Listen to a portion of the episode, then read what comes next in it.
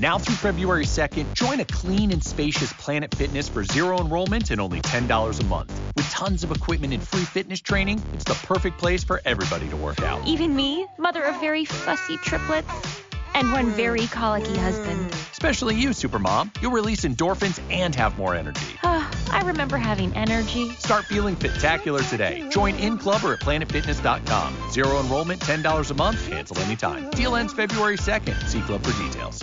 Carlos Alfredo, tu mamá vino por una semana. Ya hace un año que vive con nosotros. Hasta trajo sus gatos. ¿Y yo qué puedo hacer? Lo que puedes hacer, Carlos. ¿Y él quién es? Es Miguel, nuestro experto de TurboTax Live. Como tu suegra hace un año que vive con ustedes, you can claim her as a dependent y así obtener esa deducción de taxes extra. Hacer taxes puede parecer dramático. Por suerte, los expertos bilingües de TurboTax Live te ayudan a obtener el máximo reembolso sabiendo que tus taxes están bien hechos. You do your thing, we've got your taxes. Intuit TurboTax Live. La preparación de taxes y la aplicabilidad de las deducciones varían según el individuo.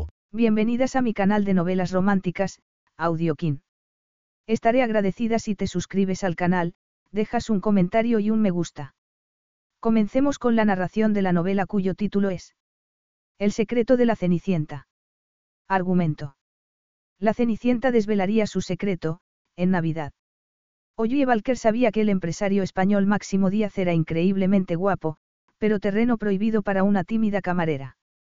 Sin embargo, como él le había dedicado toda su atención en la fiesta de Navidad donde ella estaba trabajando, no pudo negarse a sí misma la noche de placer indescriptible que siguió. Máximo, un lobo solitario, sabía que su aventura sería inolvidable e irrepetible. Pero Oye fue a su castillo a decirle que estaba embarazada.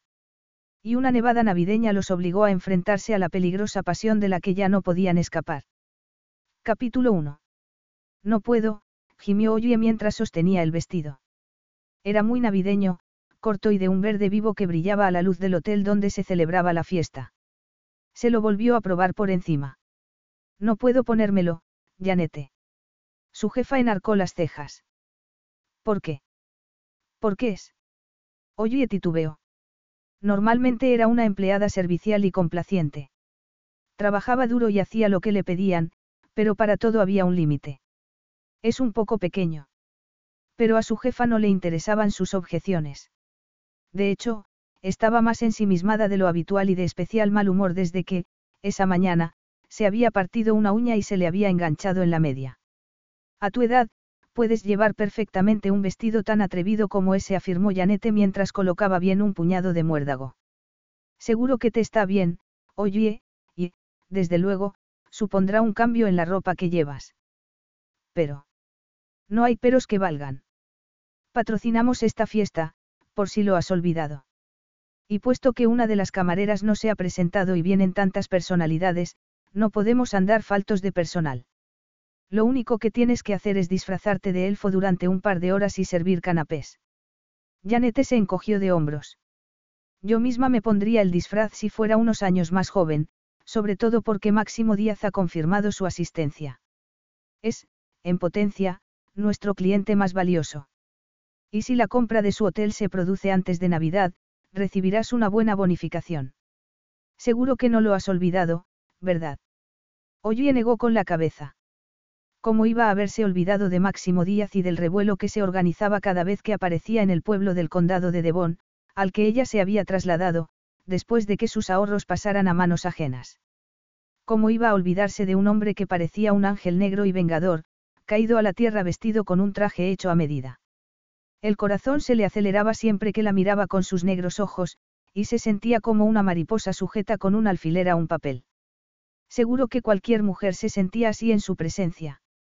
Había notado cómo lo miraban las mujeres cuando entraba en la agencia inmobiliaria en que ella trabajaba, cómo atraían las miradas sus poderosos músculos y el color oscuro de su piel.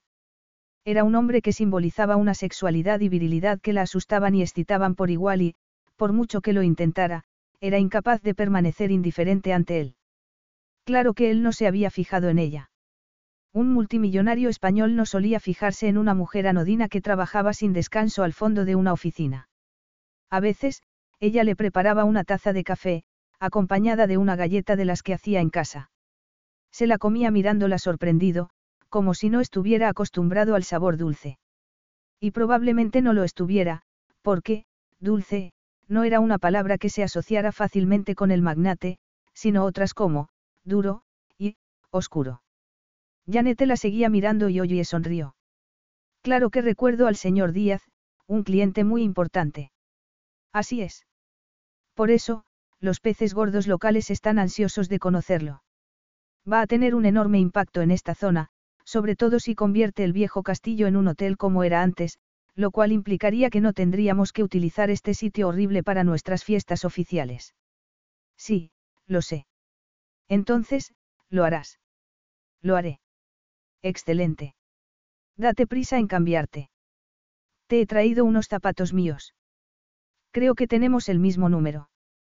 Y suéltate el cabello por una vez. No sé por qué te empeñas en disimular lo más bonito que tienes.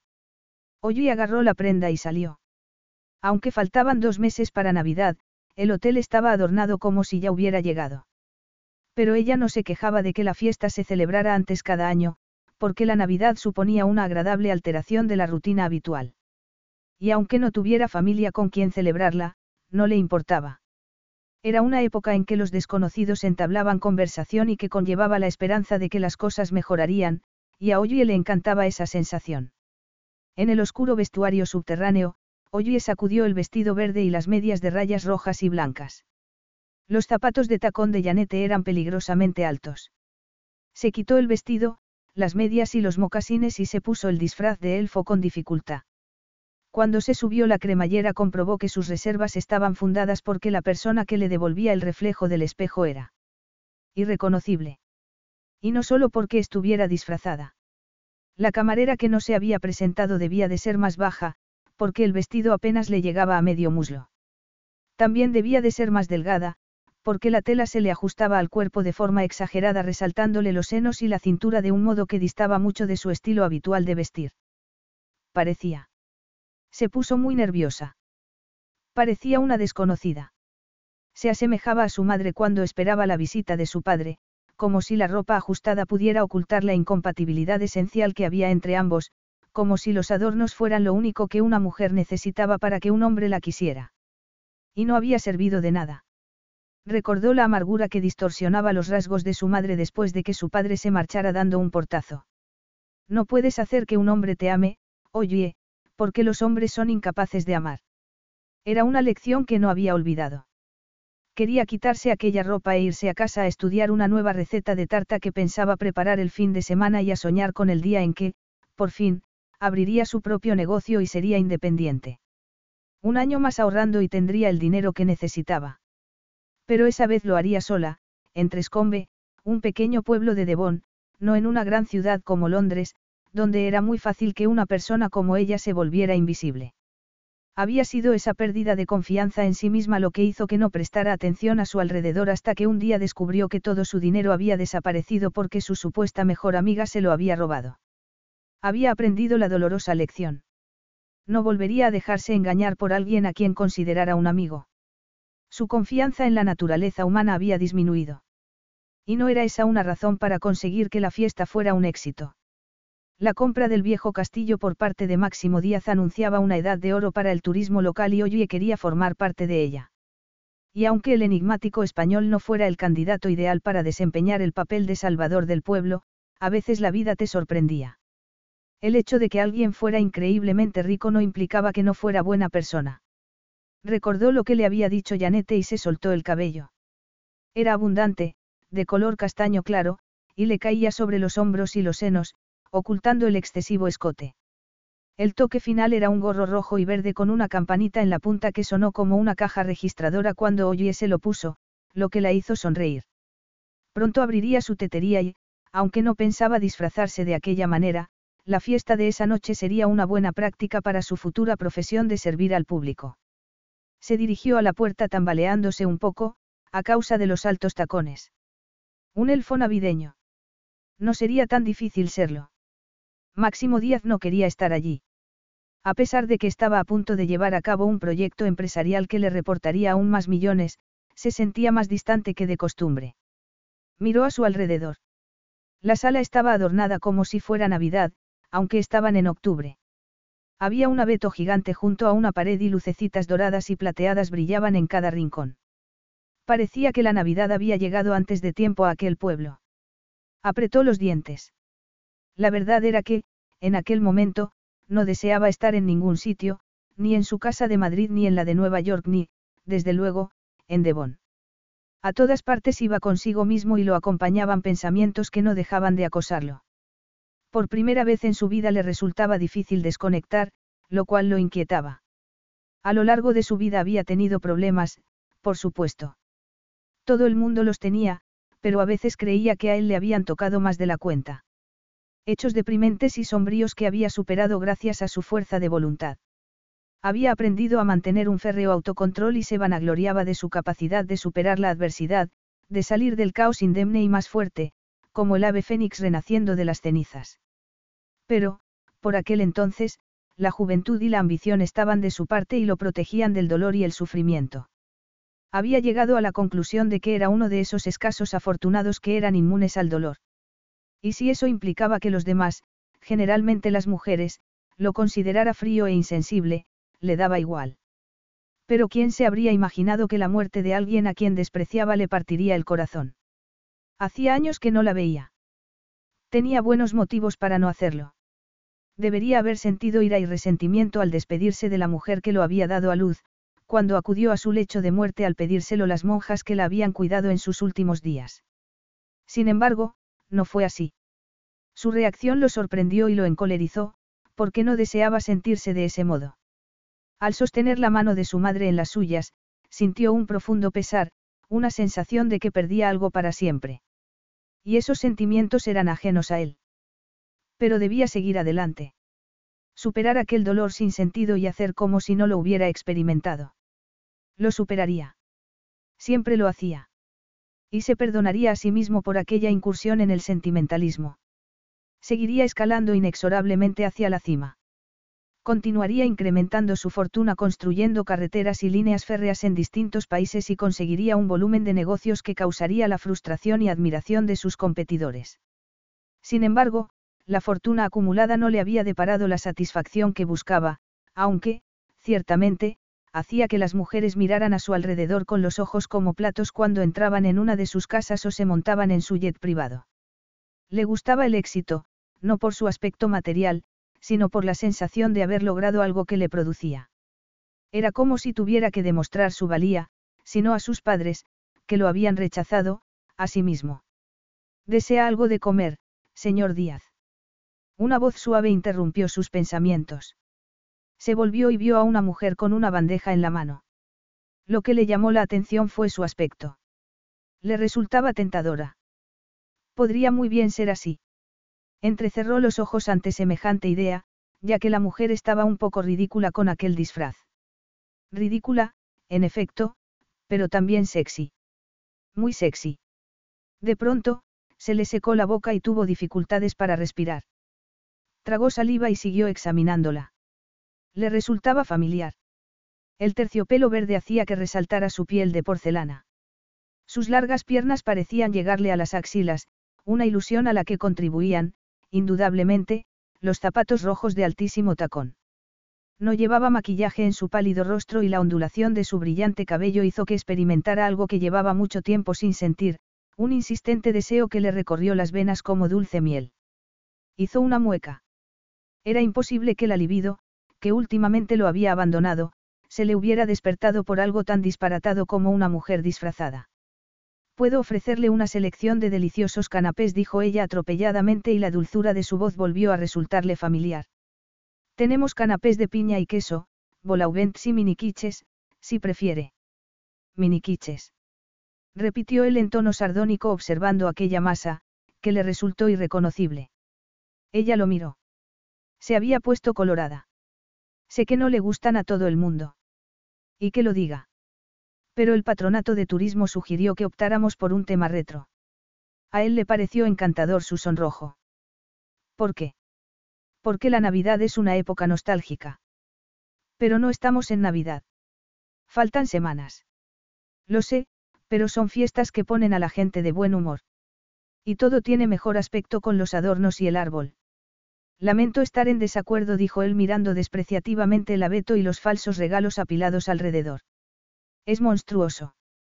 Parece que no le gusta la Navidad. Si quiere que le diga la verdad, la odio. Pues es una pena, dijo ella mordiéndose el labio inferior. Desea una copa de champán. Puedo traerle una del bar.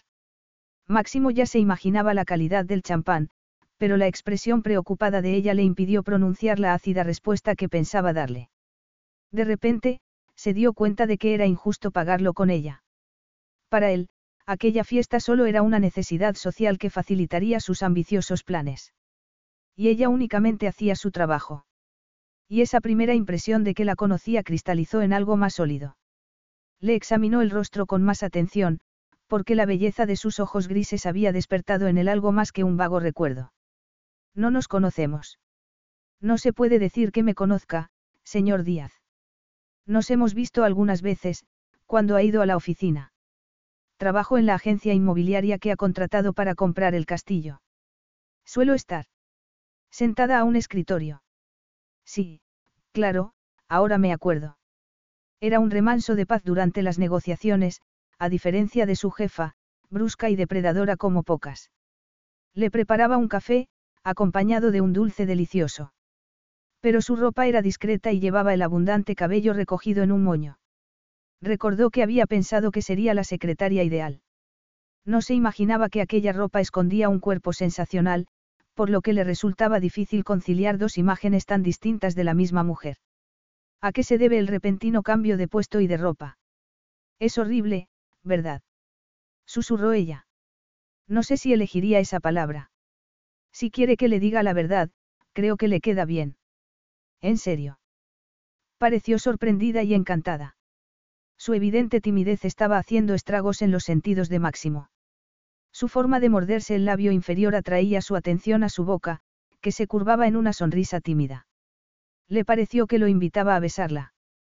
Negó con la cabeza al tiempo que se decía que había muchas mujeres más adecuadas para saciar sus deseos que una joven administrativa disfrazada. Esta pluriempleada. Ella volvió a bajar la voz, por lo que él tuvo que inclinar la cabeza para oírla. Aspiró su delicado aroma, que le resultó increíblemente provocativo. La camarera que habían contratado les ha fallado en el último momento. Y me han pedido que... Ah, estás ahí, Máximo. Oculto en las sombras como un apuesto conquistador. Una voz chillona interrumpió la conversación. Janet James se les había acercado. Tenía la misma expresión de siempre que lo veía, una que él había observado muchas veces, sobre todo en mujeres divorciadas de mediana edad. Espero que Oye te esté cuidando bien. Seguro que sí, a juzgar por el tiempo que lleva aquí dirigió a Máximo una sonrisa depredadora, antes de volverse hacia Oye. Hay otras personas en la sala, bonita, aunque sea tentador monopolizar al señor Díaz. Y están hambrientas, así que acércate a ellas. El alcalde no deja de mirar en tu dirección. Oye asintió y se alejó, consciente de que Máximo Díaz la miraba. Los zapatos le hacían mover las caderas de un modo que esperaba que no llamara la atención hacia sus nalgas. Llegó donde estaba el alcalde y siguió sonriendo mientras él se metía un canapé de salchicha en la boca. Pensó en lo que su jefa le acababa de decir. Había monopolizado al español. Tal vez. Desde luego que la había dejado paralizada. Acunada por el timbre de su voz, con aquel acento, había sido incapaz de apartar la vista de su hermoso rostro. Pero se dio cuenta de que ella había captado toda su atención, la había mirado todo el tiempo, había hablado con ella y la había escuchado como si su opinión le importara. Volvió la cabeza y vio que otras personas se acercaban a él, como si su descarada masculinidad las atrajera como un imán. Es guapo, ¿verdad? Dijo el alcalde con ironía. He notado que las mujeres se lo comen con los ojos. Oye se estremeció. Y ella había hecho lo mismo que las demás, babear como si fuera una adolescente en un concierto. Supongo que le interesa a todo el mundo porque está a punto de convertirse en un terrateniente local. Eso cree. ¿No le parece más bien que lo hacen por el tamaño de su cartera y porque parece una estrella del rock? Claro que no contestó ella al tiempo que se disculpó para proseguir con sus tareas élficas con renovado empeño, para redimirse a ojos de su jefa. Sin embargo, no dejaba de pensar en el hombre de ojos negros, a quien ahora monopolizaba un miembro del Parlamento. Máximo Díaz la había inquietado y desconcertado porque, al mirarla como lo había hecho, se sintió distinta, como si no fuera Oye Valker, como si otra mujer se hubiera apoderado de su cuerpo. Durante la breve conversación que habían mantenido, la vista se le había desviado a sus sensuales labios, que invitaban a pecar, mientras se preguntaba cómo sería que la besara. Y también experimentó curiosidad por saber qué sentiría si la abrazara a alguien que parecía tan fuerte. Era una locura. Un hombre como él estaba fuera de su alcance. Era un playboy internacional que salía con mujeres que ocupaban las portadas de las revistas del corazón, en tanto que ella era una virgen de 26 años. A veces pensaba que podrían definirla las cosas que no había hecho. Era cierto que se había ido a vivir a Londres, y había acabado como había acabado, pero nunca había intimado con un hombre. No había estado desnuda en brazos de ninguno ni desayunado con ninguno a la mañana siguiente ni se había ido de vacaciones ni le habían regalado una joya por amor. Tal vez fuera culpa suya. La gente consideraba que vestía de forma muy conservadora para su edad, pero esas personas no sabían lo que era criarse con una mujer que se servía del atractivo sexual como un arma, que se pintaba como una prostituta y se embutía en una ropa ajustadísima con el único propósito de hacer alarde de su fabuloso físico. Su madre se había pasado años intentando atraer la atención de alguien que no la deseaba y hoy había visto repetidamente el humillante espectáculo. Y se había jurado que no se comportaría así. Una mujer ya no necesitaba que un hombre la definiera, y ella iba a vivir como quisiera. Recogió platos y copas vacíos y, cuando volvió a mirar, Máximo había desaparecido y los invitados comenzaban a marcharse. Se le cayó el alma a los pies. Ni siquiera lo había visto irse. Acabó de recoger y bajó al sótano a cambiarse. Al volver a subir, ya no quedaba casi nadie. Alguien había apagado las luces del árbol. El hotel parecía desierto, cuando salió por la puerta de servicio. No se esperaba que estuviera diluviando. No llevaba paraguas, así que se empapó mientras se dirigía a la marquesina del autobús, que tampoco le proporcionó mucha protección. Miró hacia arriba. ¿Por qué no había reparado el ayuntamiento el agujero del techo? Escudriñó, en vano, el horizonte con la esperanza de ver las luces del autobús. Y ya pensaba en llamar a un taxi, daba igual lo que costara, o en desafiar los elementos y volver andando, cuando un gran coche oscuro apareció en la calle y se detuvo ante ella. Era un coche elegante y caro, que parecía completamente fuera de lugar en un pueblo como aquel, sobre todo porque iba conducido por un chofer. A Oye, el corazón le dejó de latir al reconocer a la persona que iba en el asiento trasero. El escalofrío que la recorrió de arriba abajo no fue a causa del agua que la empapaba, sino de la mirada de ébano de Máximo Díaz, que la traspasó como una espada. Vio que hacía una mueca de resignación. Suba fue lo único que dijo. Capítulo 2. ¿Dónde vamos? Preguntó Máximo, mientras Oye se sentaba a su lado y el chofer le cerraba la puerta. Iba a casa. Eso ya me lo figuraba. ¿Dónde vive? A la salida del pueblo, cerca del páramo. Es usted muy amable, señor Díaz. No se me conoce por mi amabilidad, pero hay que ser muy insensible para pasar de largo ante una mujer en una parada de autobús, en una noche como esta observó las gotas que le resbalaban por las mejillas y bajó la voz. El asunto es si quiere que la lleve a casa. No la ha prevenido su madre para que no acepte la invitación de un desconocido. Usted no es precisamente un desconocido. Y, puesto que me lo ha ofrecido, acepto. Gracias. Hace un tiempo de perros. Es usted muy amable. Máximo estuvo a punto de reírse al oír que volvía a decirle que era amable. Dio un golpecito en el cristal y el coche arrancó. ¿Cuándo había sido la última vez que se lo dijeron? Las enfermeras que cuidaron a su madre no tendrían esa opinión de él. Un buen hijo no abandonaba a su madre moribunda ni permanecía con los ojos secos al exhalar ella el último suspiro. Llámame Máximo. Y abróchate el cinturón. Lo intento. Él le apartó las manos y se inclinó hacia ella para abrochárselo. Al hacerlo, volvió a aspirar su aroma, que parecía más de jabón que de perfume. Y se preguntó si su comportamiento se debía a un arranque de caballerosidad o a otra cosa porque la realidad era que esa noche la había deseado, que no solo había pensado en ella como una posible secretaria. De todos modos, no pretendía llevarlo más allá. ¿Qué sentido tenía? Ella era una mujer de un pequeño pueblo y él estaba de paso. Y no le gustaban las aventuras de una noche. Nunca las había tenido. Podían ser complicadas, y las complicaciones era algo que evitaba a cualquier precio. Así que se había marchado de la fiesta convencido de que pronto la olvidaría, al menos hasta que volviera a encontrarse con ella, si es que lo hacía. Solo que, entonces, ella volvería a llevar su discreta ropa, no aquel vestido corto y ajustado que lo había deslumbrado. Y eso sería todo. No pensaba quedarse en aquel pueblo claustrofóbico ni un segundo más de lo necesario. Firmaría el contrato y no volverían a verle. Sin embargo, el destino había conspirado para ponerla en su camino, en sentido literal. Y ya no era un elfo, sino una mujer empapada y despeinada esperando en la acera. Y tiritando. ¿Tienes frío?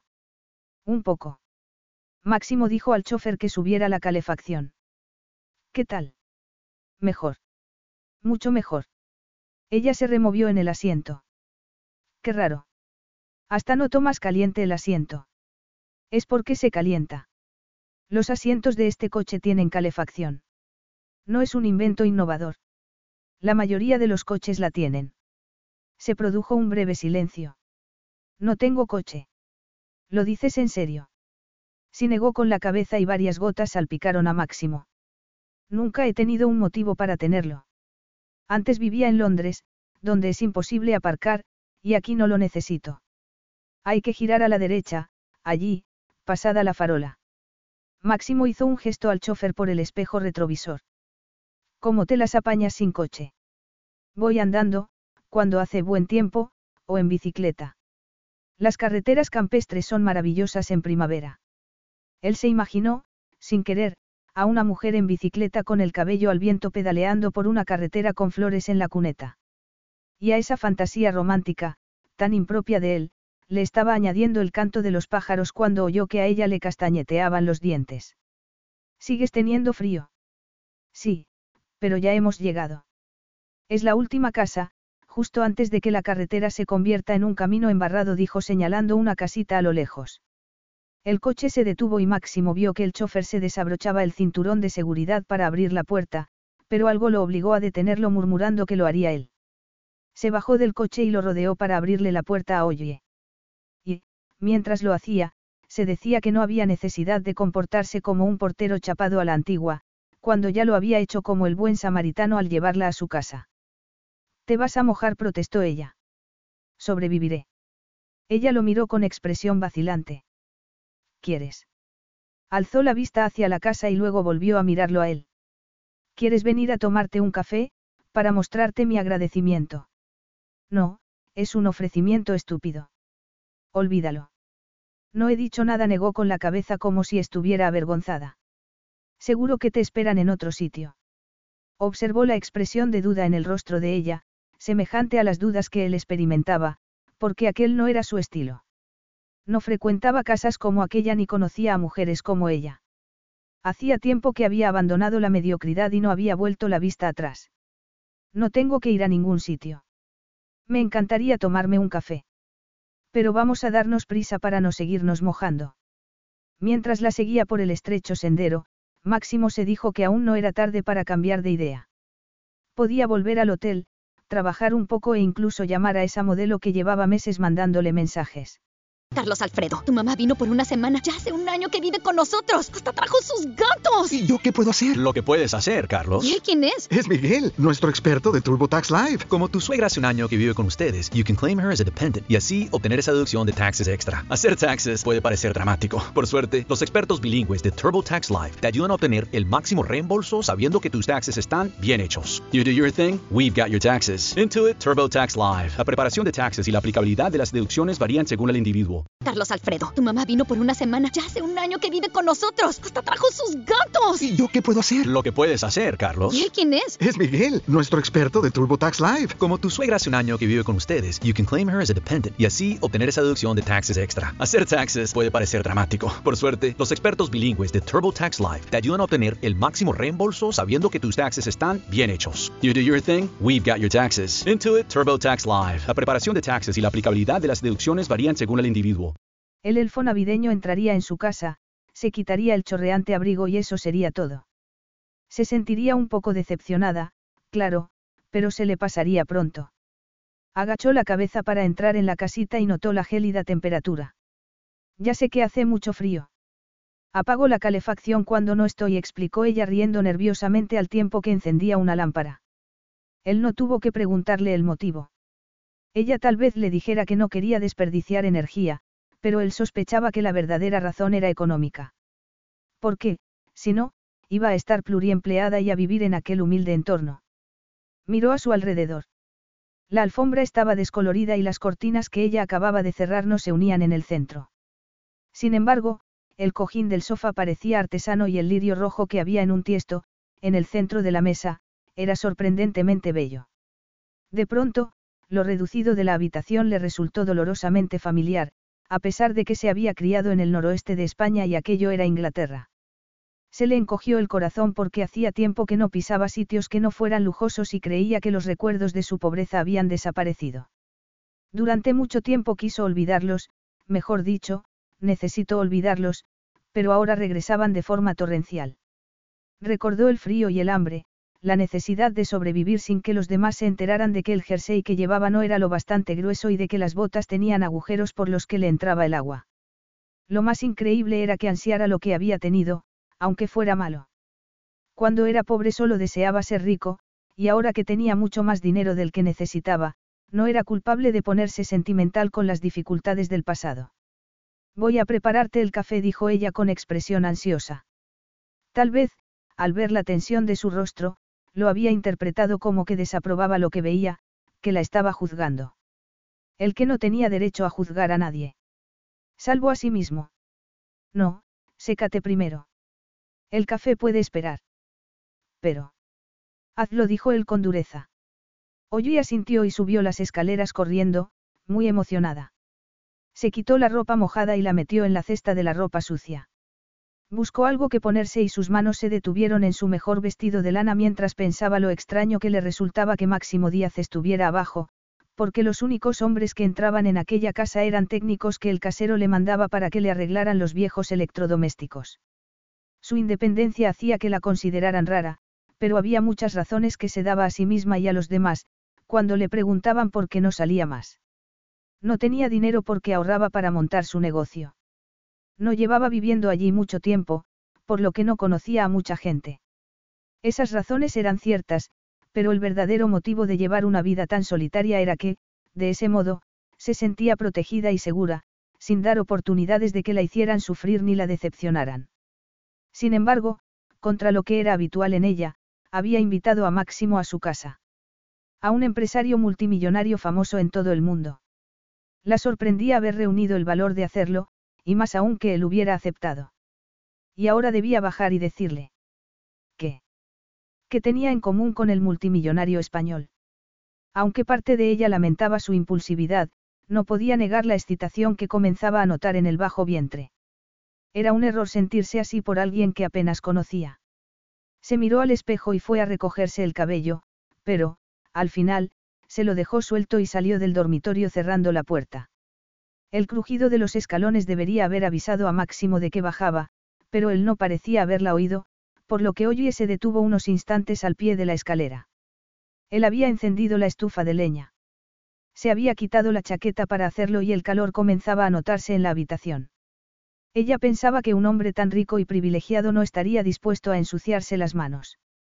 Pero lo que más la sorprendió fue la postura en que se hallaba, agachado y apoyado en los talones, como si se sintiera muy cómodo estando allí. Parecía absorto en sus pensamientos. A Oye la invadió una oleada de excitación. Sabía que debía decir algo, pero no quería romper el hechizo. Al menos, no inmediatamente, porque, en cualquier momento, él recuperaría el juicio, se daría cuenta de que el chofer lo esperaba en el coche y de que era hora de marcharse. Sin hacer ruido, fue a la cocina y preparó una cafetera, que llevó al salón. Cuando él alzó la cabeza y la miró, había algo irreconocible en el negro abismo de sus ojos, algo que la estremeció como si de nuevo estuviera bajo la lluvia. Se había imaginado el brillo de aprobación en sus ojos al recorrerla con la mirada. Ven a sentarte junto al fuego, le ordenó él. Oye se preguntó si siempre era tan dominante y si era un error que le resultara excitante. Dejó la bandeja y se sentó en el suelo, al lado de él. Pensó que tal vez se estuviera metiendo en algo sobre lo que no tenía experiencia y de lo que una persona juiciosa se alejaría. Pero tenía frío, la estufa daba calor y el café olía muy bien. Y no era tan estúpida como para creer que Máximo Díaz iba a intentar seducirla. Tal vez hubieras preferido una copa de vino. Es lo que te apetece tomar. Ella negó con la cabeza. Bastante la distraía ya su presencia como para beber vino. No, un café está bien, siempre que no te impida dormir. Él esbozó una sonrisa burlona. Parecía a punto de decir algo, pero cambió de opinión, se apoyó en el viejo sillón que había detrás de él y extendió las piernas. ¿Llevas tiempo viviendo aquí? Poco más de un año. Antes vivía en Londres. ¿Dónde no tenías coche? Ella sonrió, complacida de que lo recordara. Así es. ¿Qué te atrae de un sitio como Trescombe? Oye pensó en cómo responderle. No iba a decirle que la habían timado y que una supuesta buena amistad había fracasado. Nadie quería que le contaran algo así ni ella estaba dispuesta a volver a analizar si era una nulidad a la hora de juzgar el carácter ajeno. Además, su nuevo lema era mirar hacia adelante. Siempre he soñado con tener una tetería inglesa tradicional. Y como no lo conseguí en Londres, me enteré de la posibilidad de hacerlo aquí. Hay un local estupendo, pero no estará disponible hasta la primavera. Mientras tanto, intento ahorrar todo lo que puedo. Perdona que no te lo haya ofrecido antes, ¿quieres comer algo? Máximo sonrió. Notaba que estaba ansiosa por entretenerlo, pero sabía que debía marcharse pronto y no hacerla creer lo contrario. Sin embargo, no se movió del sitio. Por primera vez desde hacía mucho tiempo, se sentía a gusto.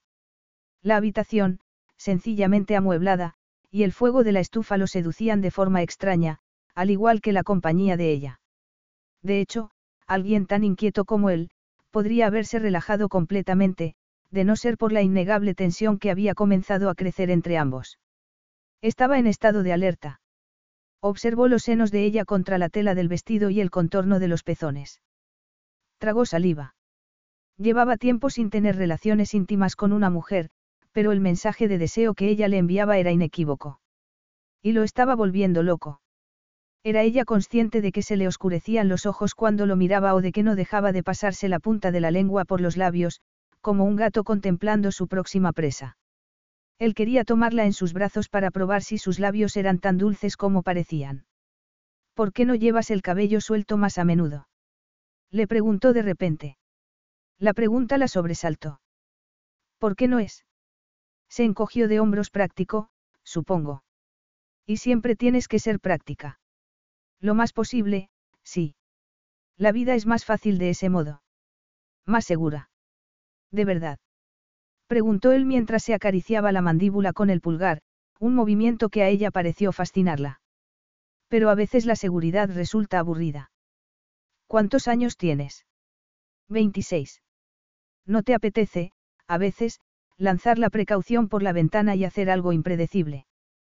Para serte sincera, no lo he pensado. Él observó que le temblaban las manos. Pues piénsalo ahora. ¿Qué harías, por ejemplo, si hiciera caso del deseo que hay en tus ojos y te acariciara, si te pasara la mano por el cabello para comprobar si es tan suave como parece a la luz del fuego? No. Su voz sonó ronca y él vio que tragaba saliva. No te imagino haciendo algo así. No. Extendió el brazo para agarrarle un mechón de cabello y lo acarició con el pulgar y el índice, como si fuera un vendedor examinando una caratela. Lo gracioso es que yo tampoco me lo imagino, pero estoy haciéndolo. Y, sí, es suave como la seda. Máximo. Llevo toda la noche pensando en acariciarte, afirmó él con voz ronca, pasándole la mano por las abundantes ondas. ¿Y te gusta, verdad? ¿Te gusta que te acaricie el cabello? Ella se estremeció y dijo de forma casi inaudible. Sí. Y sabes lo que viene después, ¿verdad? Ella negó con la cabeza y lo miró en silencio. Sí, lo sabes. Cuéntamelo, susurró ella, como si fuera una niña pidiendo que le contara un cuento. Te beso. Sus miradas se encontraron. Sí, susurró ella asintiendo. Sí, por favor. Era lo más inocente y provocativo a la vez que él había oído en su vida. De repente, el cabello de ella se convirtió en una cuerda que Máximo utilizó para llegar hasta sus labios, mientras se le tensaba el cuerpo por un dulce y tentador deseo. Capítulo 3. Máximo la besó hasta que ella comenzó a gemir, hasta que su cuerpo se apretó contra el suyo, en un gesto de necesidad. Ella debería estar nerviosa por lo que estaba a punto de suceder, pero no sentía miedo. Máximo se separó de ella con los ojos brillantes de pasión. Creo que es hora de que busquemos un lugar más cómodo, ¿no te parece? Sí susurró ella. Después se preguntó si no habría tenido que fingir, al menos, que se lo estaba pensando. Pero su aprensión desapareció cuando él la tomó en brazos y la llevó al piso de arriba haciendo realidad sus sueños prohibidos. Oía el poderoso latido de su corazón mientras subía la estrecha escalera. ¿Dónde está tu habitación? preguntó él. Ella pensó que no era el momento de decirle que solo había un dormitorio, así que le indicó con la cabeza la puerta más cercana al tiempo que deseaba haberlo recogido un poco más. Ahí. Al entrar, Máximo no prestó atención al jersey que estaba sobre la silla ni al montón de libros de cocina que había en la mesilla de noche. La dejó en el suelo y le habló con una voz más insegura que antes y en la que se le notaba mucho más el acento. Llevas mucha ropa, dijo deslizándole la punta de los dedos por su tembloroso cuerpo. Me gustaría que aún llevaras puesto el disfraz de antes, para poder quitártelo. Nunca he desnudado a un elfo. Eso significaba que no le gustaba el vestido de lana. Era muy formal, en comparación. Pero mientras se lo quitaba, al igual que las medias, se olvidó de su inseguridad. Estás temblando. El piso de arriba de esta casa es muy frío. Y ese es el único motivo de que tiembles. A ella le gustó la nota burlona de su voz. Tal vez fuera eso lo que le dio valor para ponerle la mano en la nuca y rozarle los labios con los suyos. No susurró. No es solo por eso. Él rió mientras apartaba el edredón y la empujaba para que se tumbara en la cama. Caliéntame la cama, dijo tapándola mientras me desnudo. Oye lo observó con deseo, mientras él se quitaba el jersey, y se le secó la boca cuando se desabrochó el botón de los pantalones. Era una suerte que la habitación casi estuviera a oscuras, para que él no viera su sonrojo mientras lo veía bajarse la cremallera. No apartó la vista ni un segundo, ni siquiera cuando se quitó el boxer y dejó al descubierto su poderosa masculinidad, a pesar de que era la primera vez que veía a un hombre desnudo.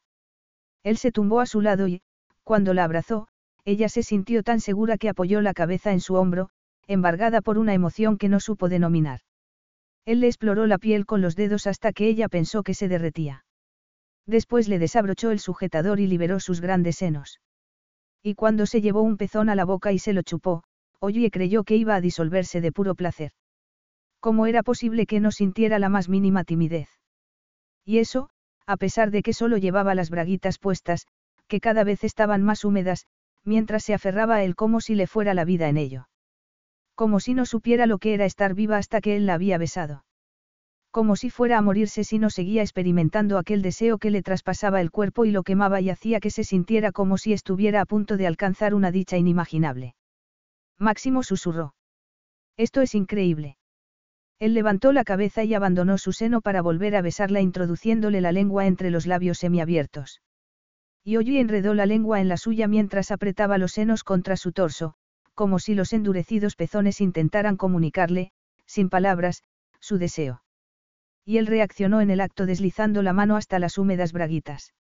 Ella se estremeció cuando la acarició a través de la tela. Tú sí que eres increíble, susurró él. No me imaginaba que fueras tan. ¿Tan qué?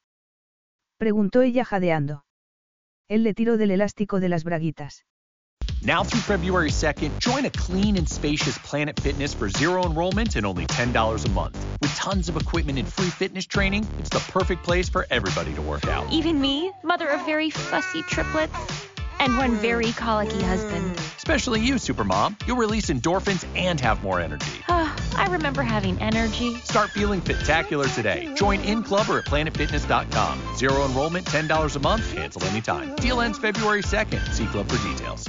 Carlos Alfredo, tu mamá vino por una semana. Ya hace un año que vive con nosotros. Hasta trajo sus gatos. ¿Y yo qué puedo hacer? Lo que puedes hacer, Carlos. ¿Y él quién es? Es Miguel, nuestro experto de TurboTax Live. Como tu suegra hace un año que vive con ustedes, you can claim her as a dependent y así obtener esa deducción de taxes extra. Hacer taxes puede parecer dramático. Por suerte, los expertos bilingües de TurboTax Live te ayudan a obtener el máximo reembolso sabiendo que tus taxes están bien hechos. You do your thing, we've got your taxes. Intuit TurboTax Live. La preparación de taxes y la aplicabilidad de las deducciones varían según el individuo. Para empezar, llevas demasiada ropa. Ah, sí. Él volvió a acariciarla con el dedo, lo que hizo que ella se retorciera de placer y frustración, antes de quitárselas y añadirlas al montón de ropa que había en el suelo. Y estás excitada, muy excitada, como si mi fantasía se hubiera hecho realidad, ¿quién iba a decirlo? Tú también lo estás, susurró ella, atrevida, al tiempo que le ponía la mano en el pecho y le acariciaba un pezón. Observó, complacida, que él se estremecía de placer, lo que le inspiró seguridad para decirle. Tú también eres mi fantasía hecha realidad. Él la miró con los ojos entrecerrados, pero era inconfundible el repentino brillo de alarma que había aparecido en ellos. Pero ya sabemos que las fantasías no son reales. Por supuesto que no ansiosa por demostrarle que estaba de acuerdo, Oye negó con la cabeza, al darse cuenta instintivamente de lo que él quería, mejor dicho, de lo que no quería. No quería que ella se hiciera ilusiones y se enamorara de él y, sinceramente, eso era algo que ella no deseaba. Era cierto que le gustaba desde que lo había conocido, y que el sentimiento no dejaba de crecer, pero, ciertamente, no era la única que lo sentía. No se había imaginado que llegaría a estar desnuda con él en la cama. Que hubiera sucedido de la forma más natural la hacía sentirse a gusto con su cuerpo por primera vez en su vida, por lo que le estaba agradecida. Así que, ¿por qué iba a rechazar el resultado inevitable de la situación en que se hallaban? ¿Por qué iba a hacerlo? Siempre había respetado las convenciones porque se sentía más segura de ese modo. Pero Máximo tenía razón, la seguridad absoluta no existía. Por una vez, deseaba dejarse llevar por sus impulsos. Nunca se había enamorado, ni había querido hacerlo, porque había sido testigo de las consecuencias derivadas de entregarse a dicho sentimiento tan poco fiable. No había salido con un hombre más de un mes seguido y nunca se había excitado lo suficiente para aceptar algo más que manoseos mecánicos, que le revolvieron el estómago y que detuvo en el acto. Creía que era una de esas mujeres que no sentía deseo físico, a las que solían denominar frígidas. Pero Máximo le estaba demostrando que el cuerpo le funcionaba perfectamente. Lo único que debía hacer era no tener expectativas irreales sobre un futuro con él. No solo era irreal, sino una estupidez. Cerró los ojos mientras él volvía a besarla en la boca y movía la mano entre sus muslos. Se abrazó con fuerza a sus musculosos hombros. ¿Cómo era posible sentirse tan bien con la lengua de un hombre en la boca y su dedo acariciándola con creciente intensidad? Dejó de pensar cuando su cuerpo comenzó a ponerse tenso como las cuerdas de un violín. Máximo. ¿Qué pasa? Quiso decirle que parase y que no lo hiciera. Pero ya era tarde. Su cuerpo había comenzado a contraerse en torno al dedo de él, con rápidas sacudidas, y ella gritó desde el fondo de sus entrañas, mientras el mundo se convertía en un caleidoscopio de vívidos colores. Se percató vagamente de que Máximo la observaba y esperaba que su cuerpo se quedara inmóvil. Él le besó los pezones y agarró algo que debía de haber dejado en la mesilla, que ella supuso que sería un preservativo. Sabía las reglas, aunque no las hubiera seguido hasta ese momento, el sexo debía ser seguro. Lo observó mientras se lo ponía en su erecta masculinidad preguntándose por qué no sentía vergüenza ni aprensión ante lo que estaba a punto de suceder. Pero se hallaba en un estado de ensoñación y se sentía tan satisfecha que se limitó a abrir los brazos cuando él se colocó encima de ella. Su cuerpo era duro, musculoso y fuerte, pero tenía la piel cálida y sedosa. Notaba su masculinidad presionándole el vientre y, sin proponérselo, abrió las piernas para él, como si un conocimiento interno dirigiera sus movimientos y pareciera que, a pesar de su falta de experiencia, sabía lo que hacía. Él rió al colocarse en posición y la besó en los labios, mientras ella notaba la dura punta buscando la entrada. ¿Me deseas? preguntó él. Sí contestó ella y él sonrió. Pero, cuando la penetró, la sonrisa se le evaporó. Ella notó la tensión de su cuerpo mientras la miraba con el ceño fruncido. Es tu primera vez. Ella asintió porque el nudo que tenía en la garganta la impedía hablar. Estaba aterrorizada ante la posibilidad de que él no la deseara al saber que nadie la había poseído antes. Pero se equivocaba. Y mucho. Él cambió de postura y le metió las manos por debajo del cuerpo para agarrarla de las nalgas y levantarle las caderas, de modo que sus cuerpos aún estaban más cerca que antes. La besó larga y apasionadamente y el contacto con su boca hizo que ella se relajara y su cuerpo se adaptara al grosor de él, que comenzó a moverse de nuevo. Cada embestida la llenaba por completo y la sensación de que los dos eran uno la dejó alucinada. No estaba segura de si era ella la que le había enlazado las piernas a la cintura o lo había hecho él. Lo único que sabía era que las sensaciones volvían a ganar cada vez más intensidad en su interior y la conducían cada vez más arriba, hacia una increíble cima. Y la alcanzó. Casi sin esperarlo, se aproximó al borde y saltó al abismo gritando de placer, ella que no había gritado en su vida.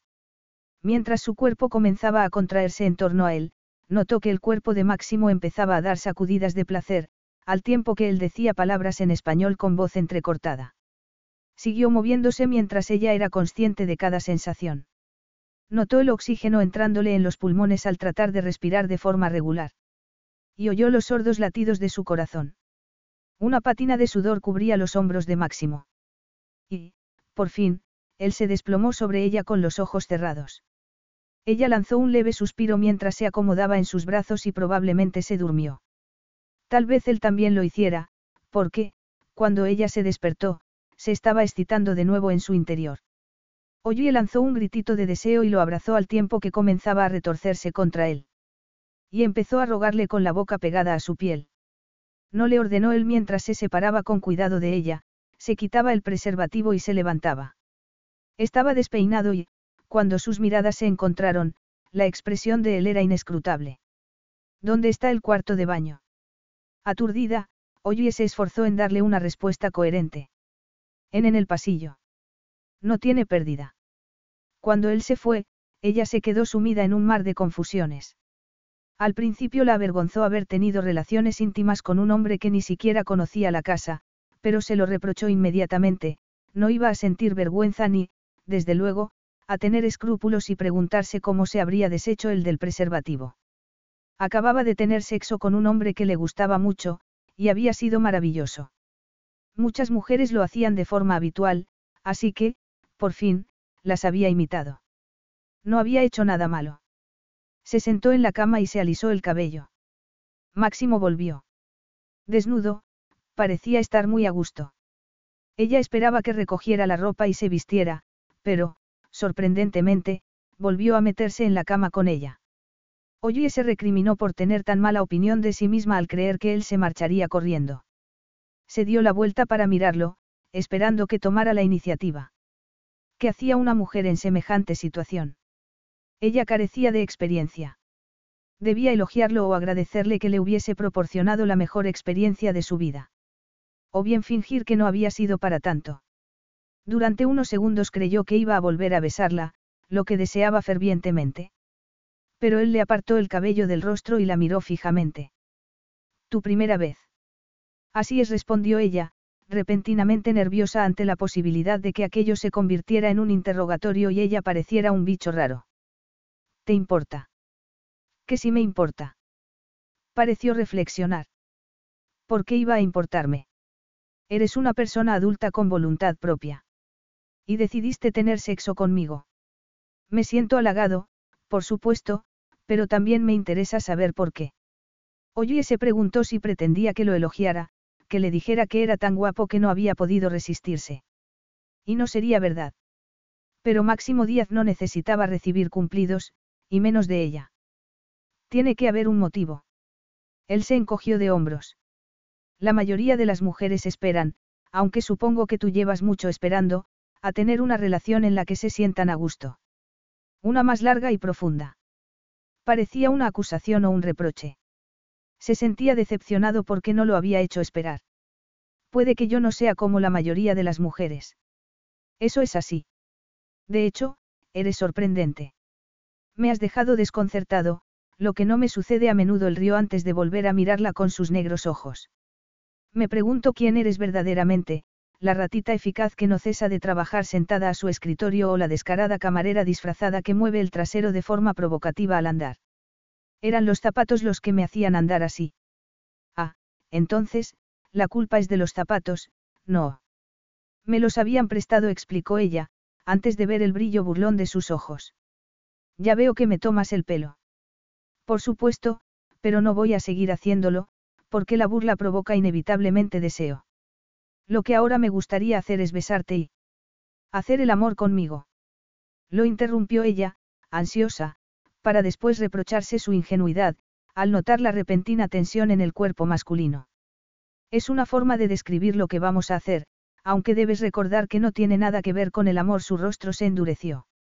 El amor es un concepto que se ha inventado la sociedad, como forma de soborno o de amenaza, como estrategia comercial que utilizan las empresas y como método de control del comportamiento femenino.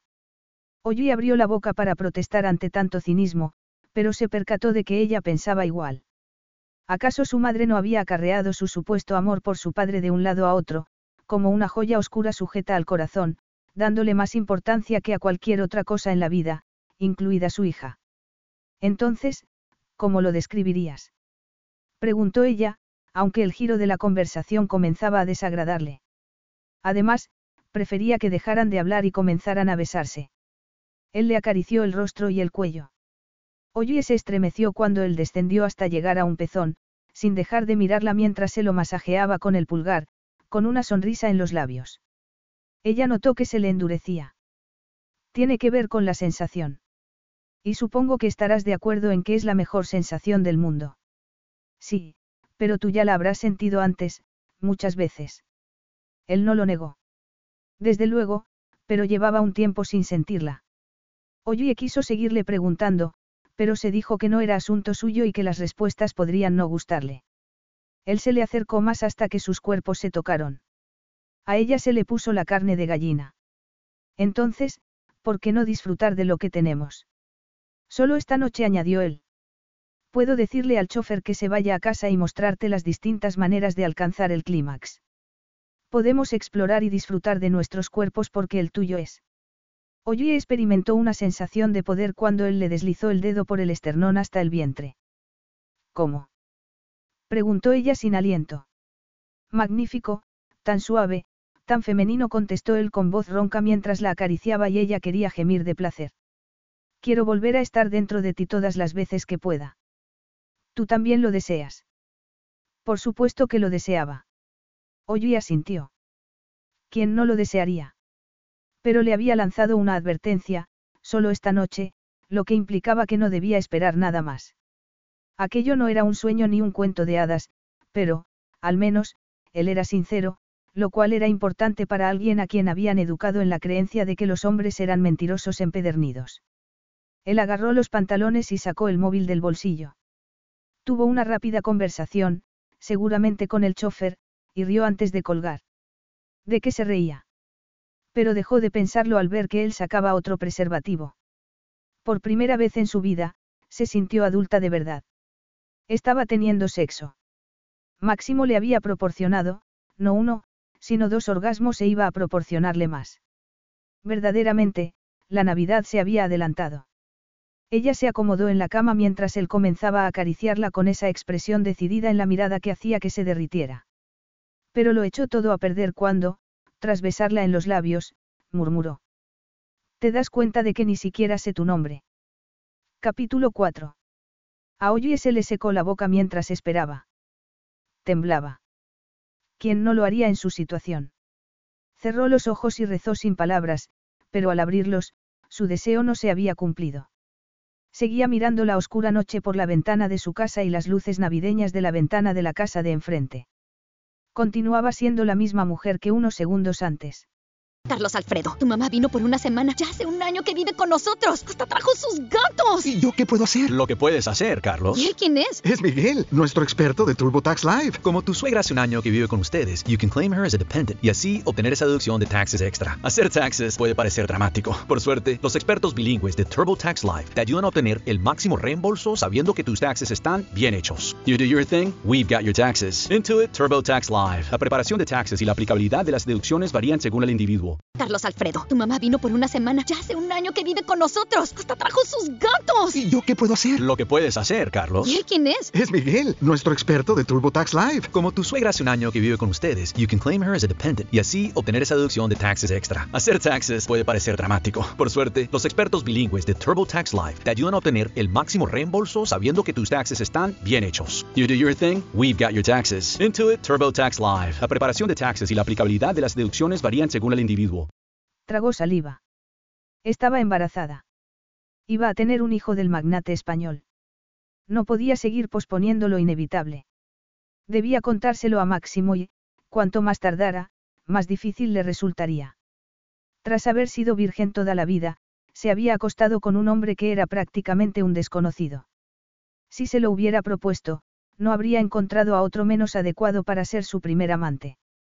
Un playboy internacional, ansioso de distanciarse de ella en cuanto hubo acabado su breve aventura. La noche no terminó bien. Ella esperaba que, por la mañana, se quedara un rato para prepararle tortitas con miel o una tortilla. Tal vez deseaba secretamente impresionarlo con su habilidad en la cocina. Sin embargo, él se levantó al amanecer. Ella debió de volver a dormirse porque al verlo de nuevo estaba vestido. Y debería haber adivinado lo que se avecinaba por la brusquedad de sus palabras. Tengo que irme. ¿De verdad? Me temo que sí. He llamado al chofer para que venga a buscarme. Tengo una reunión. Ella pensó que era muy temprano para tener una reunión y, después, saciada y satisfecha, volvió a dormirse. Al despertarse, él se había ido. Tardó una semana en darse cuenta de que Máximo no iba a ponerse en contacto con ella. Él le había dicho que no lo haría, pero ella se aferró a la estúpida esperanza de que cambiara de idea. No la llamó ni le mandó flores ni se pasó inesperadamente por la agencia para preguntarle si estaba libre a la hora de comer. Ella le habría dicho que sí, desde luego, porque ya se comería otro día el bocadillo hecho en casa que guardaba en la nevera de la oficina. Máximo no hizo nada de eso. La venta del castillo se había llevado a cabo y el pueblo esperaba, conteniendo la respiración, que él comenzara las reformas para convertirlo en el hotel más famoso de Devon. Oye supuso que por eso estaba allí ese día. Había oído que tenía reuniones importantes en la vecina ciudad de Exeter, por lo que, cuando Janete se fue, buscó el número de móvil de Máximo y le mandó un mensaje preguntándole si podían verse. Su respuesta no aumentó su seguridad ni su resolución. Fue brusca y escueta. Tengo trabajo. Había querido mandarlo a la porra, que era justamente donde él la había mandado a ella, recordó con amargura. Le temblaba la mano de rabia al contestarle y tuvo que corregir varias veces el texto. No me cabe la menor duda, pero tengo que verte. Tuvo que esperar una hora antes de recibir respuesta. Puedo dedicarte media hora a las seis. ¿Dónde? Eso la hizo dudar. Lo mejor sería en terreno neutral, pero no podía arriesgarse a montar una escena en un pueblo tan pequeño, donde la gente murmuraría. Así que, a pesar de los desagradables recuerdos de la visita anterior de él a su casa, contestó. Puedes venir a mi casa. Supongo que recuerdas dónde está. La escueta respuesta fue. Nos vemos allí. Ahora le parecía una locura, pero le había hecho galletas, que estaban es su mejor fuente de porcelana, en la cocina se dijo que era mejor tener algo que hacer que estar esperando a oír el motor de la limusina. Sin embargo, la verdad era que hizo aquellas galletas porque sabía que le gustaban. Era lamentable porque, acaso creía que iban a hacerlo sonreír y a decirle que le parecía bien que ella fuera a tener un hijo suyo, después de la aventura de una noche. Miró alrededor del salón. Su vista se detuvo en árbol de Navidad en miniatura que se había obligado a adornar, aunque no tenía ningunas ganas de fiesta. El miedo por lo que iba a hacer la invadía de tal modo que ni siquiera la alegraban los adornos navideños. Oyó el ruido de un motor y se apartó de la ventana porque no quería que él viera que lo estaba esperando. Tomó aire mientras oía sus pasos acercándose y lo soltó lentamente cuando sonó el timbre. Contó hasta tres y se dirigió a la puerta despacio intentado prepararse para volver a ver a Máximo. Y aunque pensaba en él todos los días desde aquella noche de pasión, no estaba preparada para el impacto que le produjo. Tenía un aspecto. Se le aceleró el pulso, ya de por sí acelerado, al mirarlo. Tenía un aspecto increíble. Iba vestido todo de negro, con pantalones vaqueros, una chaqueta de cuero y un jersey de cachemir. Su expresión era dura. Sus negros ojos la examinaron con frialdad, sus sensuales labios no sonreían.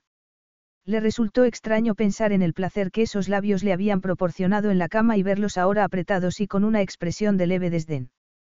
O se lo imaginaba. Oye se dijo que debía calmarse y dejar de intentar averiguar lo que él pensaba. Tenía que comportarse con toda la normalidad posible, a pesar de que no era fácil lo que iba a decirle. ¿Cómo hablaría con él si no se hubieran acostado? ¿Cómo lo hacía cuando iba a la oficina, esos días tranquilos y sin complicaciones, previos a la imbecilidad que había cometido al dejar que la sedujera. Hizo un esfuerzo enorme para sonreír, consciente de la estupidez del saludo mientras lo pronunciaba. Buenas tardes, señor Díaz. Máximo se esforzó en no reaccionar mientras la examinaba. Debería estar en guardia ante la decisión de ella de verlo, pero lo único en que pensaba era en su piel blanca y suave y en su abundante cabello castaño cayéndole sobre los senos desnudos. Tal vez esa reacción no deseada fuera la causa de que dijera algo que no pretendía. ¿No crees que tanta formalidad no es adecuada, en vista de lo sucedido? No habíamos quedado en tutearnos. Aunque ni siquiera supieras mi nombre, en aquel momento. Máximo hizo una mueca. Tenía razón. ¿Cómo había podido suceder? Seguía sin estar seguro y verla ahora no le proporcionaba fáciles respuestas. El provocativo descaro de los tacones rojos y el ajustado disfraz verde solo era un recuerdo lejano, porque ella volvía a vestir de forma discreta. Llevaba el magnífico cabello recogido en un moño y los labios sin pintar. Se había puesto una falda y un jersey que no había comprado para que le resaltaran las curvas, y las botas estaban gastadas. Eran viejas, evidentemente, pero estaban muy limpias. Se dio cuenta de que ella tenía que arreglárselas y conformarse con lo que tenía. Parecía una mujer corriente, sin nada especial, pero... Frunció el ceño. No poseía una brillante cualidad interior que parecía trascender su aspecto sin gracia. Pero ya lo sé, contestó él sonriéndole. Oye. Oye, Valker dijo ella sonrojándose. Verdaderamente se había acostado con ella y le había arrebatado la virginidad de una deliciosa embestida. Sí, y había sido maravilloso, mejor dicho, sensacional. Excitado y fascinado por sus largas piernas, su precioso cabello y su espectacular cambio de aspecto, había sucumbido a la aventura de una noche como no lo hacía desde que era adolescente. Que fuera virgen lo había sorprendido, pero seguía sin estar seguro de por qué no se había marchado corriendo después de la primera vez, lo cual habría supuesto un favor para ambos y el reconocimiento de que un hombre como él no era adecuado para una mujer como ella. Pero no lo hizo, sino que continuó perdiéndose en el interior de su dulce cuerpo casi toda la noche. Y cuando se quedaron sin preservativos, algo que le sucedía por primera vez, le proporcionó placer de otras formas, con la lengua y los dedos, y sus gritos de satisfacción le seguían resonando en el cerebro varios días después. Le había resultado difícil olvidar cómo gritaba su nombre y el modo en que sus suaves muslos se le enlazaban a la espalda. También le resultaba difícil concentrarse en el trabajo, pues soñaba despierto a la menor provocación, hasta verse obligado a dejar de pensar. La miró a los ojos preguntándose por qué quería verlo. ¿Qué es lo que quieres, oye? No te he engañado al decirte que tengo trabajo. Hay cosas que debo acabar antes de la Navidad, que se celebrará dentro de unos días, como sabe se obligó a señalar con un gesto de la cabeza el árbol más pequeño que había visto en su vida. Ella se había puesto pálida. No es fácil decirte lo que tengo que decirte. Ojalá lo fuera, cerró los puños y los apretó hasta que los nudillos se le pusieron blancos. Estoy embarazada, Máximo. Voy a tener un hijo tuyo. El mundo comenzó a girar y un ruido se apoderó del cerebro de Máximo amenazándolo con dejarlo sordo. Durante unos segundos, creyó que soñaba, pero el cuerpo tembloroso y el rostro pálido de Oye eran reales. No era un sueño. La pesadilla se había hecho realidad. No puede ser, dijo con frialdad, a pesar de la ardiente ira que iba creciendo en su interior. Tomamos precauciones. Pues es evidente que no funcionaron. Mira, sé que esto te ha dejado en estado de shock, pero... Pero no a ti frunció el ceño y efectuó un rápido cálculo mental. Tuvimos sexo en... Octubre dijo ella rápidamente.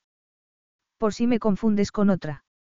No ha habido nadie más, le espetó él, para después preguntarse por qué le había dicho eso, ya que le daría más poder del que ya tenía saber que las demás mujeres lo habían dejado frío desde que se había levantado de su cama, en aquella húmeda madrugada.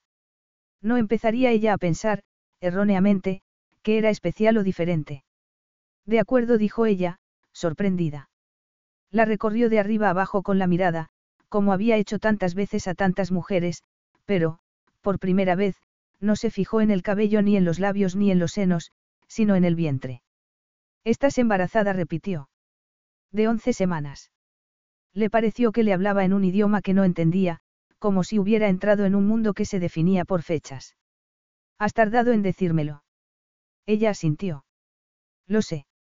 Al principio no me di cuenta ni me lo creí, porque habíamos tenido cuidado.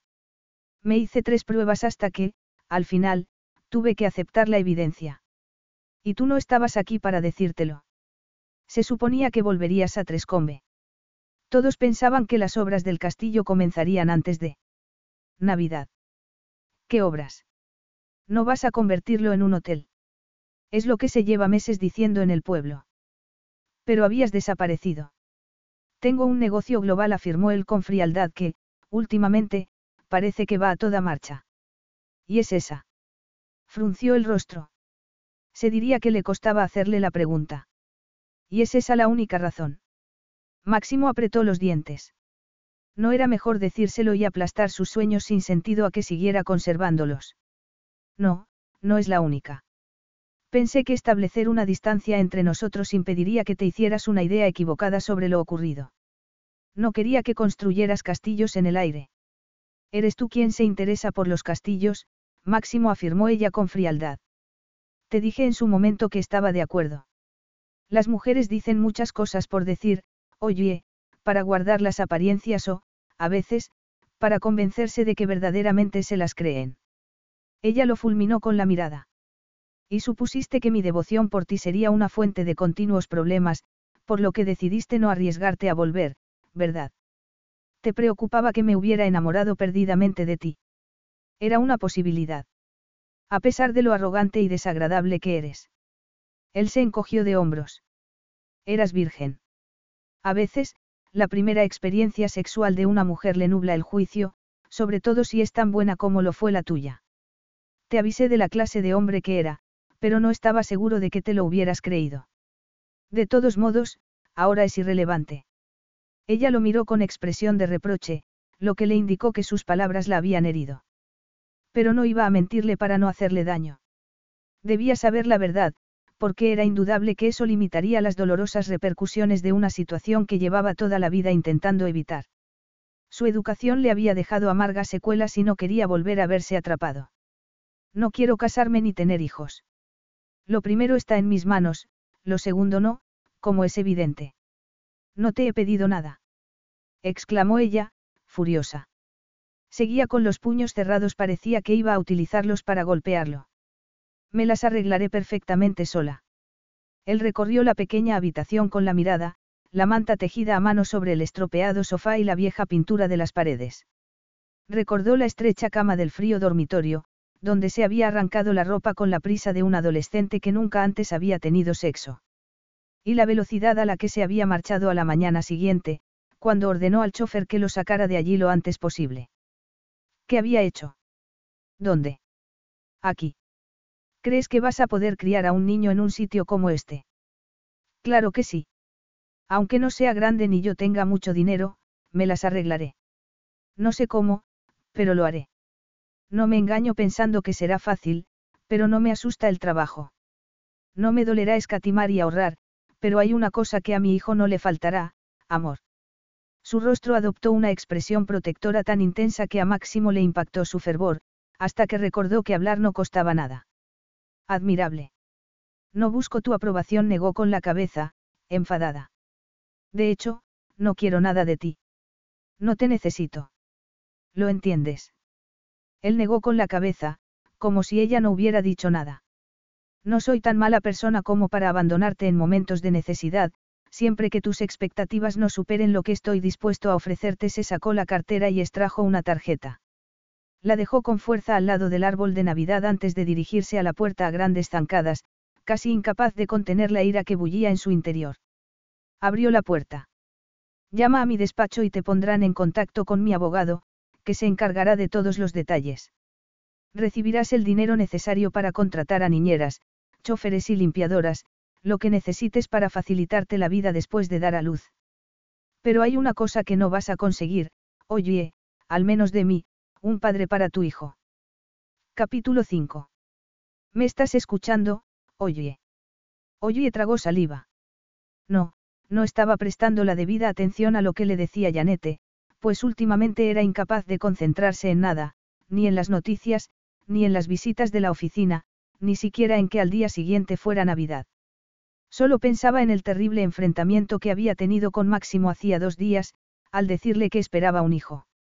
Él había reaccionado con ira. Incredulidad. Las dos cosas. Además se había mostrado muy frío y distante. Había hecho todo lo posible para rechazarla. Nadie diría que habían sido amantes. Aunque, se podía considerar amante a alguien con quien ni siquiera habías pasado la noche entera. Por si fuera poco, a la mañana siguiente, al llegar al trabajo, Janete le había pedido que hiciera una tarta para Máximo, para celebrar la compra del castillo. Era lo último que a Oye le apetecía hacer, pero no halló ninguna excusa para negarse. Lo siento mucho, Janete, pero espero un hijo de Máximo, que se ha mostrado tan poco razonable que me entrarían ganas de echar arsénico en la masa. Aceptó sumisamente, a pesar de la amargura y vergüenza que sentía. Mientras batía los huevos y pesaba el azúcar, era incapaz de quitarse de la cabeza la imagen del rostro airado de Máximo y de preguntarse qué sucedería. Conservaba la tarjeta que él le había dado antes de decirle que se pusiera en contacto con sus abogados. Había afirmado con crueldad que su dinero la permitiría contratar al personal que necesitara y dio por concluida la conversación anunciándole que no tenía intención de ser el padre de su hijo. Eso, a ella, le daba igual. ¿Acaso creía que ella, o su hijo, querían tener algo que ver con un hombre que no había ocultado su consternación al enterarse de la noticia? De todos modos, lo fundamental en aquel momento era conservar el empleo, ya que necesitaba trabajar más que nunca. Por eso miró a su jefa y sonrió débilmente. ¿Qué decías, Janete? Te felicitaba por la tarta, oye, que es preciosa, aunque debo reconocer que no está a la altura habitual. Oye asintió. No lo estaba. Por desgracia, le había caído una lágrima encima, una vez acabada, y sus esfuerzos por arreglarlo solo empeoraron las cosas. Sé que no tiene tan buen aspecto. ¿Qué le vamos a hacer? Estoy segura de que él no lo notará. Lo que cuenta es la intención. Eso hará que se dé cuenta de que la agencia siempre está dispuesta a hacer un esfuerzo adicional, en el caso de que esté pensando en comprar más propiedades en la zona. No se te olvide llevársela hoy. Llevársela. Oye se percató por la expresión de su jefa que no había disimulado el horror en la voz. ¿Quieres decir que lleve la tarta a Máximo? Al señor Díaz le corrigió su jefa mirándola con severidad. Desde cuando tuteas a los clientes, oye. Claro que quiero que se la lleves tú. Creí que estarías encantada, después de haberlo monopolizado en la fiesta. Si no, ¿quién va a ir? Pero. Los demás empleados están muy ocupados en estas fechas, pero tú no tienes familia. Lo haría yo, pero he conseguido una cita a través de una página web de contactos. Me parece mentira. Janete no pudo ocultar un destello de esperanza en sus ojos excesivamente maquillados. Se encogió de hombros. Asegúrate de que la tarta llegue al castillo esta tarde. También hay unos papeles que debe firmar. Será mejor que te marches, miró por la ventana. No me gustan esas nubes. Además, hay previsión de nevadas durante las fiestas. Dave te dejará al principio del sendero, de camino a la cita que tiene a las cuatro, pero tendrás que volver sola. Oye se esforzó en sonreír, pero estaba destrozada. Tenía miedo de ver a Máximo de nuevo. La vergüenza e incomodidad que le producía volver a enfrentarse al padre de su hijo no era algo que deseara experimentar. Pero, al no poder explicar por qué no quería ir, ya que se imaginaba la reacción de Janete, si lo hacía, el sentido común le indicó que no tenía más remedio que aceptar. El sentido común. Era paradójico que algo en lo que llevaba toda la vida confiando la hubiera abandonado cuando más lo necesitaba. De haber sido razonable, no se habría acostado con Máximo, seducida por su sonrisa y su cuerpo. Miró por la ventana. La calle principal estaba llena de gente haciendo las compras de última hora. Al elevar la vista al cielo comprobó que Janete no había exagerado.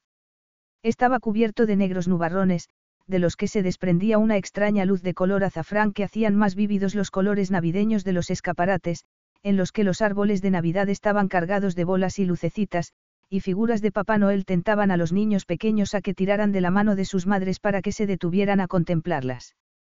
A Oye se le aceleró el corazón. Los niños. Eso era lo que ella tendría al cabo de poco tiempo, un niño, que primero sería un bebé, pero que crecería y... No, antes de comenzar a imaginarse un futuro inimaginable, debía centrarse en el presente. Había algo que no podía posponer.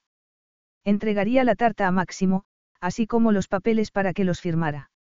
Lo haría con calma, de forma aparentemente tranquila, y, si él volvía a sacar el tema de los abogados, le diría que sería mejor tratar ese asunto cuando hubieran acabado las fiestas. Pasadas las tres de la tarde, Dave la dejó al principio del sendero. Sujetando con fuerza la caja de la tarta, Oye comenzó a subir la empinada colina. Desde allí, el viejo castillo resultaba imponente. Dominaba el verde paisaje con sus torres y torreones. Hacía tiempo que no era un hotel, pero el entusiasmo de Oye ante la idea de que volviera a serlo había disminuido, debido al cambio que su vida había sufrido. Trató de imaginarse lo que sería traer una nueva vida al mundo. Podría abrir la tetería con un bebé a cuestas, a pesar de las orgullosas afirmaciones que le había hecho a Máximo. Había comenzado a nevar y, al acercarse al castillo, la nieve arreció. Los copos le cubrieron las mejillas. No había señales de vida cuando cruzó el puente levadizo. Se detuvo ante la vieja puerta de roble. Si Máximo no estaba, no podría firmar los papeles. Janete tendría que conformarse. Pero al mirar hacia arriba vio luz en una ventana. El corazón comenzó a latirle aceleradamente, pero ya no podía dar marcha atrás. Dejó la tarta en los escalones y tiró de la campanilla. Mientras esperaba miró a su alrededor para disfrutar de la vista de la nieve cayendo y cubriendo los tiestos y estatuas de una fina capa blanca. Pero, sobre todo, lo hizo porque no quería que Máximo abriera la puerta y la encontrara mirándolo ansiosamente. Debía aparentar que estaba tranquila, a pesar de que distaba mucho de sentirse así. Tenía las manos frías y el abrigo le parecía demasiado fino para el frío que hacía. Empezaba a preguntarse si había alguien en el castillo, cuando la puerta se abrió con un crujido. Ella volvió la cabeza y vio a Máximo. Se le hizo un nudo en el estómago y se maldijo en silencio, aunque no podía controlar una reacción instintiva. A pesar de lo sucedido entre ambos, era evidente que no era inmune a su presencia. Y no era de extrañar porque, vestido de negro, parecía salido de otra época, como si se sintiera completamente a gusto en aquel castillo barrido por el viento, en lo alto de una colina. Una vez, Janete había dicho de él que era, un conquistador, y no iba descaminada. Oye su acento le penetró en la piel como si fuera terciopelo, a pesar de que él tenía el ceño fruncido. ¡Qué sorpresa! Y no bien recibida, a juzgar por la acidez de su tono. Hay unos papeles que debes firmar, dijo ella a la defensiva, resuelta a que entendiera que estaba allí por obligación, no por gusto. Además se sonrojó mientras se inclinaba a recoger la caja y se la tendía Janete quiere que te entregue esto. ¿Qué es? Preguntó él mirando la caja con recelo. Oye se sintió violenta por la fría mirada de sus ojos. Y, de repente, deseó que la tierra se abriera y se la tragara. Una tarta. Una tarta. Queríamos. Bueno, ha sido idea de Janete. Quería celebrar la venta del castillo y me pidió que te hiciera una tarta. ¿Y lo hace con todos los clientes? Preguntó él mientras agarraba la caja. ¿O debo sentirme halagado? Su sarcasmo sacó de quicio a Oye. Había intentado comportarse de forma educada y profesional, pero él se mostraba engreído, arrogante y burlón, como si creyera que ella había ideado aquella excusa para verlo. Pero no estaba tan desesperada. En Navidad se hacen regalos, no. Supongo que por eso me ha pedido que te la haga. No hace falta que te la comas. Se la puedes dar a los pájaros. Seguro que les gustará que algo les llene el estómago con este frío. Seguro asintió Máximo. La tensión crecía en su interior. Se había refugiado en aquel antiguo castillo para huir de las navidades, unas fiestas que evitaba siempre que podía. Pensaba pasar allí unos días, antes de derribar el edificio.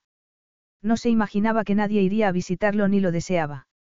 Sin embargo, allí estaba Oye, recordándole una realidad que deseaba olvidar, obligándolo a reconocer que un bebé crecía en su vientre, un hecho que se agravaba porque deseaba tomarla en los brazos y volver a besarla, quitarle aquella ropa sin atractivo y descubrir el delicioso cuerpo que ocultaba, perderse en su dulzura como aquella noche. Hizo una mueca, porque eso no tenía sentido. No iba a formar parte de la vida de ella ni de la de su hijo. Le había dicho que se pusiera en contacto con sus abogados para que no le cupiera duda de lo generoso que sería. Ayudar económicamente a Oye y al bebé era algo que podía hacer, lo único. Un niño necesitaba amor y él no sabía darlo. Tenía el corazón dañado y los sentimientos hechos pedazos. Era algo que había aceptado hacía tiempo. Así que, porque no firmaba los malditos papeles, se mostraba entusiasmado con la maldita tarta y mandaba de vuelta a Oye, por muchas ganas que tuviera de repetir la noche que había pasado en sus brazos. Si se comportaba con frialdad e indiferencia, ella se daría cuenta de que estaba mucho mejor sin un hombre como él. Entra. No te preocupes, no te entretendré más de lo necesario. Vamos a la biblioteca, dijo él cerrando la puerta. A diferencia del resto del castillo, allí no hace frío. Lo que tú digas. Oye lo siguió por los pasillos, abatida. Máximo no la habría podido recibir peor, aunque lo hubiera intentado. Deseó no estar allí, pero, en el momento en que entró en la biblioteca, se olvidó de sus pensamientos. La había visto cuando Janete le enseñó el castillo, antes de ponerlo a la venta. Y le pareció deslucida y poco estimulante. Pero ahora se percataba de las perfectas proporciones de la sala, las intrincadas tallas de querubines y barcos y los enormes ventanales que daban al jardín. Se preguntó si sería por influencia de Máximo, si poseía la capacidad de transformar un entorno sin gracia en un bello lugar, como lo hizo la noche en que lo llevó a su casa. Tal vez fuera el vivo fuego de la chimenea lo que había devuelto la vida a la antigua estancia. La pared desnuda, encima de la chimenea, pedía a gritos un cuadro, un paisaje, pensó Oye, o un retrato. Se podía poner un sofá frente al fuego, o dos butacas, y sentarse a contemplarlo. Se podía convertir un castillo en un hogar. Era poco probable que Máximo lo hiciera. Se volvió y vio que tenía fija en ella su oscura mirada, como si no la hubiera visto antes. En cierto modo, ella se sentía igual, porque le parecía que era la primera vez que estaban solos. Se sentía incómoda en su presencia, lo que era absurdo, teniendo en cuenta lo que habían hecho juntos. O tal vez no lo fuera. ¿Qué sabía ella? Creía que habían compartido intimidad, pero estaba equivocada. En su inocencia, había confundido el sexo con una verdadera cercanía. Pero era evidente que haber estado desnuda en brazos de un hombre no significaba nada, porque, en aquel momento, Máximo le parecía un desconocido.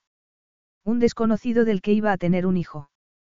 ¿Qué es lo que quieres que firme exactamente? Drivers who switch and save with Progressive save over $700 on average, and those savings add up. Imagine what you could buy in the future. The graphics are so real on this video game console I bought with the savings from switching to Progressive 10 years ago. I can't tell what's real and what's the game, which I think is what people want. You know, in the future, which it is currently. So switch to Progressive and save big because those savings can add up in the future. Progressive Casualty Insurance Company and affiliates. National annual average insurance savings by new customers surveyed who saved with Progressive in 2020. Potential savings will vary. Carlos Alfredo, tu mamá vino por una semana. Ya hace un año que vive con nosotros. Hasta trajo sus gatos. ¿Y yo qué puedo hacer? Lo que puedes hacer, Carlos. ¿Y él quién es? Es Miguel, nuestro experto de TurboTax Live. Como tu suegra hace un año que vive con ustedes, you can claim her as a dependent y así obtener esa deducción de taxes extra. Hacer taxes puede parecer dramático. Por suerte, los expertos bilingües de TurboTax Live ayudan a obtener el máximo reembolso sabiendo que tus taxes están bien hechos. You do your thing, we've got your taxes. Intuit TurboTax Live. La preparación de taxes y la aplicabilidad de las deducciones varían según el individuo. Preguntó él al tiempo que dejaba la caja en la mesa, sin abrirla. Aquí lo tengo, le temblaban las manos mientras rebuscaba en el portafolio y se preguntó si él se habría dado cuenta.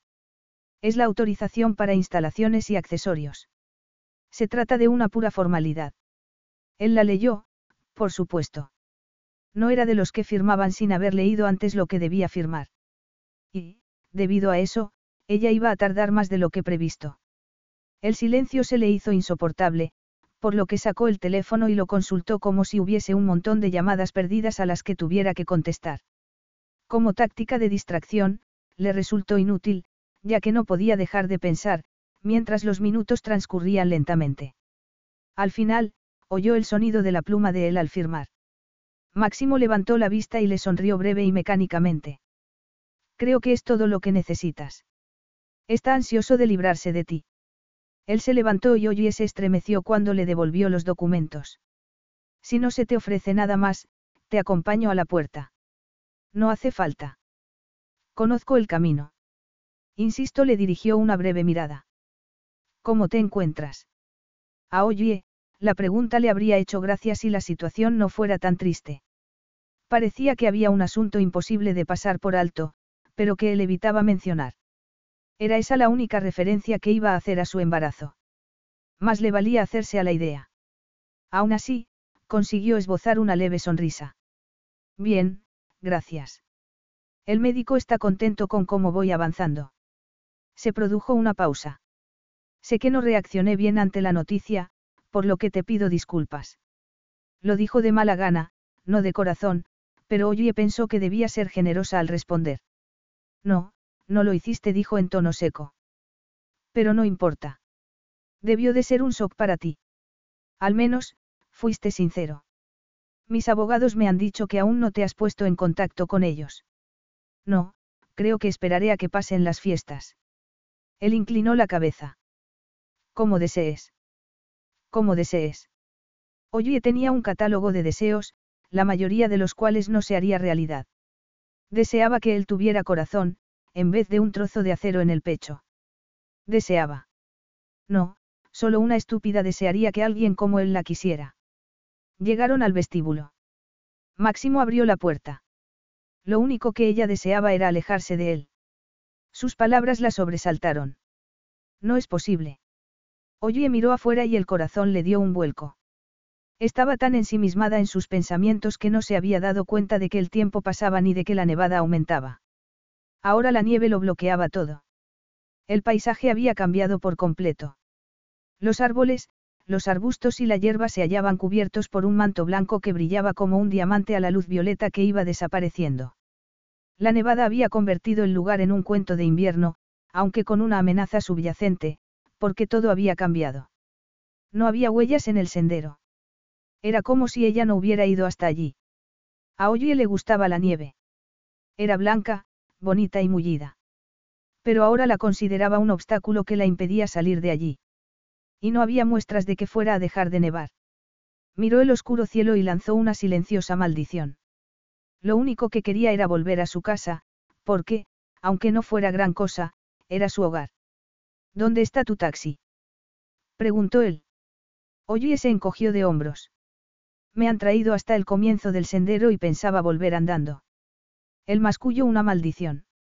Te llevaría yo, pero he dado vacaciones al chofer por las fiestas y se ha llevado el coche. No pasa nada, dijo ella pensando que preferiría volver andando descalza a que la llevara él. He estado toda la mañana encerrada en la oficina, por lo que un paseo por la nieve no me vendrá mal, hizo una mueca al mirarse los pies. Aunque estas botas no son para caminar, tendrán que valer. ¿Te has vuelto loca? Le espetó él. No puedes volver andando con ellas. Pues voy a hacerlo. Me temo que no. Recuerda que estás embarazada. Es poco probable que se me olvide. Tienes la costumbre de que haya que rescatarte cuando hace mal tiempo. ¿No crees que deberías utilizar una de esas inteligentes aplicaciones telefónicas? Vete a la porra. exclamó ella y, desafiante, dio un paso y se hundió en la nieve casi hasta la parte superior de la bota. De repente, Máximo la agarró por la cintura y la levantó para sacarla de la nieve. Ella lo miró a los ojos, que brillaban con dureza. Y, por increíble que pareciera, en medio de la complicada mezcla de emociones que sentía, la que prevaleció fue la excitación al sentir su contacto. Vete a la porra, repitió. La voz aterciopelada de Máximo le acarició la piel. Incluso allí rechazarían a alguien como yo. Por favor, bájame. Quiero volver a casa. No puedes. Mientras el tiempo siga así, no vas a ir a ningún sitio. De momento, tendrás que quedarte aquí, la dejó en el suelo. A no ser que ese fuera tu propósito desde el principio. Ella se alejó de él, aunque eso no le sirvió para aplacar la furia que sentía. ¿Lo dices en serio? Eres tan arrogante que crees que me he quedado atrapada aquí adrede. Él se encogió de hombros. Solo tú lo sabes, oye.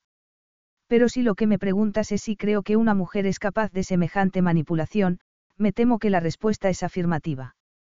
Eres un cínico, murmuró ella. ¿Eso crees? Yo diría, más bien, que soy realista. Pero da igual, volvió a entrar al vestíbulo. Y en vez de quedarnos aquí hablando de lo que consideras mis defectos, será mejor que entres y te protejas del frío. Capítulo 6. Máximo cerró la puerta con más fuerza de la que pretendía.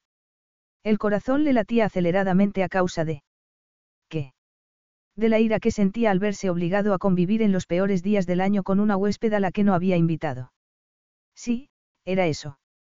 El problema consistía en que Oye no era solo una huésped no invitada.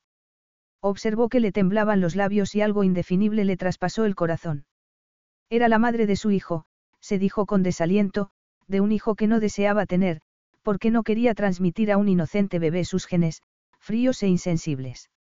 Además, notaba una sensación que amenazaba con desbaratar su intención de mantenerse alejado de la mujer a la que había seducido. Y por muy serio que se pusiera consigo mismo, no le servía de nada. Cada vez que miraba a Ollie experimentaba el mismo deseo. A pesar de todo, seguía deseándola con desesperación, aunque no se explicaba por qué. Le gustaban las mujeres con mucho carácter, duras y sexys, las mujeres que sabían a qué atenerse, no la de grandes ojos inocentes y labios que temblaban cuando los besabas. Prefería el sexo tranquilo, no una pasión desatada de la que el hombre podía quedar cautivo. Establecía los límites desde el principio. Le gustaba tomar la iniciativa en las relaciones, y las mujeres estaban tan ansiosas por tener su cuerpo y su compañía que, invariablemente, accedían a sus exigencias. Sin embargo, con Oye, no había roto con una de las normas que se había autoimpuesto. Decían que una mujer era un misterio hasta que te acostabas con ella y que, cuando eso sucedía, desaparecía parte de la atracción. Eso era lo que siempre le había sucedido antes. Entonces, ¿por qué no ahora? Porque quería saber más de ella. Y porque experimentaba la abrumadora necesidad de tumbarla y cubrir su suave cuerpo con el duro y ardiente deseo del suyo hasta que gritara su nombre. Aunque, en aquel momento, ella lo fulminaba con la mirada como si fuera la encarnación del demonio, su ira no enmascaraba su propio deseo. El leve sonrojo de las mejillas y el oscurecimiento de sus espectaculares ojos grises eran una indicación fiable de que distaba mucho de permanecer indiferente ante él. Y puesto que, forzosamente, iban a tener que estar juntos hasta que la nieve se derritiera, podía ser buena idea aprovechar dicha química sexual, tan potente. Debían hacer algo para entretenerse durante las largas horas que los esperaban. Y el día siguiente era Navidad, una fiesta en la que, hasta entonces, se limitaba a sobrevivir, pero para la que ahora veía la posibilidad de convertirla en otra cosa. En algo erótico. Sin embargo, al observar la vulnerabilidad del pálido rostro de ella, se obligó a atender a razones. No debes tener relaciones sexuales con ella, sino solo proporcionarle refugio hasta que cambie el tiempo y pasar con ella unas horas. Voy a enseñarte tu habitación, dijo él con frialdad. No hace falta. No pienso quedarme más de lo necesario. Te quedarás hasta que sea seguro volver, lo cual, por descontado, no va a suceder antes de que se haga de noche. Sus miradas se enfrentaron hasta que, al final, ella asintió. Me parece que no tengo elección. Exactamente. Ahora, ven conmigo. Oye subió detrás de él la escalera de piedra que conducía al piso superior del frío castillo. Estaba asustada de cómo se sentía, de querer acariciarlo. Porque él no la deseaba. Era algo que no debía olvidar. La consternación que sentía por tener que quedarse allí tal vez resultara cómica a ojos ajenos, pero era muy dolorosa. Eso sí, nadie podía acusar a Máximo de ser una persona falsa. Era sincero hasta decir basta, lo cual tenía que ser bueno. Y, puesto que ella estaba allí, debería aprovecharlo y ver el lado bueno de la situación. Tanto por ella como por él. Máximo abrió la puerta de uno de los dormitorios y oye, al entrar, se dio cuenta de que allí hacía incluso más frío. La cama estaba sin hacer y la habitación prácticamente vacía, sin adornos ni muebles bonitos. Era evidente que aquella no iba a ser una noche buena de ensueño. De ninguna manera. Hay ropa de cama en el armario que hay en el pasillo, le indicó él. Frunció el ceño al ver que ella tiritaba. ¿Tienes frío? Un poco. Voy a ver qué puedo hacer. En mi vida he visto nada tan arcaico como el supuesto sistema de calefacción de aquí.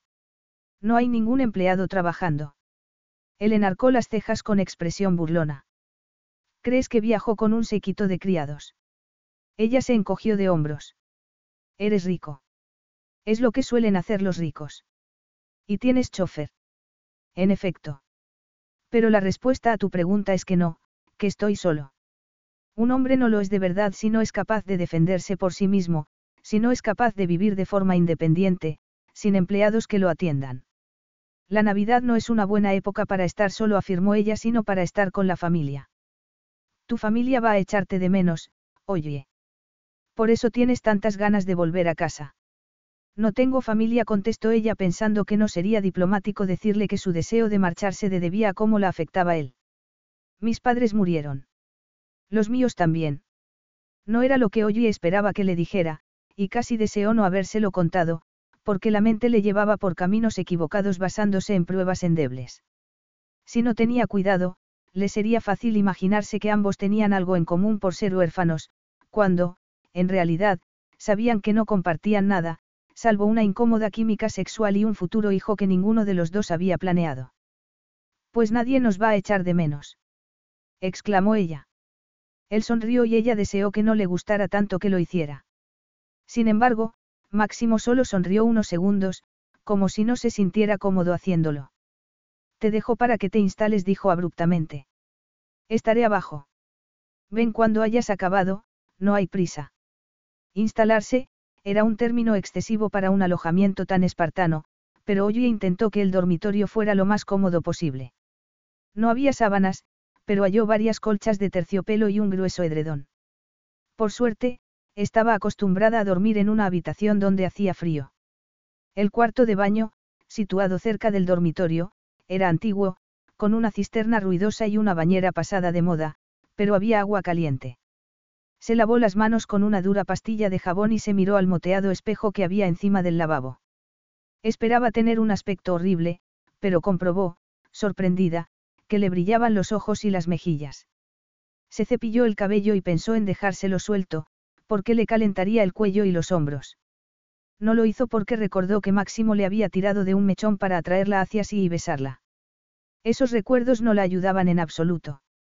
Se hizo un moño y bajó al piso inferior en busca de Máximo. No estaba en la biblioteca, pero le llegó un aroma a comida, por lo que recorrió un laberinto de pasillos hasta la cocina. Al llegar oyó que había movimiento en ella y al entrar vio lo que menos se esperaba. ¿Qué esperaba? No estaba segura, pero no, desde luego, ver a Máximo, que le daba la espalda, con las mangas enrolladas y removiendo algo. Probablemente hizo ruido, porque él se volvió. Su piel morena brillaba por el calor del fuego. Y fue como si ella se diera cuenta por primera vez de lo increíblemente guapo que era. Sosteniendo una cuchara de madera como un director de orquesta sostendría la batuta, estaba muy sexy.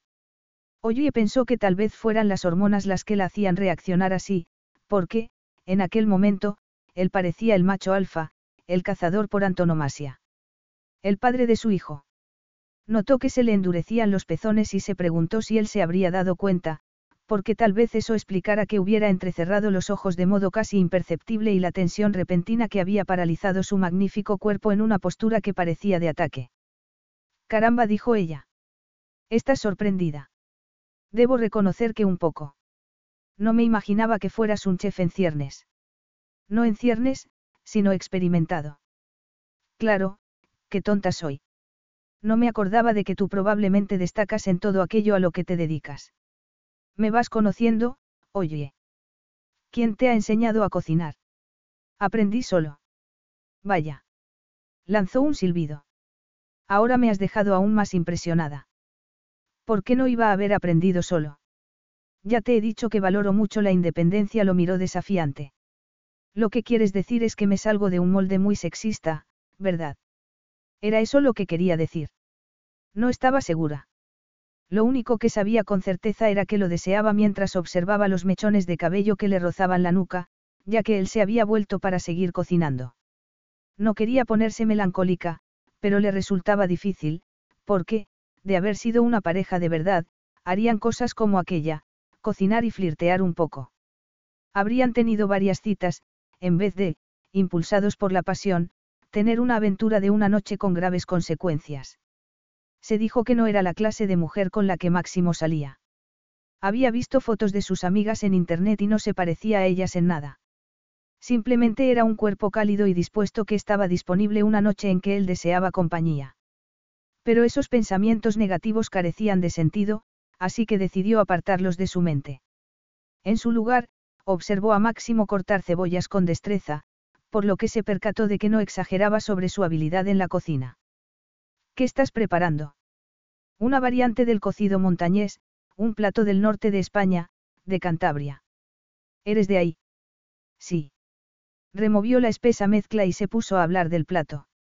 Era evidente que se sentía más a gusto que haciéndolo sobre su lugar de nacimiento. Es una especie de sopa de invierno. Lleva carne de cerdo, chorizo, judías blancas, verdura, cebolla, ajo y lo que quieras echarle. ¿No es? ¿El qué? Se volvió a mirarla. No es que, oye. No es la clase de plato que pensaba que tomarías ni, mucho menos, que prepararías. ¿Por qué? Oye recorrió con el dedo una profunda grieta que había en la vieja mesa preguntándose cuánto llevaría allí. ¿Por qué me parece una comida propia de un trabajador? ¿Acaso no lo soy? Ella sonrió ante lo absurdo de la pregunta. Claro que no. Puede ser, dijo él en voz baja, pero lo fui. Ella alzó la vista de la mesa y lo observó mientras tapaba la cacerola y bajaba el fuego. Tú. Un trabajador. Máximo no contestó inmediatamente, sorprendido de haberle dado la oportunidad de proseguir con aquel tema de conversación, porque se tenía prohibido hablar del pasado, sobre todo con sus amantes. Las mujeres siempre hacían preguntas, y entendía el porqué. El conocimiento otorgaba poder y, cuanto más sabías de una persona, más íntima creías que era la relación. Sin embargo, la intimidad que suponían sus amantes era producto de su imaginación. Normalmente les recomendaba que consultaran Internet, si querían saber más de él, ya que estaba seguro de que solo averiguarían lo que él quería que supieran. Había conseguido que su perfil ofreciera muy poca información, para lo que había contratado a un experto en tecnología informática. Su pasado era privado.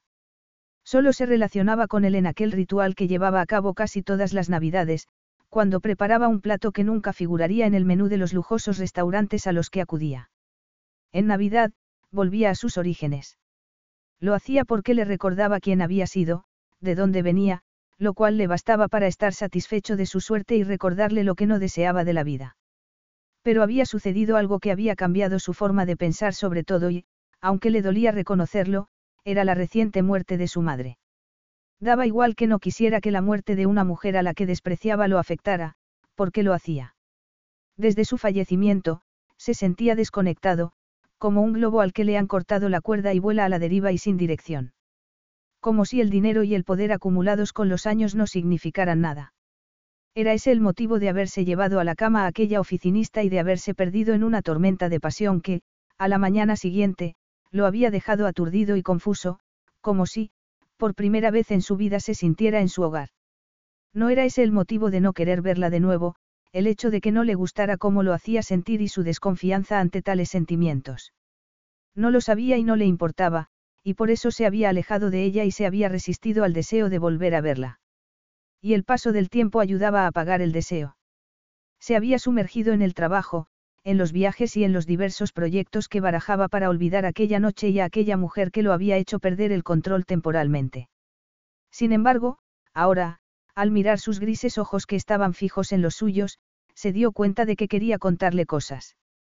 Nada muy profundo, desde luego, pero le divertiría hablarle de sus comienzos, demostrarle el verdadero hombre que había bajo la lujosa fachada. Tal vez eso haría que dejara de pensar en tomarla en los brazos y comenzar a besarla, lo que le complicaría la vida de un modo innecesario. Sí, fui un trabajador. Si conoces mis raíces, entenderás por qué. Soy hijo único de madre soltera, y el dinero no abundaba. Recuerdo que pasaba hambre, que siempre tenía hambre. Mi necesidad de conseguir comida prevaleció sobre la educación escolar. De todos modos, la escuela no era gran cosa. A los 14 años comencé a trabajar en la construcción de carreteras. Ella lo miró con los ojos como platos. A los 14. Era legal. Él se encogió de hombros. Lo dudo, pero antes no había tanto control. Era otro mundo. Quienes me contrataban no sabían mi edad y, aunque la hubieran sabido, les habría dado lo mismo. Mentía sobre tu edad. Los dejaba creer lo que querían. Es lo que la mayoría de la gente hace en la vida, oye, por si aún no te has dado cuenta. Era alto y fuerte para mi edad y parecía mayor. Además, mi trabajo hablaba por sí solo. Comencé con un pico y una pala. Rompía rocas con un mazo intentando no inhalar el polvo. Aprendí mucho sobre construcción, soltó una breve risa. Pero mucho más sobre la naturaleza humana. ¿En qué sentido? La voz de ella era suave, demasiado suave para resistirse a ella. Máximo, sin saber por qué, ni siquiera lo intentó. Aprendí a luchar. Aprendí que un hombre puede perderlo todo por la bebida y que el juego es un camino rápido hacia la ruina. Pero, sobre todo, aprendí que no quería seguir haciendo ese trabajo toda la vida. No, supongo que no. Entonces, ¿cómo pasaste de ser un trabajador? Ella agachó la cabeza y recorrió todos los arañazos de la mesa con el dedo, como si no quisiera mirarlo. Y él, en cierto modo, se alegró, porque sus hermosos ojos grises eran penetrantes y no era fácil pasar por alto su sincera mirada. No hay que ser un genio para entenderlo. Siempre llegaba el primero y me marchaba el último y ahorré todo lo que pude para comprarme mi primera excavadora. De una pasé a cinco y al final a veinte, por lo que pronto me convertí en el subcontratista preferido de las grandes empresas. Comencé a construir carreteras y, después, vías férreas, y seguí adelante sin mirar atrás. Ella asimiló lo que le acababa de decir y se quedó callada durante unos segundos. No es. Lo que te esperabas. Concluyó él mordazmente. Creías que había nacido con un pan debajo del brazo, que mi familia tenía dinero. Algo así. Pareces estar muy a gusto con tu fortuna y contigo mismo. Gracias, dijo él con gravedad y un tono de aprobación en la voz.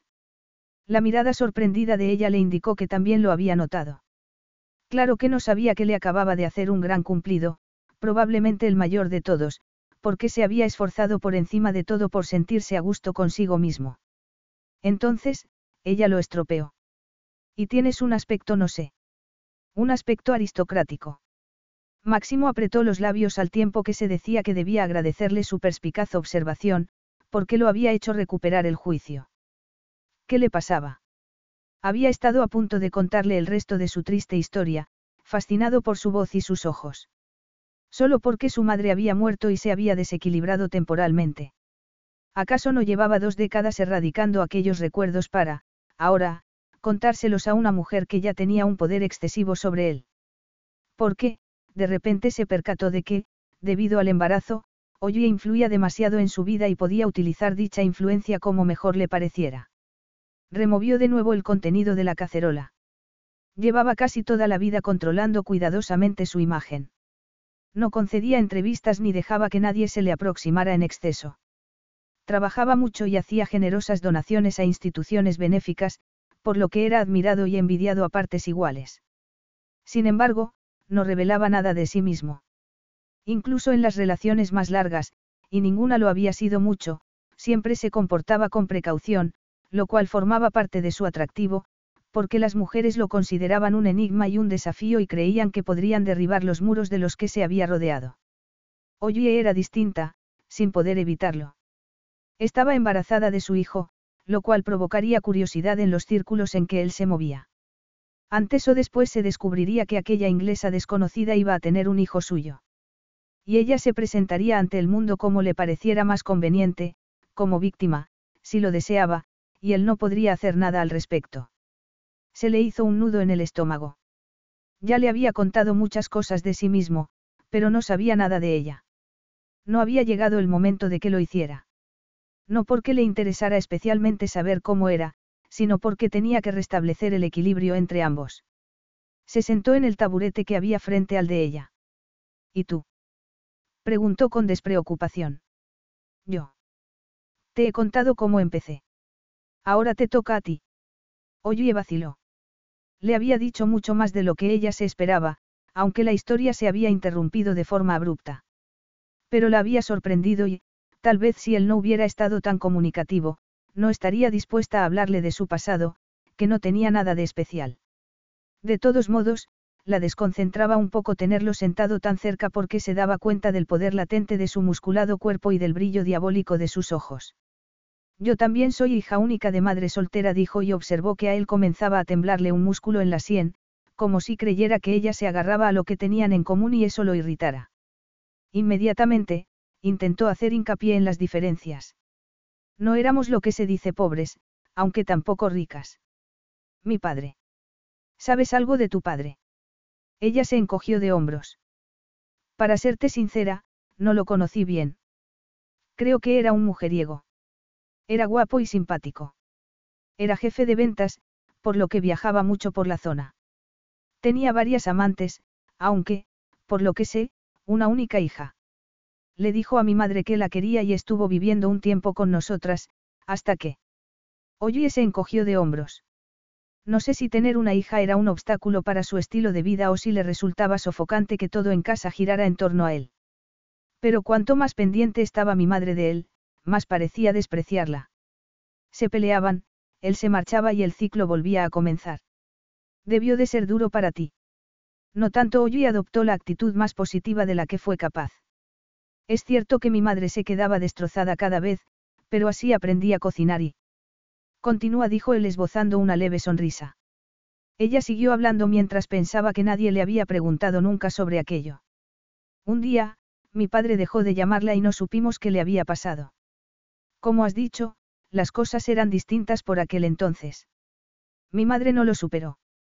Cuando murió, vendí la casa y fui a una escuela de cocina. Allí entablé amistad con una chica y utilicé el dinero que me quedaba para abrir, con ella, una tetería en Londres. Is your bunion causing pain or preventing you from wearing your favorite shoes? Have you considered a bunionectomy? Midwest Clinical Research Center is currently enrolling a clinical trial for an investigational pain medication following a bunion removal surgery. Qualified participants between the ages of 18 and 75 may receive a bunion removal surgery at no cost, as well as access to an investigational pain medication. They may also be compensated up to $1,170 for their time. To learn more, call 937-588-6622 or go to removemybunion.com to fill out a short survey and see if you may qualify. Now through February 2nd, join a clean and spacious Planet Fitness for zero enrollment and only $10 a month. With tons of equipment and free fitness training, it's the perfect place for everybody to work out. Even me, mother of very fussy triplets and one very colicky husband. Especially you, Supermom. You'll release endorphins and have more energy. I remember having energy. Start feeling spectacular today. Join in club or at planetfitness.com. Zero enrollment, $10 a month, cancel anytime. Deal ends February 2nd. See club for details. Pero pasó algo, ¿verdad? Era perspicaz, pensó ella, o tal vez un empresario con tanto éxito tuviera un sexto sentido que le indicaba cuando un negocio no iba a funcionar. Mi socia me pidió prestada una elevada cantidad de dinero que no me lo devolvió. Eso es robar. Quería devolvérmelo pero, como no lo hacía, me cansé de esperar y de acudir a tribunales de reclamaciones menores. De todos modos, habíamos elegido un lugar sin ningún futuro. Era una zona más adecuada para un café moderno que para un local donde se servía té acompañado de escones, nata líquida y mermelada. Así que decidí venir a Devon, que es un lugar más adecuado. Por eso, con independencia de lo que suceda, me alegro de que tú también hayas venido. Él se quedó sorprendido. Ah, sí. Sí, y no por el bebé, que ya sé que para ti ha sido una mala noticia, no hizo caso de la expresión dolorida de él y siguió hablando. No debería haber ocurrido, pero ha ocurrido, y haré lo que esté en mi mano para que nuestro hijo tenga una buena vida. Ya viví con un hombre que no quería ser padre, por lo que acepto que no quieras formar parte de su vida. Es mejor así. Es mejor que afrontemos las cosas desde el principio para saber dónde estamos. Oye. Déjame acabar, por favor respiró hondo y lo miró a los ojos. Lo que me alegra es que hayas comprado este castillo, porque el pueblo revivirá. Se beneficiarán mi negocio y todos los demás de Trescombe. Él se levantó a toda prisa a ver cómo iba el cocido, con una expresión de incomodidad en el rostro, y ella se preguntó si lo estaba aburriendo. Vaya, ya son las siete, comentó mirando el reloj. Dentro de cinco horas será Navidad. Estoy ansioso. Ella lo observó mientras acababa de preparar la comida, a pesar de que deseaba apartar la vista de sus ágiles movimientos y del modo en que los vaqueros se la ajustaban a las duras nalgas. Pero le fue imposible. Y cada vez era más consciente de que estaban solos en aquel edificio hermoso y desolado. Notaba que la tensión entre ambos aumentaba, como incitantes capas oscuras que se iban acumulando y convirtiendo en la promesa de algo increíblemente dulce. Vamos a comer, dijo él bruscamente. Su rostro seguía tenso mientras servía el cocido. Y su áspero tono destruyó la frágil armonía que se había establecido entre ellos. Capítulo 7. Oye tiritaba bajo las colchas y movía los dedos de los pies para que no se le congelasen. Reinaba un profundo silencio. Solo se oía el lejano sonido de las campanas de la iglesia de Trescombe. Nada la distraía del hecho de que Máximo dormía en otra habitación del pasillo, lo cual le resultaba extraño. Estaría él pensando en ella y en su situación o se hallaba profundamente dormido, ajeno a la presencia de su invitada. En medio del silencio nocturno, oyó oyó la duodécima y última campanada que anunciaba que había llegado el día de Navidad. Menuda Navidad. Se hallaba atrapada en un castillo, frío y casi desierto, con un hombre que no quería que estuviera allí. Dio la vuelta a la almohada y le propinó un puñetazo. Por muchas ovejas que contara, le era imposible conciliar el sueño. Desde las diez que se había acostado, solo había conseguido dormitar. Máximo se había quedado trabajando en la biblioteca. La cena fue incómoda. La comida estaba deliciosa, desde luego. El cocido cántabro le salió muy bien a Máximo. Se quedó impresionada por su habilidad culinaria y se lo manifestó. Sin embargo, no fue insensible a las palabras no pronunciadas que se balanceaban en el aire como bolas invisibles, como tampoco a la tensión creciente que notaba en el estómago cada vez que él se le acercaba para servirla. Pero la noche anterior había habido algo más que tensión sexual, ya que Oye se enteró de algunas cosas sobre el padre de su hijo. Se alegró al saber que su fortuna no le venía de nacimiento, sino que era un hombre hecho a sí mismo, lo cual hizo que sintiera un indudable respeto hacia él. Sin embargo, después, le dio la impresión de que él lamentaba haberle contado nada, porque, cuando ella intentó preguntarle sobre sus duras circunstancias, él cambió rápidamente de tema. Y, a continuación, la conversación se desarrolló de modo forzado. No mejoró las cosas el hecho de que ella no tuviera nada que ponerse para dormir. Cuando reunió el valor de preguntar a Máximo si le podía prestar la chaquetilla de un pijama, él la miró como si hubiera perdido el juicio. Estás loca. Siempre duermo desnudo. Se produjo otra situación incómoda, y Oye pensó que era demasiada información para procesarla, dadas las circunstancias. Reprochándose su ingenuidad e intentando ocultar su sonrojo, subió a su dormitorio a toda prisa y se dio un baño. Al volver a la habitación halló una camiseta negra sobre la cama, que Máximo debía de haberle dejado allí. Se la puso y notó la suavidad del algodón en la piel y le encantó llevar puesto algo que él había usado antes. Siguió dando vueltas en la cama mientras los minutos transcurrían lentamente. Miró el reloj y vio que ya era la una. Estaba tan inquieta como antes, así que se envolvió en una colcha y fue a mirar por la ventana. Y no pudo evitar un suspiro maravillado, porque la vista parecía la ilustración de un libro sobre el invierno. Ya no nevaba y había luna llena. Su luz banaba el blanco paisaje. Las altas formas de los árboles se elevaban como fantasmas.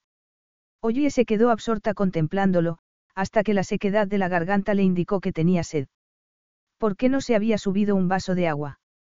Se quedó quieta escuchando, pero no oyó nada. Máximo debía de estar dormido. Abrió la puerta procurando no hacer ruido y recorrió el pasillo. El roce del terciopelo de la colcha en los escalones de piedra era lo único que se oía.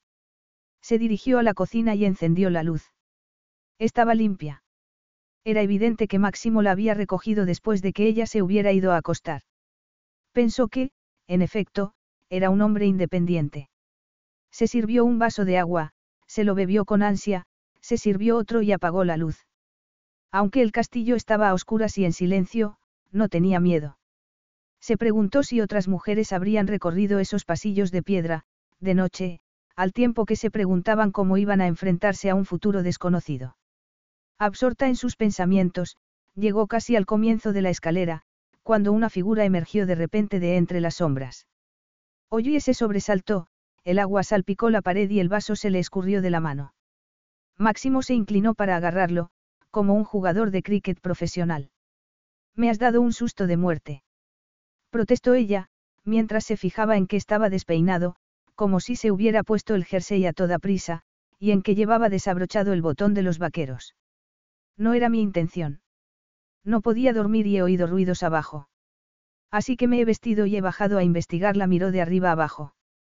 Más vale que te vuelvas a la cama, añadió en un tono repentinamente duro. Hace frío. Ella asintió, pero no se movió. No podía. Parecía que, de pronto, había olvidado cómo utilizar las piernas. Hace frío en todas partes, murmuró. Llevo horas despierta. Él entrecerró los ojos como si estuviera librando una batalla interior. Cuando asintió, Oye no supo si la había ganado o perdido. Tal vez deberíamos hacer algo al respecto, ¿no crees? Su absorbente y escrutadora mirada la estaba debilitando, al tiempo que el deseo los envolvía como un ser vivo. A ella comenzó a faltarle el aire. Estaba al borde de algo cuyas reglas desconocía, a lo que no sabía jugar. Depende de lo que se te haya ocurrido. Él esbozó una sonrisa lenta a la que ninguna mujer en su sano juicio se habría resistido. Tenemos varias posibilidades, subir y que te preste otra camiseta, buscar más colchas como la que llevas, que tanto parecen gustarte, o compartir mi cama para dejar de pasar frío. Tú decides, oye. Si él le hubiera hecho la misma propuesta a la luz del día, cuando le había dejado claro que su presencia allí no era bien recibida, ella se habría negado. Pero la oscuridad contribuía al anonimato, además de despertarle los sentidos, ya de por sí excitados. Y era la mañana del día de Navidad. Un día de deseos mágicos y secretos, cuando todo podía suceder. Notó que, si aceptaba, él no la juzgaría mal, porque era un momento fuera de la vida real y ella lo deseaba con desesperación. Sí, por favor. ¿Cuál de las tres opciones? Ya sabes cuál. Él gruñó suavemente, como si lo complaciera la facilidad con la que ella había capitulado. Dejó el vaso en el suelo y la abrazó. Le apartó el cabello de las mejillas y la miró a los ojos. Ella creyó que iba a besarla, pero no lo hizo. La tomó de la mano y subieron la escalera. Al llegar al final, ella lo miró con una muda pregunta en los ojos, ¿por qué? no albergaba en secreto la fantasía de que Máximo la tomara en los brazos y la llevara a su dormitorio. ¿Quieres saber por qué esta vez no te he tomado en brazos? Si Oye se quedó maravillada de su perspicacia, aunque no le gustó. Se preguntó a cuántas mujeres habría llevado en brazos a la cama en su vida. ¿Por qué estás embarazada y me aterra que te puedas caer? Oye notó calor en la piel ante sus tiernas palabras. Eres muy fuerte para que me caiga y no soy de cristal, Máximo. Yo no mencionaría nada relacionado con el cristal o el vidrio en este momento. La broma aligeró la tensión. Él la miró con expresión impenetrable. Pero puesto que ya hemos acabado de subir la escalera. La tomó en brazos, recorrió el pasillo a grandes zancadas hasta la habitación al lado de la de ella, abrió la puerta de una patada e hizo realidad la fantasía de Oye.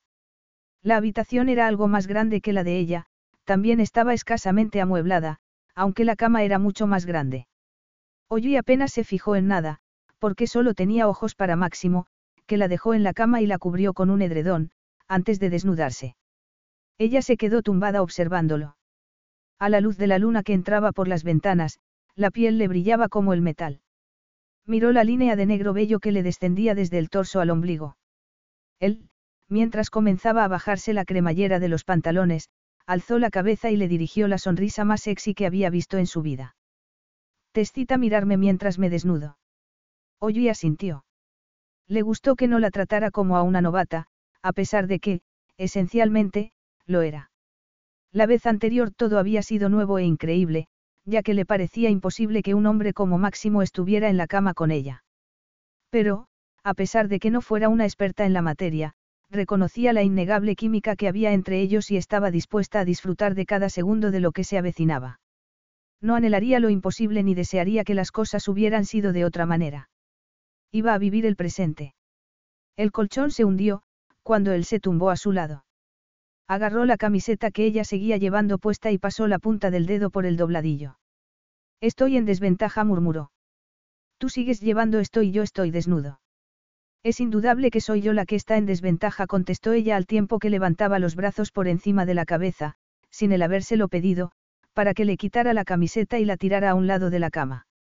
Máximo la tomó en sus brazos, le retiró el cabello del cuello y se lo besó. No esperaba que aquello sucediera. No pretendía que pasara, pero, al final, la tentación había sido muy grande.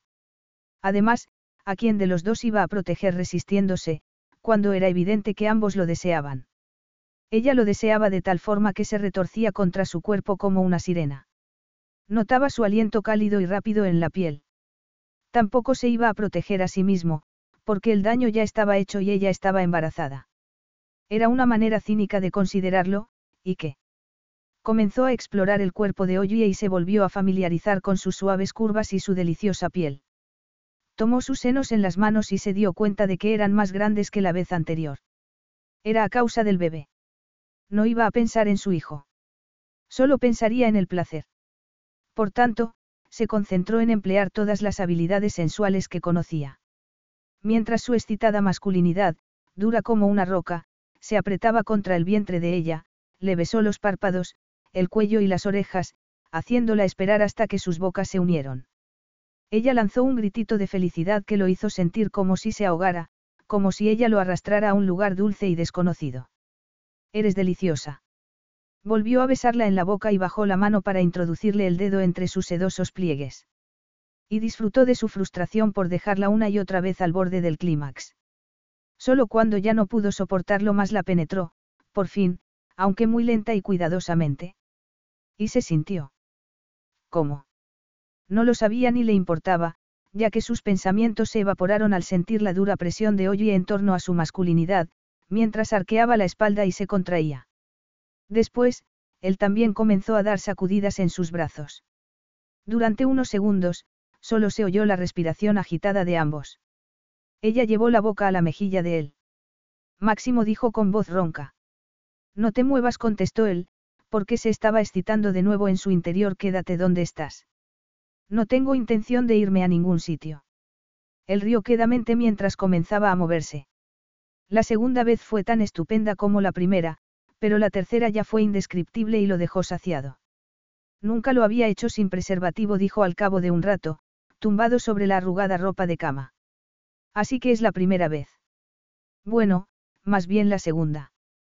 Ella soltó una risita y él debió de quedarse dormido porque, cuando volvió a abrir los ojos, la luz de la mañana había sustituido a la de la luna.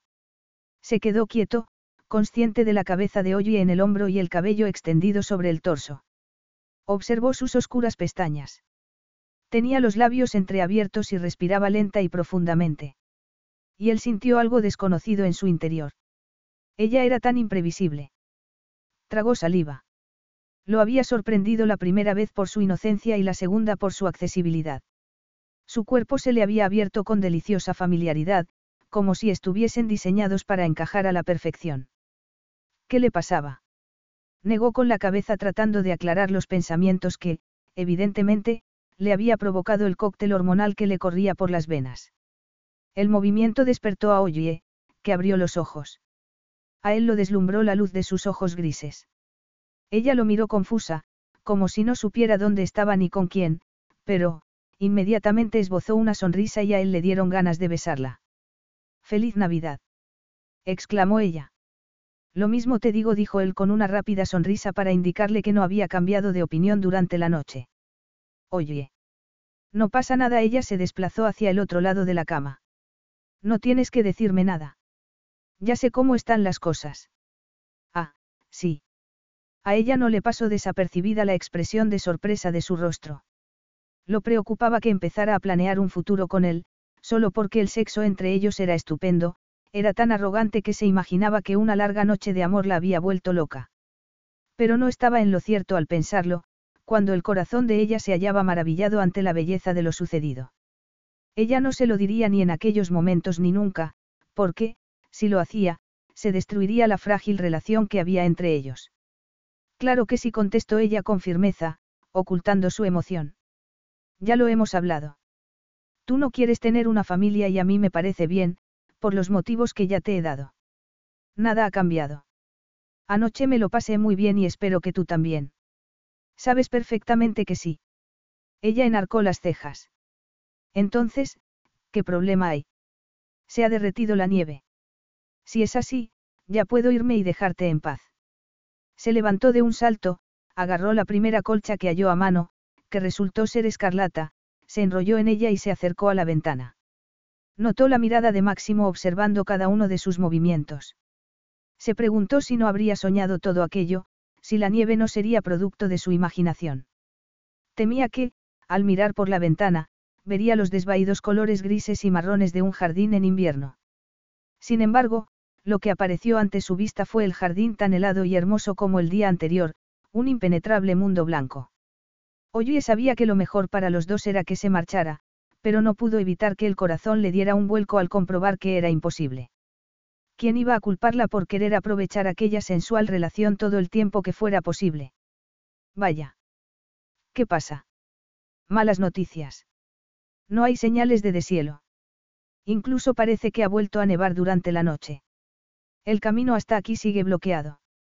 Se volvió a mirarlo. El rostro de él se había oscurecido. Me parece que voy a tener que retrasar mi partida.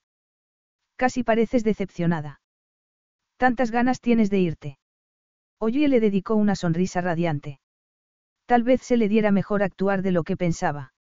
Quizá su relación, si se podía denominar así, con Máximo fuera como la Navidad. A la vista, superficialmente, había un montón de cosas estupendas que te hacían sentir muy bien, pero, al cabo de un par de días, todo acababa y era como si nunca hubiera sucedido. Al pensar en la Navidad, Oye respiró hondo. Aunque Máximo la detestara, a ella no le pasaba lo mismo. A pesar de que no tuvieran ni árbol ni adornos, se las arreglaría.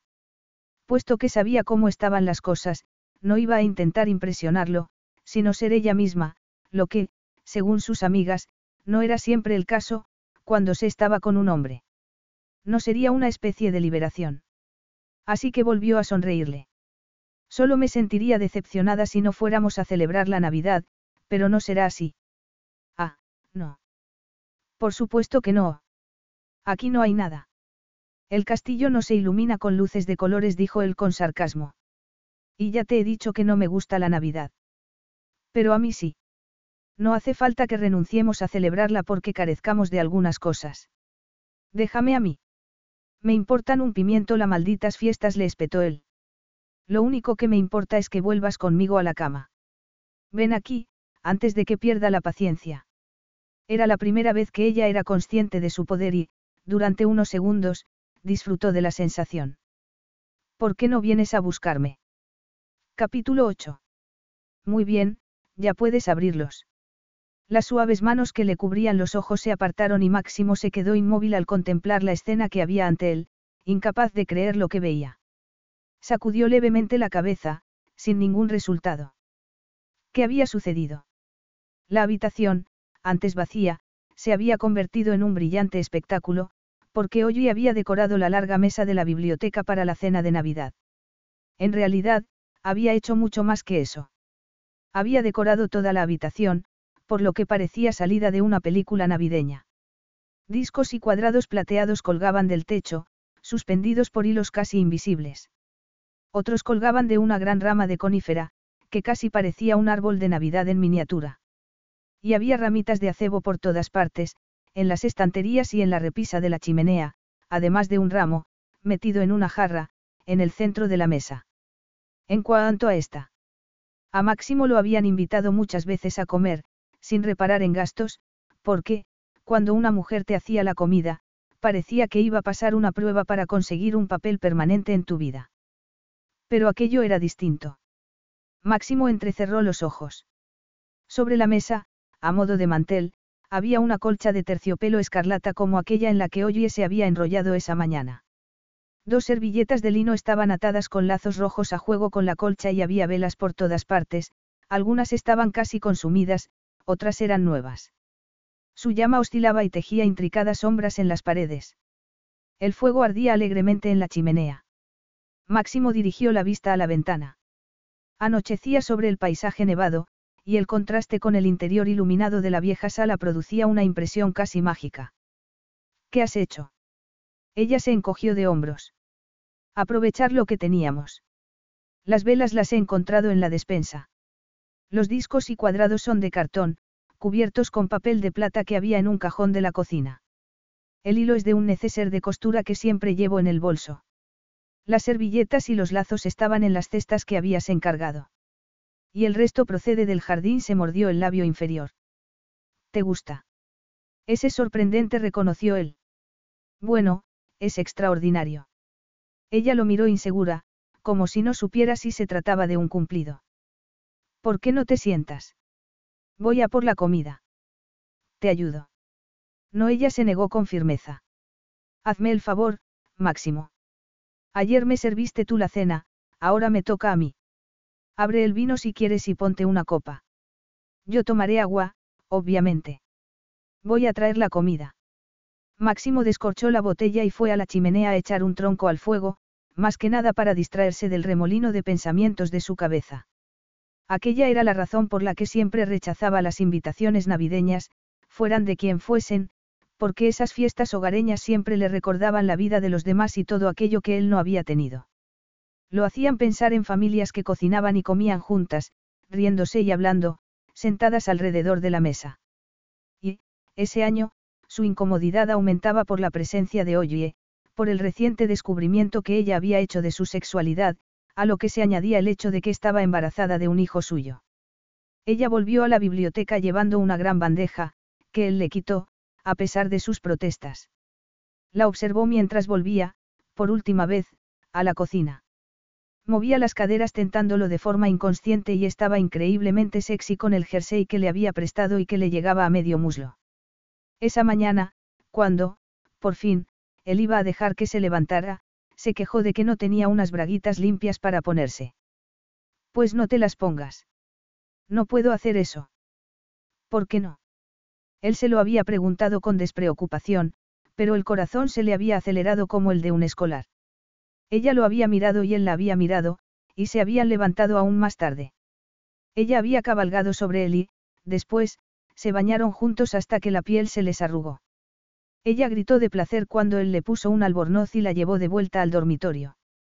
Máximo no recordaba que ninguna otra mujer lo hubiera excitado de aquella manera. Si Oye no se hubiera tomado tantas molestias para preparar la cena, él le habría propuesto que la pospusieran para darse un banquete más sensual. Al sentarse a la mesa no logró eliminar una sensación de desconexión. Pensaba que habían aparecido fantasmas y que se sentaban en las sillas vacías. El fantasma de su madre, muerta recientemente, también el de su padre, aunque se había enterado de su muerte, el año anterior, al leer un periódico español. Pensó en las navidades anteriores. Miró el vientre de Oye y pensó en las futuras. Queda un poco de cocido cántabro, que he vuelto a calentar, dijo ella interrumpiendo sus pensamientos. Y hay distintas clases de queso y de embutido, de los que había en las cestas. Te parto una loncha de jamón ibérico. Notó que la lengua se negaba a responderle, como si no le cupiera en la boca. Negó con la cabeza y tomó un sorbo de vino tinto. Era un vino excelente. Siempre lo bebía de esa cosecha durante sus solitarias fiestas navideñas, pero, esa noche, no habría notado la diferencia, si hubiese sido vinagre. ¿Por qué lo perseguía esa noche el pasado? se preguntó con enfado. Era como un manto sobre los hombros del que no pudiera desprenderse. ¿Te pasa algo? Preguntó Oye. Él negó con la cabeza. No. Perdona que te contradiga, pero es evidente que sí. Vamos a comer, dijo él. Recordó que se habían saltado el desayuno y la comida, por lo que se obligó a comer algo, mientras Oye lo hacía con apetito, lo que lo complació. Ella levantó la cabeza del plato de queso y galletas saladas y dejó el cuchillo con expresión pensativa. ¿Hay algo que me desconcierta? Ah, sí. Preguntó él en tono deliberadamente aburrido porque le parecía que ella pretendía llevar la conversación a un terreno en el que no quería entrar. ¿Se te ocurre alguna idea al respecto? Tengo muchas cualidades, oye, pero no sé adivinar el pensamiento. Su sarcasmo no la disuadió. Se limitó a limpiarse la comisura de los labios con la servilleta. Cuando me contaste que empezaste a trabajar picando piedra, hubo algo que no me dijiste. Probablemente fueron muchas las cosas que no te mencioné. A tus padres, por ejemplo. Tal vez fuera una omisión deliberada. Me refiero, prosiguió ella, como si no lo hubiera oído a que 14 años son muy pocos para empezar a trabajar, con independencia de los que aparentaras. No me has explicado qué dijeron tus padres con respecto a que te pusieras a construir carreteras. Se produjo un largo silencio para que a él le diera tiempo a recurrir a su estrategia habitual de evitar contestar a lo que no le interesaba.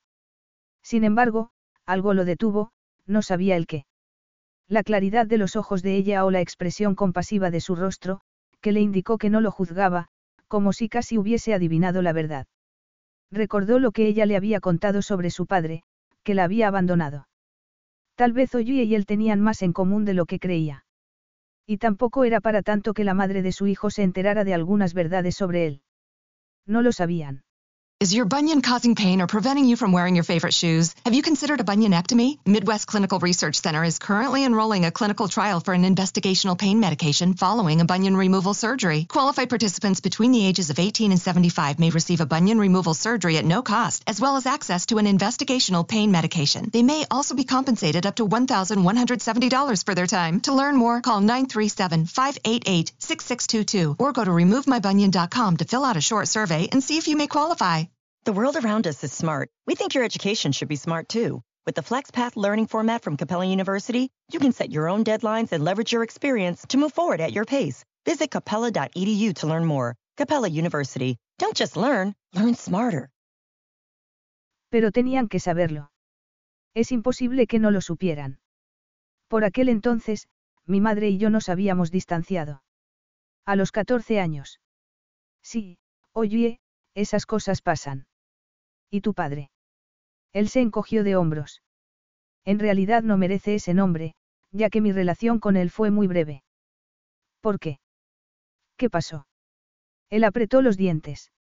Esa era la parte que constituía terreno prohibido, la parte que había intentado eliminar de su vida y de su imagen en Internet, sabiendo que nadie más la revelaría porque, quien lo hiciera, saldría muy mal parado. Muy pocos sabían quién era su padre, lo cual le venía muy bien. Recordó a las enfermeras que lo habían mirado con desprecio cuando se hallaba al lado del lecho de muerte de su madre. Era eso lo que lo impulsaba a romper el hábito de toda su vida y a desahogarse con Oye, esas monjas que lo juzgaban por haber desatendido, aparentemente, a su madre. Como si una persona, por el hecho de ser madre y anciana fuera, de forma automática, una santa que merecía amor incondicional de un hijo al que había rechazado. Mi madre no se casó con mi padre. Yo fui hijo ilegítimo. Ahora no es tan importante, pero lo era en aquel entonces, sobre todo en el país en que me crié. Observó que ella se estremecía y se preguntó si pensaba en su propia situación, si a ella también la juzgarían en aquel pueblo de Devon que ahora era su hogar. Mi padre era uno de los hombres más ricos de España. ¿Conoces la marca de ropa estilo? Claro que la conozco. Casi todas las mujeres del mundo tienen una prenda de esa marca en el armario. Pues él era el dueño, ella lo miró con los ojos como platos. Estaba casado, por supuesto. Tenía amantes y mi madre fue una de ellas. Y ella se contentaba con esa situación. Él entrecerró los ojos. Ninguna mujer se contenta con ser la amante de un hombre, oye. Tal vez por eso se quedó embarazada. De ti. Él asintió. Sí, de mí. Él le dijo, desde el principio, que no quería hijos, porque ya tenía dos hijas y aunque ansiaba tener un hijo varón, pensaba concebirlo con su aristocrática esposa. Aparentemente, su vida era un modelo de respetabilidad y no tenía ninguna intención de modificar esa situación. Máximo apretó los labios. Cuando mi madre fue a darle la noticia de mi futuro nacimiento, supongo que esperaba que cambiara de opinión y que se divorciara de su esposa, pero no lo hizo. No quería provocar un escándalo ni dañar su reputación de hombre de familia. Su expresión se tornó más sombría. La echó de la casa y no le dio nada, ni siquiera después de que yo naciera. No me reconoció como hijo suyo ni, desde luego, contribuyó a mi manutención. Pero, si era tan rico. Compensar a mi madre habría sido reconocer su responsabilidad, algo que no estaba dispuesto a hacer.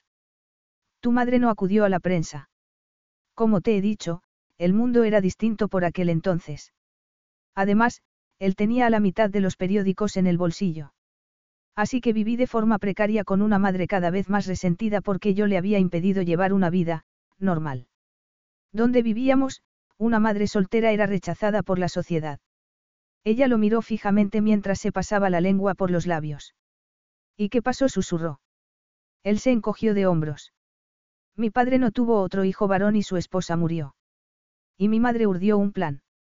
Posteriormente me enteré de que había ido a casa de él a decirle que yo era su vivo retrato, lo que era cierto. En el entorno extremadamente machista en el que él se movía, apeló a su ego y a su orgullo. Le preguntó si no preferiría que su único hijo varón heredara la empresa, en vez de sus hijas, dos mujeres que se marcharían para fundar su propia familia. Así que él accedió a alojarme en la mansión que tenía en el centro de Madrid. Máximo sonrió con amargura. Supongo que quiso ponerme a prueba, como cuando aceptas a un aprendiz temporalmente para ver si vale para el trabajo. En mi caso, con el fin de comprobar si era adecuado para que me reconociera como hijo suyo. ¿Y qué hiciste? preguntó ella, cuando se quedó callado y el silencio se hizo demasiado largo. Fuiste a Madrid. La vida en casa no era precisamente maravillosa y no negaré que la idea de heredar una de las empresas españolas más rentables no atrajera a un niño que solo conocía privaciones. Así que me fui a casa de mi padre. Máximo se encogió de hombros y se quedó callado durante unos segundos. Y pronto me percaté de que la situación en que me hallaba era insostenible. ¿Por qué? Máximo se perdió en los oscuros recuerdos del pasado. Recordó que se había quedado perplejo ante la cantidad de cubiertos al lado de su plato y que se atiborraba de comida como un golfillo callejero, que era precisamente como se sentía, como un niño pobre que había aterrizado en un universo paralelo. Recordó su asombro ante el suelo de mármol de los cuartos de baño, el tamaño de los salones y las cenas que habrían alimentado a un pueblo entero. Recordó a sus hermanastras riéndose de él porque no sabía qué cuchillo emplear, a los criados mirándolo con un desprecio que no se molestaban en disimular, porque lo consideraban un intruso. Un bastardo. Y se dio cuenta de que eso no iba a cambiar y de que lo soportaría todo el tiempo que pudiera, pero se sentía como si estuviera atrapado en un infierno privado. No me sentí bien recibido, resumió con acritud. Ella lo miró como si quisiera que le contara más, pero no iba a hacerlo porque no quería mostrar su fragilidad ni parecer vulnerable ante nadie, ni siquiera ante la madre de su hijo. Al amanecer del día de Nochebuena, me volví a casa de mi madre. Conseguí que distintas personas me llevaran en el coche, de Madrid a Coruña. Llegué poco antes de medianoche. Hacía mucho frío y estaba nevando. Vi el Belén instalado en la plaza del pueblo. Pensé que mi madre habría salido, aunque no para ir a misa. Lo más probable era que estuviera bebiendo en un bar se echó a reír. Pero se había ido. ¿A dónde? Nunca lo supe. Se había llevado todas sus cosas hacía un mes, sin dejar ninguna dirección. No debería haberlo sorprendido, pero lo hizo porque, en su fuero interno, creía que lo quería, ya que era su madre. Pero no lo quería. Cayó de rodillas en la nieve y lloró. Y fue la última vez en su vida que lo hizo. Llevaba comida en la mochila, lo único que había agarrado de casa de su padre. Echó a andar sin saber hacia dónde y, la mañana del día de Navidad, llegó por casualidad a una carretera en obras y esperó a que los trabajadores volvieran después de la fiesta. Y se juró que no consentiría que nadie volviera a hacerle daño, que mantendría a todos a distancia. Mi madre me borró de su vida como si no existiera. Mucho después, cuando yo empecé a ganar dinero, se puso en contacto conmigo. ¿Os reconciliasteis? Nos vimos, dijo él mirándose las uñas. Pero solo le preocupaba lo que le pudiera comprar, no hacer las paces. La mantuve económicamente el resto de su vida, pero no volví a verla hasta hace dos meses. Ha muerto. Él alzó la vista. Estaba muy tenso. ¿Cómo lo sabes? Por la expresión de dolor de tu rostro. Te acompaño en el sentimiento. Aunque hubiera sido cruel contigo, seguía siendo tu madre. Él quiso negar que sintiera dolor, pero ella se levantó y se le acercó. Se sentó a horcajadas en su regazo, lo miró durante unos segundos y apoyó la frente en la suya, algo que nadie antes le había hecho. No tenía nada que ver con el sexo, sino con el consuelo. Y era un gesto increíblemente poderoso. Quiso apartarla de él, decirle que no necesitaba consuelo, pero no hizo ni dijo nada. Olió su aroma a jabón, a limpio, y le pareció que encarnaba las virtudes que nunca había relacionado con una mujer. Inocencia. Decencia. Bondad. La tensión que se le había ido acumulando comenzó a liberarse y estrechó a Ollie en sus brazos con toda la fuerza de la que fue capaz. Se dijo que lo que sentía era deseo. Tenía que serlo. ¿Qué, si no? Los fuertes latidos de su corazón le resultaban familiares, pero el deseo de poseerla era excepcional. La agarró por la nuca y probó el dulce sabor de sus labios, mientras su cabello se le desparramaba por la mano. La besó con más profundidad, hasta que ella se retorció en su regazo. Era evidente que no llevaba braguitas, porque comenzó a notar la humedad que le traspasaba la tela de los vaqueros. Bájame la cremallera. Ella lo hizo con dedos temblorosos y, por fin, él la penetró con un gemido. Y Oye cabalgó sobre él como si hubiera nacido para eso. Era instintivo. Porque, ciertamente, no tenía experiencia. Sin embargo, supo exactamente cuándo quitarse el jersey para que él observara su cuerpo desnudo y el delicioso balanceo de sus senos. El cabello se le agitaba sobre los hombros desnudos. Y él llegó al clímax al mismo tiempo que ella. Y fue un orgasmo como nunca lo había experimentado. Lanzó un grito y sacudió el cuerpo bajo el de ella. Y cuando todo hubo acabado, Oye no dijo nada, de lo cual él se alegró.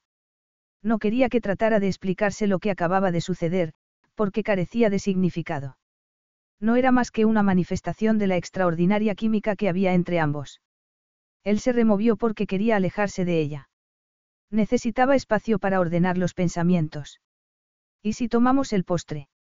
Me temo que no hay postre. Él se separó de ella y frunció el ceño. De verdad. No habías traído una tarta.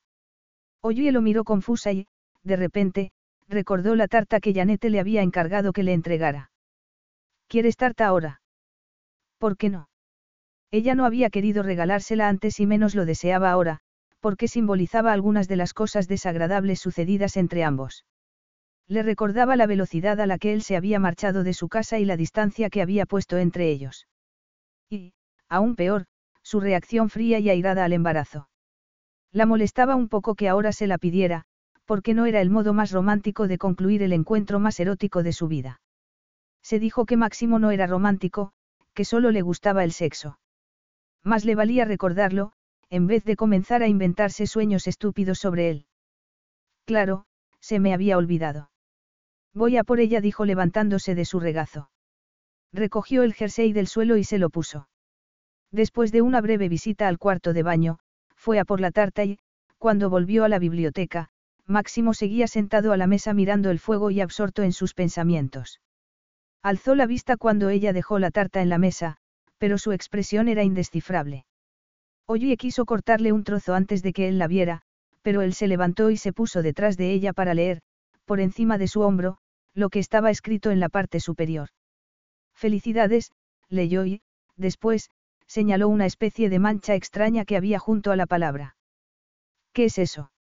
Había adivinado que se trataba de una lágrima que había caído sobre la tarta en un momento crítico.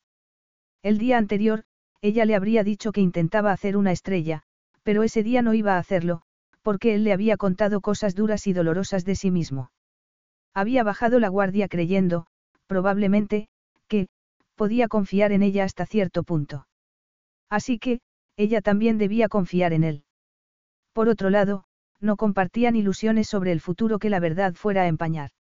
Se encogió de hombros y lo miró a los ojos. Es una lágrima. Sentía compasión por mí misma. Pero ahora no. No, no tiene sentido. Al mal tiempo, buena cara. Máximo agarró la porción que le dio y se llevó un trozo a la boca. Pensó en los días que los habían conducido hasta allí y en los días que vendrían. Comenzó a elaborar un plan de trabajo, del mismo modo que cuando emprendía un nuevo proyecto y tenía que examinar los hechos metódicamente. Mantendría económicamente a su hijo, a diferencia de lo que su padre había hecho con él. Solo lo ayudaría económicamente. Miró a Oye, sentada frente a él, que quitaba cuidadosamente el glaseado de su trozo de tarta, que aún no había probado. Y, de pronto, se percató de que, a pesar de su aparente simplicidad, la situación que le presentaba Oye era muy complicada. Era el primer hombre con el que había tenido relaciones sexuales. El único. No debería significar nada, pero lo llenaba de una primitiva satisfacción, lo cual tendría que inquietarlo. Sin embargo, no era así, sino que le hizo darse cuenta de otra cosa. No quería que se acostara con otros ni tampoco que su hijo llamara, papá, a otro hombre. Y aunque pareciera una actitud posesiva, él la consideraba pragmática. Un padre ausente había oscurecido tanto su vida como la de Oye, por lo que, para ellos, era muy sencillo hacer algo al respecto y ahorrar a su hijo un sufrimiento similar. Cásate conmigo, Oye. Ella alzó la vista del plato y lo miró sorprendida y confusa, como si no hubiera oído bien. Frunció el ceño. ¿Qué has dicho? Que te cases conmigo. Es una orden. Te ha ofendido mi forma de pedírtelo. ¿Quieres que finja, que me arrodille con la anilla de una lata de cola y te diga que te regalaré un anillo de diamantes cuando pueda ir a una joyería. No, Máximo, no quiero que finjas, sino que me digas por qué, de repente, se te ha ocurrido esa extraordinaria idea. Ella no quería que fingiera, así que no lo haría. Porque creo que es la única solución razonable a nuestro dilema. Lo llamas así.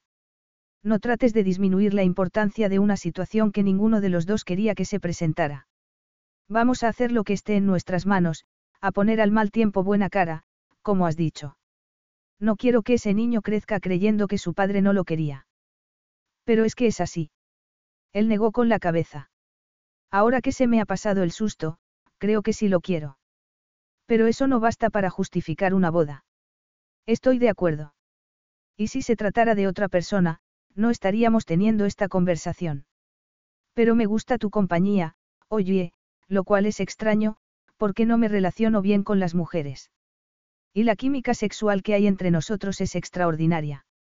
Pero casarse, no es una solución extrema.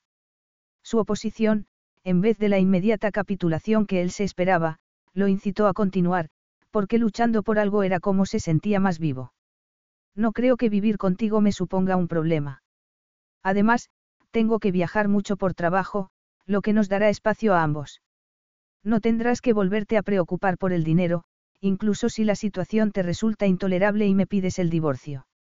La miró, expectante, y ella sintió algo que no podía definir, o que no se atrevía a hacerlo. Pensó que, indudablemente, debería sentirse ofendida por sus despiadadas palabras y que no debería emocionarla una proposición de matrimonio que se hacía por deber. Pero no podía evitar estar emocionada. Lo cierto era que a ella también le gustaba su compañía. Y, aunque carecía de experiencia sobre química sexual, le era imposible imaginar que, en ese sentido, su relación pudiera ser mejor. Pero lo más importante era su hijo. El hijo de ambos. Se llevó las manos al vientre. No debería ofrecer a aquel niño el mejor comienzo posible. Que ella no tuviera que preocuparse por los gastos de su manutención ni porque su hijo careciera de parientes, salvo ella misma. Se había criado así y se había sentido sola y desgraciada. Y a Máximo le había sucedido lo mismo. Claro que no sabía lo que era una conducta normal en el mundo de un multimillonario. Podría ser que él deseara un matrimonio, abierto. Su instinto le indicaba que, eso, a ella le resultaría intolerable. ¿Y qué hay de la fidelidad? Vas a serme fiel. Esa es mi intención, pero también seré sincero. Y si conozco a una mujer a la que desee más que a ti, te lo diré inmediatamente para que nos divorciemos. No era la respuesta que ella deseaba oír, pero tendría que conformarse. Sus palabras volvían a ser despiadadas, pero eran sinceras. Pensó en lo que él le había contado y en la tristeza de sus ojos mientras lo hacía. Era vulnerable, como ella.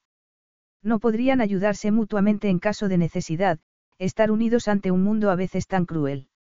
Así que Ollie asintió mientras se sentía invadida por una sensación de calma. Sonrió de todo corazón. Entonces, me casaré contigo, Máximo. Capítulo 9. El deshielo llegó y fue como si la nieve no hubiera existido, como si todo hubiera sido un sueño, como si el día de Navidad y los cuatro posteriores no hubieran sucedido.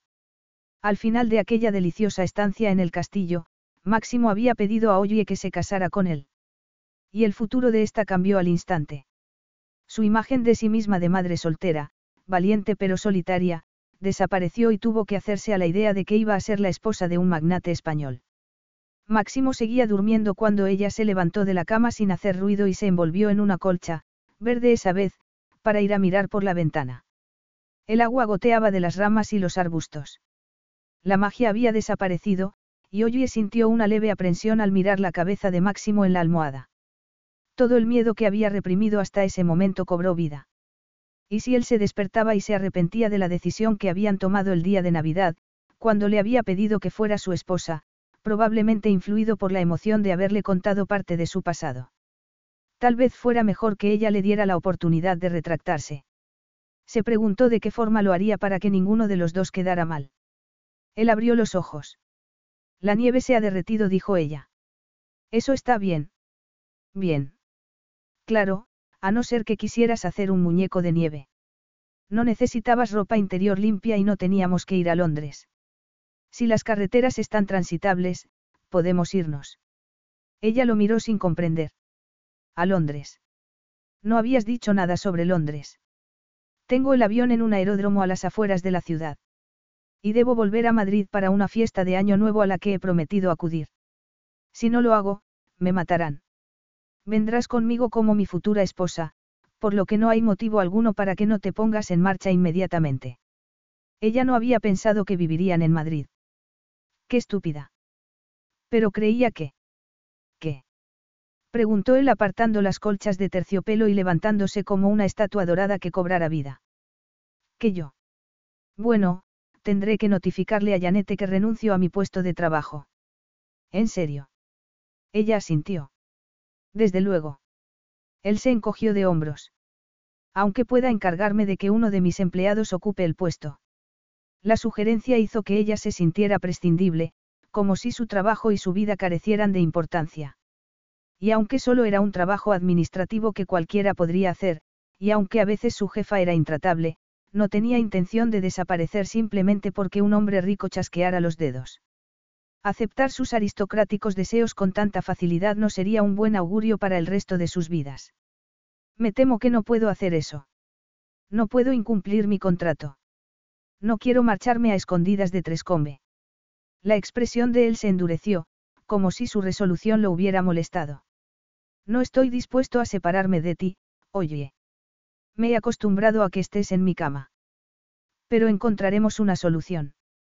Tendremos que viajar en avión de un sitio al otro hasta que puedas marcharte definitivamente, si es lo que quieres. No era lo que quería, desde luego. La aterrorizaba separarse de él y que su relación y la proposición matrimonial se evaporaran con la distancia.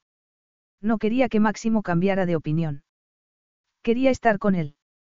Quería ser su esposa y que fuera el padre de su hijo. Pero si Máximo iba a arrepentirse, era mejor que lo descubrieran cuanto antes. Un mes pasa pronto. ¿Tú crees? Él suspiró. Supongo que deberé ser paciente, que no es una de mis cualidades, y admirar tu lealtad hacia tu jefa. Y no vamos a hablar más de ese tema porque voy a volver a llevarte a la cama. Hoy aún resplandecía, cuando la limusina de Máximo comenzó a subir la colina hacia el castillo. Empezaba a hacerse una idea de lo bien que todo funcionaba si se tenía dinero. Las decisiones se ponían en práctica en el momento de tomarlas. Llegaron a su casa y Máximo le dijo que hiciera el equipaje con aquello de lo que verdaderamente no pudiera prescindir. Pero no vamos a marcharnos de Trescombe para siempre, ¿verdad? Me refiero a que no vamos a dejar de venir en el futuro. Porque cuando empieces a reformar el castillo. Vamos a centrarnos en lo esencial, oye. Y aunque su tono era un poco cortante, ella reconoció lo agradable que era que otro tomara las decisiones. Notó que la tensión de su cuerpo desaparecía. Se percató de que era la primera vez que tenía a alguien en quien apoyarse. Había cuidado de su madre física y emocionalmente y de sí misma cuando ella murió. Pero era estupendo dejar que, para variar, otro asumiera la responsabilidad.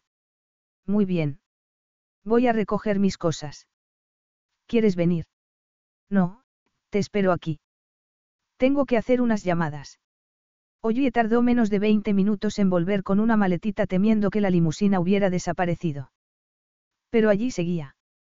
Cuando se montó y el chofer le cerró la puerta, Máximo alzó la vista del ordenador con los ojos entrecerrados y a ella le dio la impresión de que se había olvidado de que estaba allí. Llegaron a Londres, donde él le anunció su intención de renovarle por completo el vestuario, para que llegara a Madrid vestida adecuadamente. Ella se preguntó qué le pasaba al modo en que vestía. Se miró las brillantes botas de cuero, antes de mirarlo a él. ¿Por qué te haría quedar mal? No. No se trata de eso. Pareces una estudiante universitaria, dijo él con suavidad acariciándole el cabello, lo cual, indudablemente, resulta muy sexy, pero no es el aspecto adecuado para mi futura esposa. Si no vas vestida de forma apropiada, te avergonzarás, porque las mujeres con las que te vas a relacionar llevarán ropa muy cara.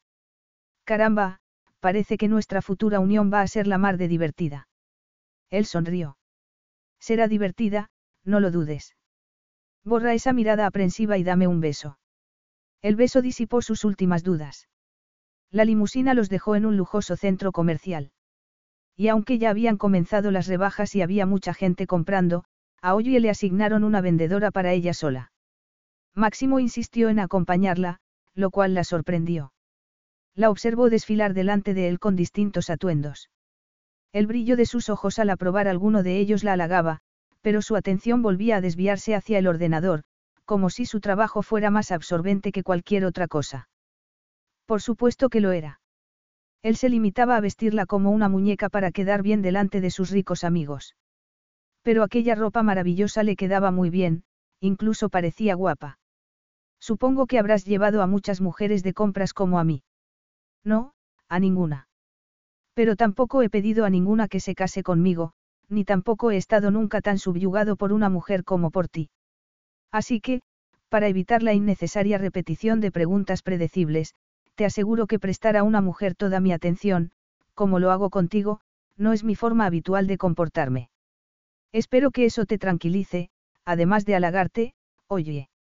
Desde luego, hacía que se sintiera especial. Le entraron ganas de cantar a voz en grito. Se sintió como si pudiera conquistar el mundo. Cuando acabaron de comprar, fueron a comer a un lujoso restaurante y, después, volvieron al centro comercial. La condujeron al spa, donde la depilaron, le hicieron la pedicura y la maquillaron.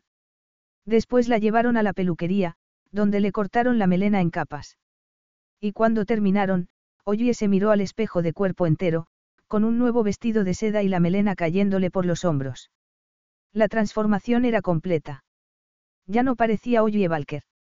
El espejo no le devolvió la imagen de una estirada administrativa ni la de un atolondrado elfo navideño. Parecía una desconocida vestida con ropa cara. Y cuando Máximo fue a recogerla debió de pensar lo mismo, porque pareció casi desconcertado por su aspecto. Vaya, vaya, ¿qué tenemos aquí? Musitó mientras la miraba de arriba abajo. ¿No te gusta? No he dicho eso, le acarició un muslo. Pareces de otro mundo. Una extraterrestre. Él rió. De ninguna manera. ¿Por qué te subestimas siempre? Puede que porque no estoy habituada a los cumplidos. Pues haré que te acostumbres. Pareces una mujer en todo el esplendor de su belleza. Así está mejor. Es una pena que no tengamos tiempo para que te demuestre cómo me has excitado, porque debemos comprarte un anillo, antes de que cierren los comercios. No hace falta que lo hagamos hoy. No hemos comprado ya bastante. Tenemos que hacerlo. Creía que las mujeres no se cansaban de comprar, aunque puede que seas la excepción a la regla. Mañana volamos a Madrid, y quiero que llegues luciendo el mayor diamante del mundo. Oye supuso que sería de mala educación negarse a llevar, el mayor diamante del mundo, basándose en que cada vez se sentía más alejada de la realidad, con todas aquellas caras compras. Además, aquello era otro ejemplo de que él quería estar seguro de que era adecuada para sus amigos. Trató de no sentirse tan insegura, mientras él la llevaba a una joyería, de donde salieron una hora después. Ella llevaba un enorme diamante redondo en el dedo. Al salir, una mujer se volvió a mirarle el anillo, pero Oye solo pensaba en que la compra se había realizado sin ninguna emoción. El rostro de su futuro esposo no reflejó alegría al ponerle el exquisito anillo. Solo le brillaron los ojos de satisfacción, cuando el joyero le informó de que había comprado la mejor gema de su colección. Hi, I'm Flo from Progressive. If you love the sports like me, you get annoyed with your team or player. So Progressive's going to help take your mind off your team or that player for a moment. Instead of thinking about how they lost that thing recently, think about Progressive letting you compare our direct rates side by side with competitors to easily find the lowest option. Don't worry, your sports ball team or player will get him next time. Hope this distraction from Progressive about easily comparing rates was helpful to not think about that last game, or match, or season. I mean, even though I love sports ball. Progressive Casualty Insurance Company and affiliates. Comparison rates not available in all states or situations. Prices vary based on how you buy. Carlos Alfredo, tu mamá vino por una semana. Ya hace un año que vive con nosotros. Hasta trajo sus gatos. ¿Y yo qué puedo hacer? Lo que puedes hacer, Carlos. ¿Y él quién es? Es Miguel, nuestro experto de TurboTax Live. Como tu suegra hace un año que vive con ustedes, you can claim her as a dependent y así obtener esa deducción de taxes extra. Hacer taxes puede parecer dramático. Por suerte, los expertos bilingües de TurboTax Live te ayudan a obtener el máximo reembolso sabiendo que tus taxes están bien hechos. You do your thing, we've got your taxes. Intuit TurboTax Live. La preparación de taxes y la aplicabilidad de las deducciones varían según el individuo. Porque en aquella relación no intervenían las emociones ni los sentimientos, se dijo Oye al montarse en el coche. Había atracción mutua y el propósito de hacer lo mejor para su hijo. Y la boda no era más que una solución a su dilema. No debía olvidarlo. ¿Dónde vamos? Preguntó ella. Él alzó la vista del móvil, distraído. Pasaremos la noche en el Hotel Granchester. Debes de estar cansada de tanto viaje. Un poco. Mañana iremos al aeródromo donde está el avión preparado para llevarnos a España, porque es Nochevieja y debemos acudir a una gran fiesta. Muy grande.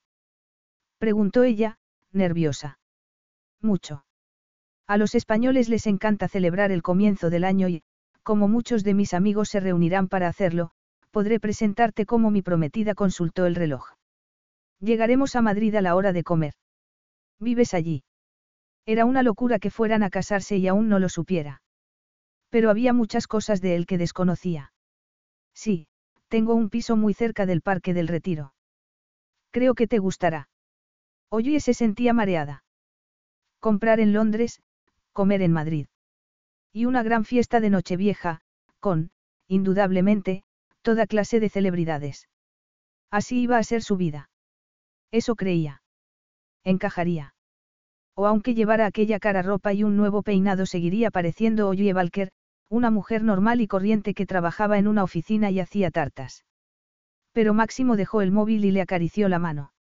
Ella comenzó a temblar y cerró los ojos cuando se inclinó a besarla. ¿Qué más podía desear? Capítulo 10. Y esta es Carmen, el ama de llaves, que te llevará todo lo que necesites, dentro de un orden, claro los ojos de Máximo brillaron al conducirla al interior. Encantada de conocerla dijo Oye, una de las frases en español que le había enseñado su prometido en el avión. Lo mismo digo. Hablo inglés dijo Carmen con una sonrisa. Oye sonrió a su vez. Menos mal. Enhorabuena por su compromiso Carmen lanzó una mirada al anillo. Todo el personal se alegra por usted y el señor Díaz. Se lo agradezco, Carmen. Es estupendo estar aquí. Carmen inclinó la cabeza. Bienvenida a su nuevo hogar. Gracias. Su nuevo hogar era un ático, enorme y moderno, con vistas al Parque del Retiro. Estaba inmaculado y perfectamente ordenado. Mientras estrechaba la mano del ama de llaves, Oye se preguntó si alguna vez sería un verdadero hogar para ella. Al menos estaba más tranquila que durante el viaje. La noche en el Granchester había sido inolvidable. Era la primera vez que se alojaba en un lugar tan lujoso. Les dieron una suite increíble, con las mejores vistas de Londres, porque Máximo era amigo del dueño. Pero estuvo nerviosa durante el vuelo y el trayecto hasta el ático. Al principio, la intimidaba conocer al personal, Carmen, una cocinera y una limpiadora. Sin embargo, se mostraron encantadas de conocerla, lo que le dio un poco de esperanza. Podré hacerlo, pensó. Lo haré. ¿Quieres ver el resto de la casa? Preguntó Máximo, una vez solos. Sí. Y, después de comer, conocerás una importante tradición española, la siesta. Máximo. Cada vez que susurras mi nombre de ese modo, me excito aún más, así que no dejes de hacerlo. Ven conmigo, que te voy a enseñar tu nuevo hogar. Oye asintió e intentó concentrarse en lo que la rodeaba, con el deseo de que le gustara más de lo que le indicaba su primera impresión. A pesar de que se hallaba en una de las más prestigiosas zonas de Madrid, su reacción inicial ante el piso de Máximo había sido de decepción. Era demasiado moderno y funcional. Las habitaciones eran grandes e impersonales, a pesar del hermoso mobiliario y las obras de arte. Predominaban los colores oscuros, salvo en el comedor, desde el que se veían las luces de la ciudad, y la piscina, que se hallaba en la terraza y estaba iluminada. Máximo le dijo que nadaba en ella por la mañana, antes de desayunar. Ella intentó imaginarse viviendo allí con un bebé, en medio de aquellas superficies duras y brillantes. Es precioso, dijo educadamente. Hay muchos restaurantes buenos cerca y una interesante mezcla de personas. Estupendo, afirmó ella utilizando el mismo tono que en la oficina, cuando un posible vendedor daba su opinión sobre la propiedad que iba a poner a la venta. No era cuestión de insinceridad, sino de mostrar consideración hacia los sentimientos de los demás, porque sabía que las personas se sentían emocionalmente unidas a sus casas. ¿Con qué derecho iba a decirle a Máximo que su piso era horrible, cuando era evidente que a él le encantaba? Pero pensaba en el castillo de Trescombe, donde habían pasado aquella mágica Navidad a la luz de las velas. Era cierto que hacía frío, que los jardines eran salvajes y que parte del interior se caía a pedazos. Pero tenía alma y corazón y una simetría artística que cortaba el aliento. Tal vez Máximo aprovechará esas ventajas cuando lo transformara en un hotel de lujo, que añadiría a su cadena. Estaba ansiosa por ver qué haría en el castillo. Oye. La voz de Máximo interrumpió sus pensamientos. Sí. Contestó ella distraídamente. No habíamos hablado de la siesta. Ella observó el brillo de sus ojos negros y se le derritió el corazón. ¿A quién le importaban los ladrillos y el cemento, cuando un hombre te miraba así? ¿A quién le importaba nada, cuando él le despertaba los sentidos, sin siquiera tocarla? Creo que sí contestó ella sonriendo, lo cual hizo que él entrara en acción de inmediato. A ella le gustó que emitiera un sordo rugido, antes de tomarla en brazos y llevarla al dormitorio como si fuera el botín de un general victorioso. Le gustó mucho.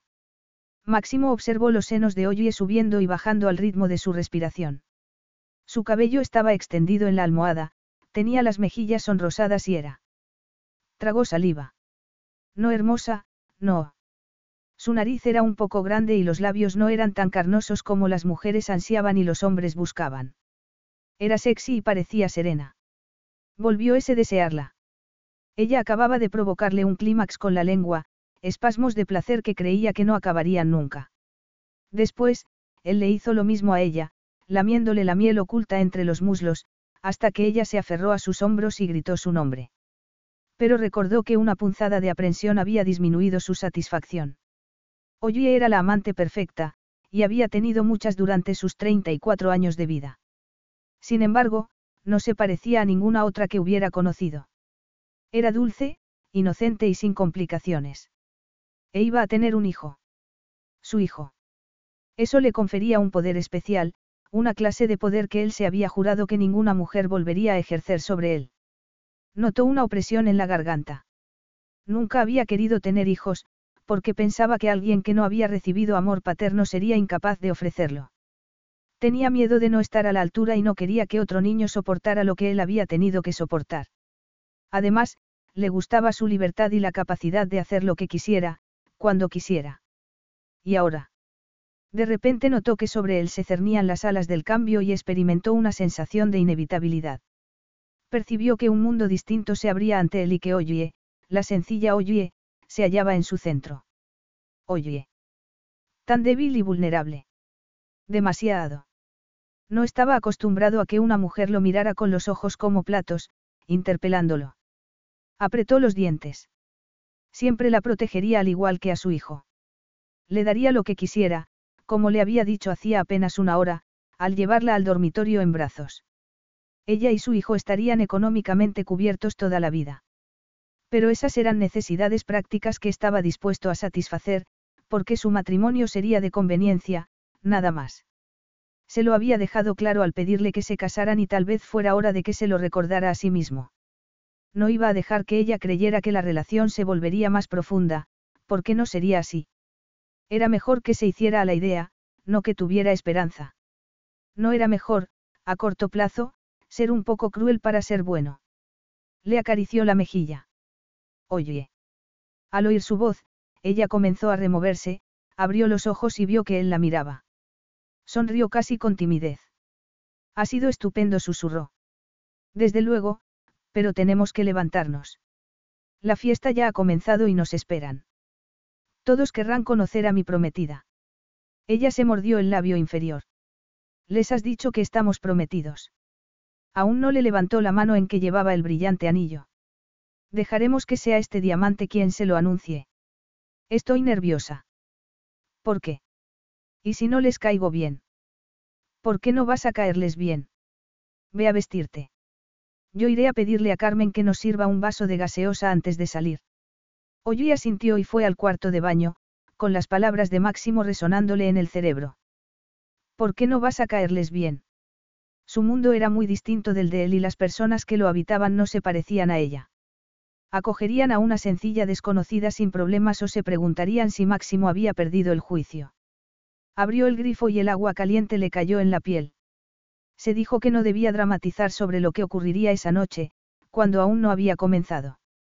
Los empleados de Máximo la habían acogido con los brazos abiertos, por lo que no había motivo para creer que sus amigos no hicieran lo mismo. Se sentía mucho mejor al salir del cuarto de baño. Máximo se había puesto un traje oscuro. Estaba sentado en uno de los sillones de la habitación y alzó la vista del móvil cuando ella llegó con el albornoz. No sé qué ponerme, dijo ella rebuscando entre la fila de nuevas prendas que alguien había colgado en el armario, mientras comían. Ponte el vestido negro y recógete el cabello. Creía que te gustaba suelto. En la cama, desde luego, pero esta noche no. Deja de fruncir el ceño. Hay una razón. Puedo saberla. A su debido tiempo sonrió. Ten paciencia. Oye comenzó a prepararse. Media hora después estaba lista. Se había recogido el cabello, salvo un mechón, que le colgaba sobre la nuca. Llevaba el vestido negro, que le llegaba a la altura de las rodillas, y unas sandalias negras de tacón. Al inclinarse hacia el espejo para aplicarse brillo en los labios, Máximo se le acercó y dejó una cajita a su lado, en el tocador. ¿Quieres ponértelos? Eran unos exquisitos pendientes largos de diamantes. Ella lo miró, confusa. Ya me has regalado. Póntelos. Los compré al mismo tiempo que el anillo. Son tu regalo de Navidad.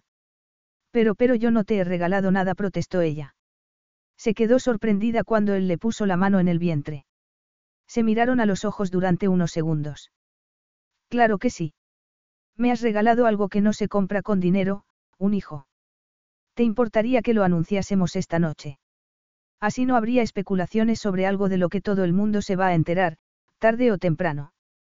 Oye no respondió de inmediato. No estaba segura de querer acceder porque le parecía algo muy íntimo, además de muy reciente. Sin embargo, no se trataba de un secreto que le remordiera la conciencia ni de algo que la avergonzara.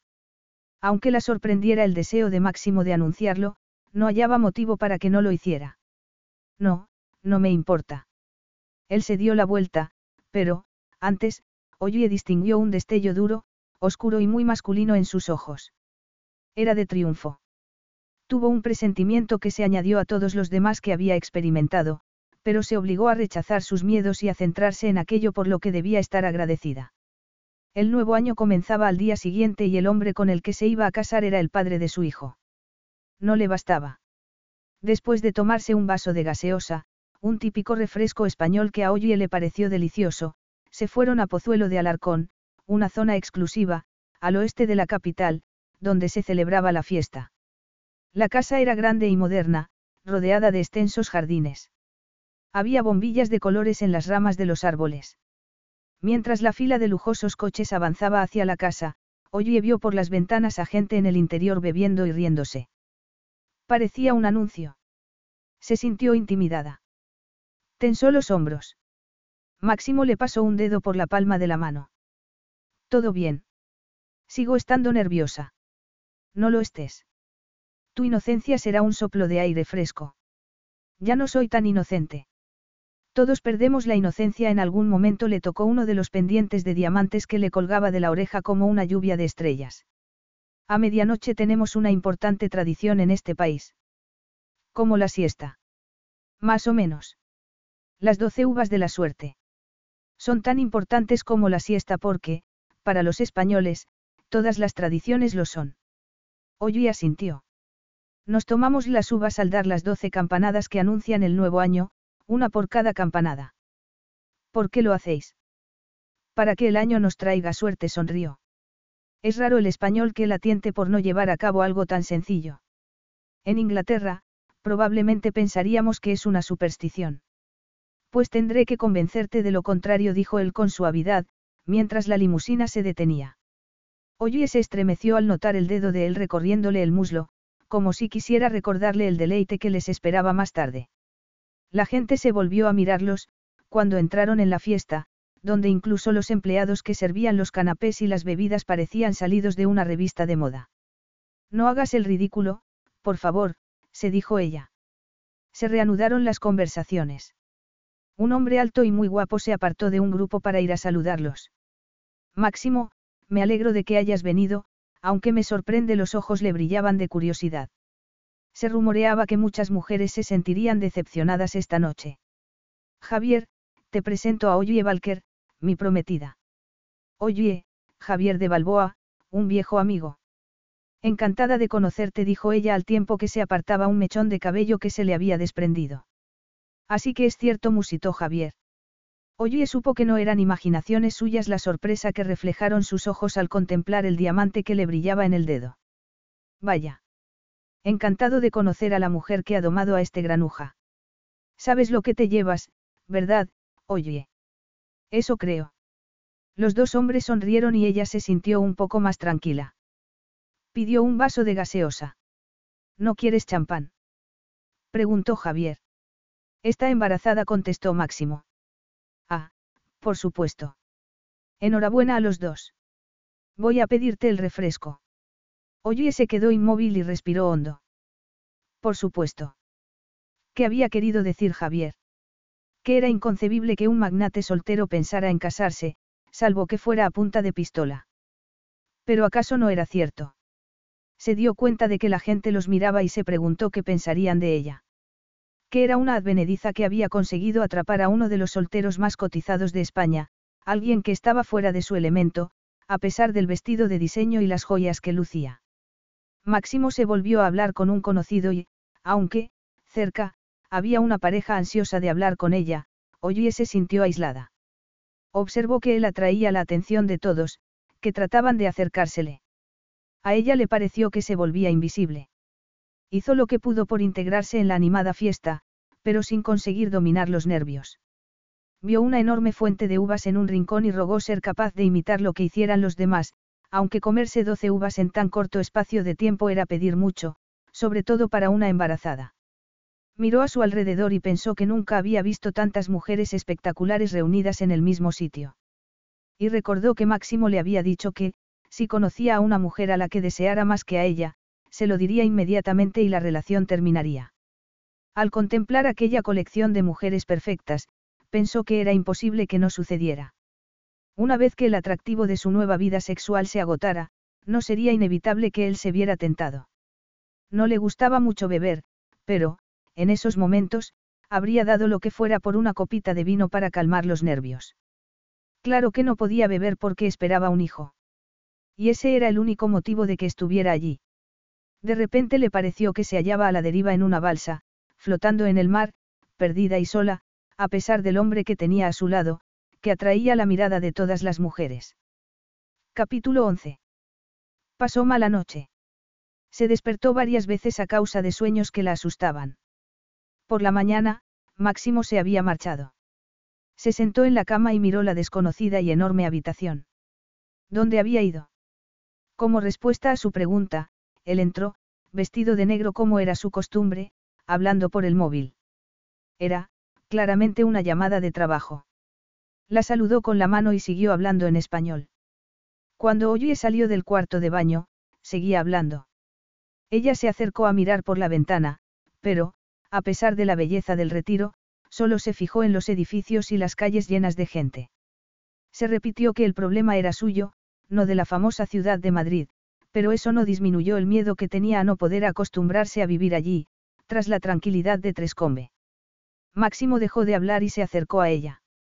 Te has levantado, murmuró abrazándola por la cintura. No he querido despertarte. Nos acostamos tarde. ¿Te lo pasaste bien en la fiesta? Estuvo muy animada. ¿Quién era la mujer con la que hablabas? Preguntó él mientras le acariciaba el cabello. ¿Cuál? Hablé con mucha gente. La del vestido verde. Creo que era rubia. Ah, Cristina Oye sonrió. Había sido el momento culminante de una noche difícil. Una elegante mujer se le acercó y le sonrió cordialmente. Pareció entender su situación de inmediato, porque le dijo que a ella le había pasado lo mismo en otra fiesta. Al principio puede ser agobiante. Son gente maravillosa, pero intimidan. Dales una oportunidad, había dicho. ¿Quién es Cristina? Preguntó Máximo interrumpiendo sus pensamientos. Tiene una tienda en la calle Serrano y quiere que un día comamos juntas, así que le he dado mi número de teléfono. Le dije que volvía a Londres mañana para entregar mi dimisión al puesto de trabajo, pero que podríamos vernos a final de mes. Muy bien, dijo él tomándola de la mano y llevándola de nuevo hacia la cama. Es importante que hagas amistades. ¿Qué haces, Máximo? preguntó ella, mientras la tumbaba en la cama y comenzaba a desnudarla con impaciencia. ¿Tú qué crees? Voy a hacerte el amor porque me muero de ganas de volver a estar dentro de ti. Pero acabas de salir de la ducha. Pues volveré a entrar. Oye notó su suave piel sobre la suya al chocar sus cuerpos. Él la besó en los labios. ¿Tengo buen sabor? Preguntó él. Sí, muy bueno. La besó en el cuello, en el vientre y entre las piernas. Oye cerró los ojos al sentir el primer movimiento de su lengua. Enseguida, su cuerpo se contrajo de ese explosivo placer que ahora formaba parte de su vida diaria. ¿Cómo había podido vivir sin eso tanto tiempo? pensó somnolienta mientras se hallaba en sus brazos, después de haber acabado. ¿Cómo podía haber vivido sin él? Eran pensamientos peligrosos porque, durante los siguientes días, se percató de que algo fundamental entre ellos había cambiado. Al principio creyó que eran imaginaciones suyas, pero poco a poco notó que la relación no era la misma. La cercanía y las bromas de las navidades habían desaparecido y la relación se había vuelto funcional.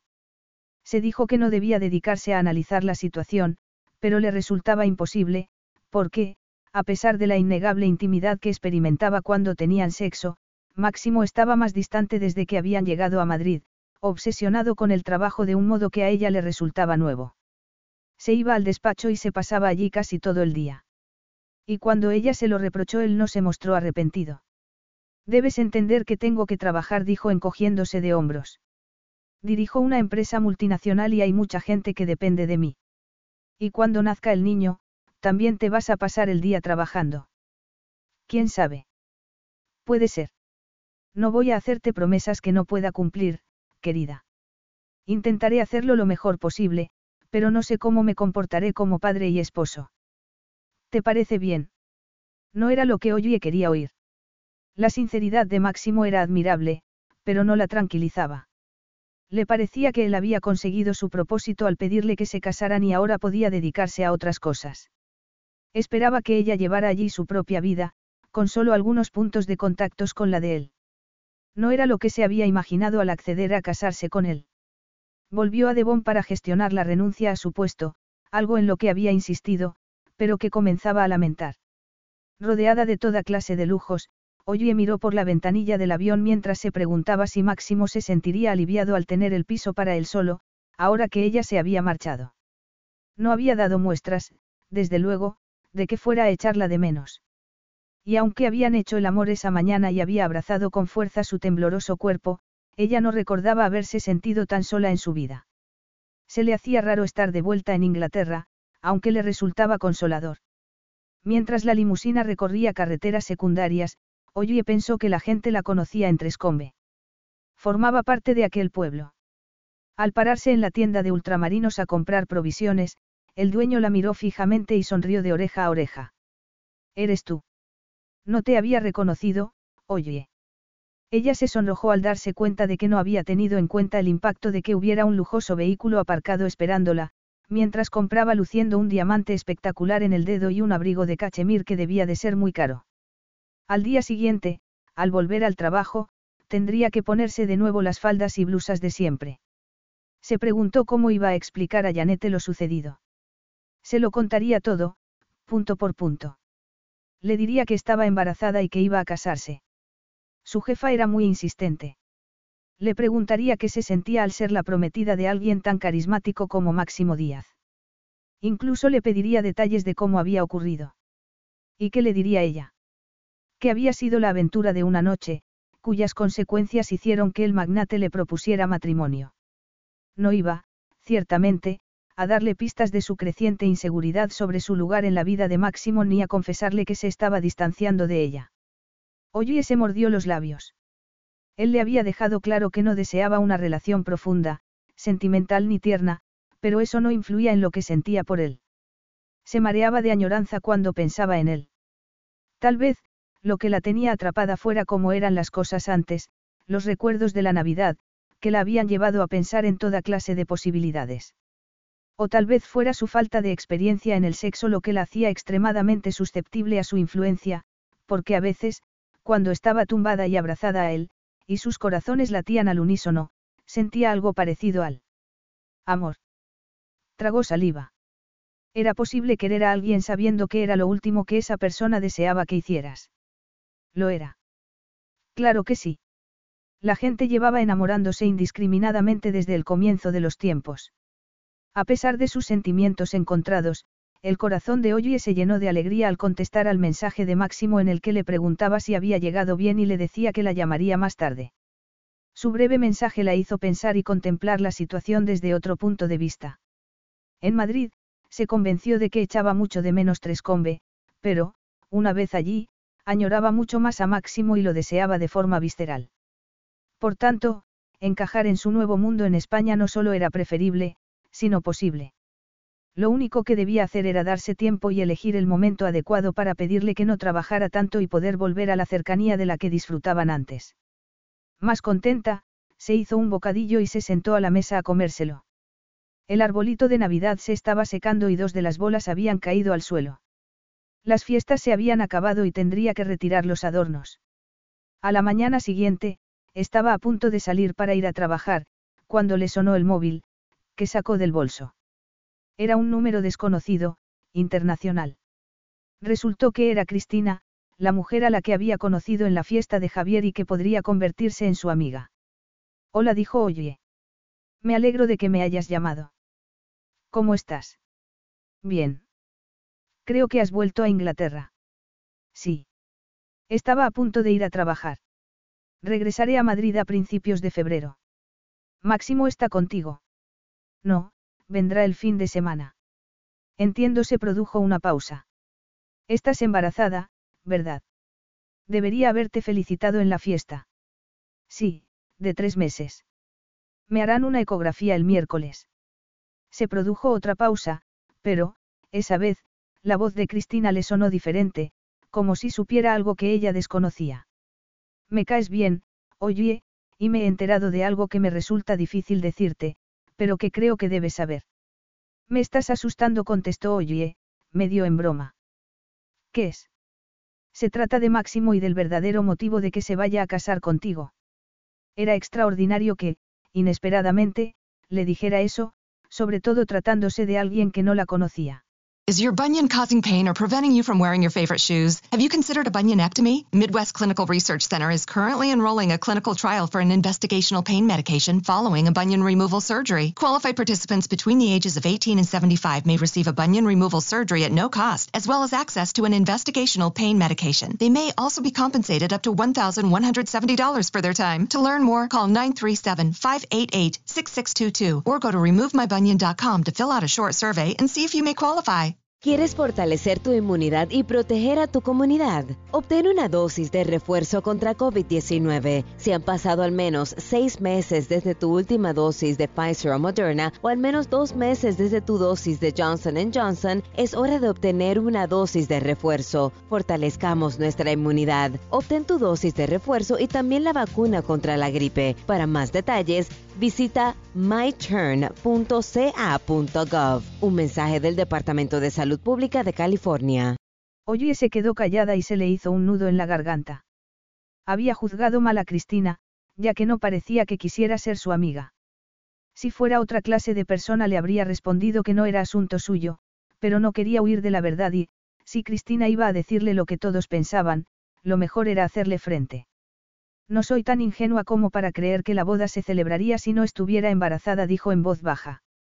Estoy segura de que no lo eres, pero no se va a casar contigo por una cuestión de respetabilidad, sino porque quiere quedarse con el negocio familiar, que heredará su hijo, aunque lo administrará él, siempre que el niño haya nacido dentro del matrimonio. Oye se quedó paralizada. Pero Máximo le había dicho que no veía a su padre desde los 14 años. Con la mano libre se agarró al respaldo de una silla. No te creo, susurró. Pues me temo que es la verdad. Me lo ha dicho Beatriz, una de sus hermanastras. Fue una cláusula del testamento muy controvertida, aunque los abogados aseguran que es irrefutable. Las hermanas están muy enfadadas, como es natural, porque el hijo ilegítimo vaya a heredar una de las empresas más rentables de España. Lo siento, oye. Creo que es mejor que lo sepas, aunque lamento haber sido yo quien te haya dado la noticia. No, gracias, dijo Oye con entono educado. Te lo agradezco, Cristina. Cuando acabó de hablar comenzó a reprocharse su estupidez. El dolor le oprimía el corazón. Soltó una risa amarga. Que hubiera perdido la virginidad no implicaba que fuera una ingenua de la que uno pudiera burlarse. Creía que no se hacía ilusiones sobre el sexo contrario, pero era evidente que la habían cegado las estrellas que bailaban ante sus ojos. Deseaba querer y ser querida con tanta desesperación que había pasado por alto lo evidente. No conocía a Máximo, en realidad. El hombre al que veía era al que quería ver, no el que le ocultaba cosas.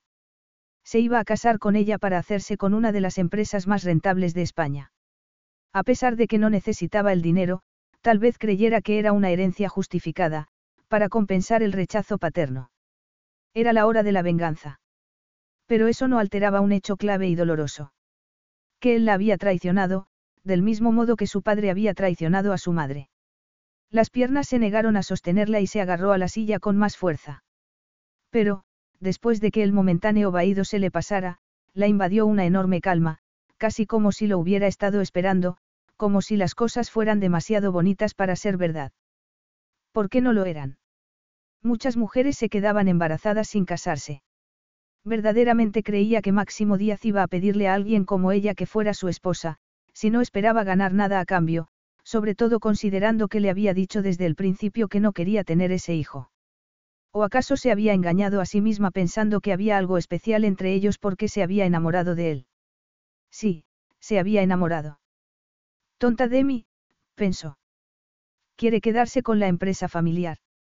Tenía las palabras de Cristina grabadas a fuego en el cerebro. Si él se lo hubiera contado, tal vez lo habría entendido. Si le hubiera dicho, mira, ese niño significa que puedo conseguir algo que siempre he deseado, probablemente lo hubiera aceptado. Si hubiera sido un asunto de negocios desde el principio, ella no se habría hecho ilusiones. Sin embargo, él no lo había hecho, por lo que ella había dado rienda suelta a la imaginación. No era de extrañar que hubiera visto esa expresión de triunfo en su rostro al preguntarle si podían anunciar el embarazo. Probablemente se estaría frotando las manos de alegría mientras pensaba en el nuevo poder que lograría. Agarró el móvil y le dio varias vueltas en la mano, antes de comenzar a teclear. Tardó más de la cuenta porque le temblaban las manos. Le mandó un breve mensaje, ya que todo se reducía a un hecho muy sencillo, se mirase como se mirase. Máximo. Una lágrima le cayó en el dorso de la mano. Ella se la secó con impaciencia y continuó escribiendo. Al volver a Devon he tenido tiempo de reflexionar y creo que lo nuestro no va a funcionar. Dejó de escribir debatiéndose entre poner la máxima distancia posible entre ellos o comportarse como una persona adulta. Si quieres, podemos hablar dentro de un par de días. Se dio cuenta de que en su relación con Máximo no había nada de lo que se consideraba normal en una relación sentimental. Ni cartas ni mensajes de amor eterno, solo sexo, un hijo en camino y un anillo de diamantes. Recordó cuando se habían quedado atrapados en el castillo por la nieve y que había dado las gracias por el mal tiempo, ya que la había llevado a los brazos de Máximo. Su amante español la había dejado perpleja y esperanzada de que le abriera su corazón. El mundo le había parecido mágico, cuando todo el tiempo. Todo el tiempo, Máximo había estado utilizando la boda como el medio para hacerse con la empresa familiar. Qué estúpida había sido. Pero se había acabado. Una vez le dijo a Máximo que podía resolver todo aquello sola, y lo haría con o sin su ayuda económica. Cualquier cosa era preferible a una vida de engaño. Se quitó el anillo, lo dejó en la mesa, lanzó un suspiro, apoyó el rostro en los brazos y rompió a llorar. Capítulo 12. Una lluvia ligera cubría el parabrisas, mientras el coche circulaba por una carretera inglesa. Máximo levantó el pie del acelerador, y el vehículo prosiguió a paso de tortuga. Miró fijamente hacia adelante, sin importarle malgastar el tiempo, porque lo que necesitaba era tiempo para saber qué iba a hacer y ordenar sus pensamientos, antes de ver a Oye. ¿Qué iba a decirle? No lo sabía. Pensó en el mensaje que ella le había mandado. Creo que lo nuestro no va a funcionar. El dolor que lo había invadido al leerlo lo dejó desconcertado. Estuvo a punto de llamarla para que le explicara por qué lo había escrito, pero cambió de idea, sin saber por qué, y buscó la solución poniéndose en movimiento, porque era como él actuaba. Ordenó que prepararan el jet y en unas horas llegó al aeropuerto de Exeter. Sin que Oye se percatara, la vio salir de la oficina y dirigirse a la parada del autobús. Y aunque se moría de ganas de acercarse a ella y decirle que se subiera al coche, se contuvo, Porque no quería tener un enfrentamiento ni montar un espectáculo. No deseaba arriesgarse a que ella se negara a viajar con él. Llevaba un sombrero que no le había visto antes y el abrigo no era uno de los que le había regalado, sino una gastada reliquia de su antiguo guardarropa. Parecía como si ella hubiera vuelto a su vida anterior y lo hubiera eliminado de ella por completo. El corazón le dio un doloroso vuelco.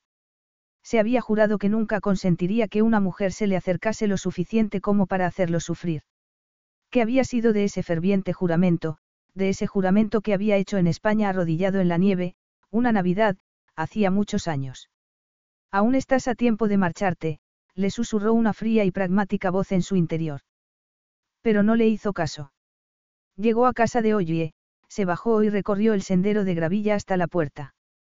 Sin prestar atención a la campanilla que colgaba en el porche, levantó el brazo y comenzó a golpear la puerta, y el poderoso sonido reverberó en la noche. Llamaban a la puerta.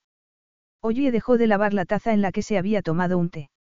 Más que llamar, golpeaban la puerta, como si la persona tuviera prisa o estuviera enojada y no le importara hacer un ruido que despertaría a los muertos. Se le secó la boca.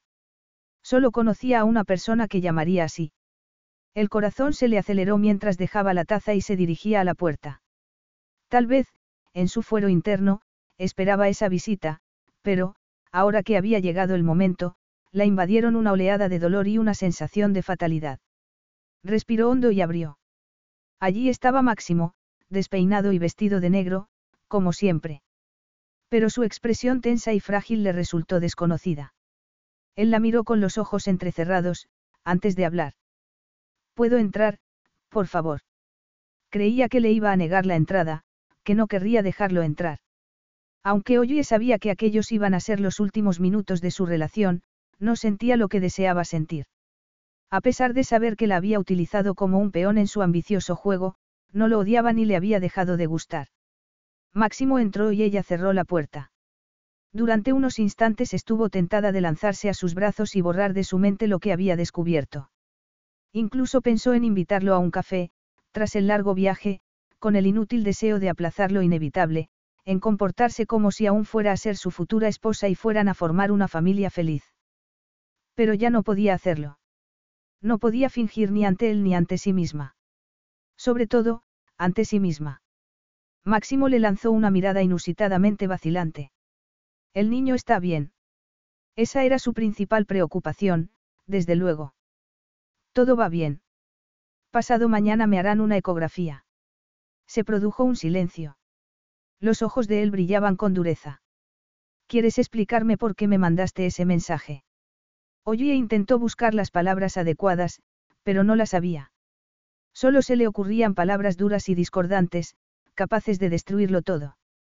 Sin embargo, tendría que decirlas en voz alta. ¿Quieres explicarme por qué me pediste que nos casáramos? Preguntó en voz baja. Pero esta vez, dime la verdad. Él frunció el ceño.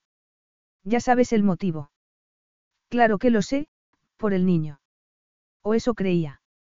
No íbamos a ser mutuamente sinceros. Dijimos que nuestra relación se basaría en la verdad. Pero tragó saliva. Todo este tiempo tenías un enorme secreto que no me has contado. ¿Qué secreto? No te sigo. No me trates como si fuera idiota. Pues deja de hablar en clave. No sé a qué te refieres. Me refiero a heredar la empresa de tu padre. Él negó con la cabeza. Sigo sin entenderte. Sus palabras parecían sinceras, pero Oye se armó de valor para no ceder ante ellas, porque los hombres mentían. Según su madre, su padre no había dicho prácticamente nada que fuera verdad en su vida. Me ha llamado Cristina, la mujer rubia que estaba en la fiesta, la del vestido verde. Conoce a Beatriz, tu hermanastra notó que él inspiraba con fuerza, lo cual interpretó como muestra de su culpabilidad. Beatriz. Vaya, vaya. La cosa se pone interesante. Oye respiró hondo. Cristina me ha contado lo del testamento. Tu padre deja la empresa a tu hijo, si nace dentro del matrimonio. ¿Por qué no me lo dijiste? Si me hubieras contado la verdad desde el principio, puede que la hubiera aceptado. Lo que no soporto es la mentira. La expresión de él no mostraba culpa ni resignación por haber sido descubierto, sino una creciente comprensión. Es la primera noticia que tengo, oye. Si ese es el legado de mi padre, nadie me lo ha dicho, porque llevo alejado de mi familia muchos años y en todo ese tiempo no he hablado con mis hermanastras. Cuando era un niño, se dedicaban a tratarme con crueldad y a regodearse en ello endureció la voz. ¿Verdaderamente crees que te ocultaría algo así? Sí. Si quieres saber la verdad, sí. Máximo se encogió como si lo hubiera golpeado. Pero además de la sensación de injusticia, lo invadió una oleada de sentimientos que había enterrado hacía años. De haber sido otra persona, en vez de Oye, se habría ido dando un portazo, indignado y ultrajado. Pero Oye no era cualquiera, sino quien sabía más sobre él que cualquier otro. Recordó que le había hablado de cuando, de adolescente, trabajaba construyendo carreteras y que ella le preguntó si había mentido sobre su edad, como si fuera importante, como si significara algo. Pero claro que era importante. Estaba acostumbrada a que los hombres la mintieran. Para empezar, su propio padre.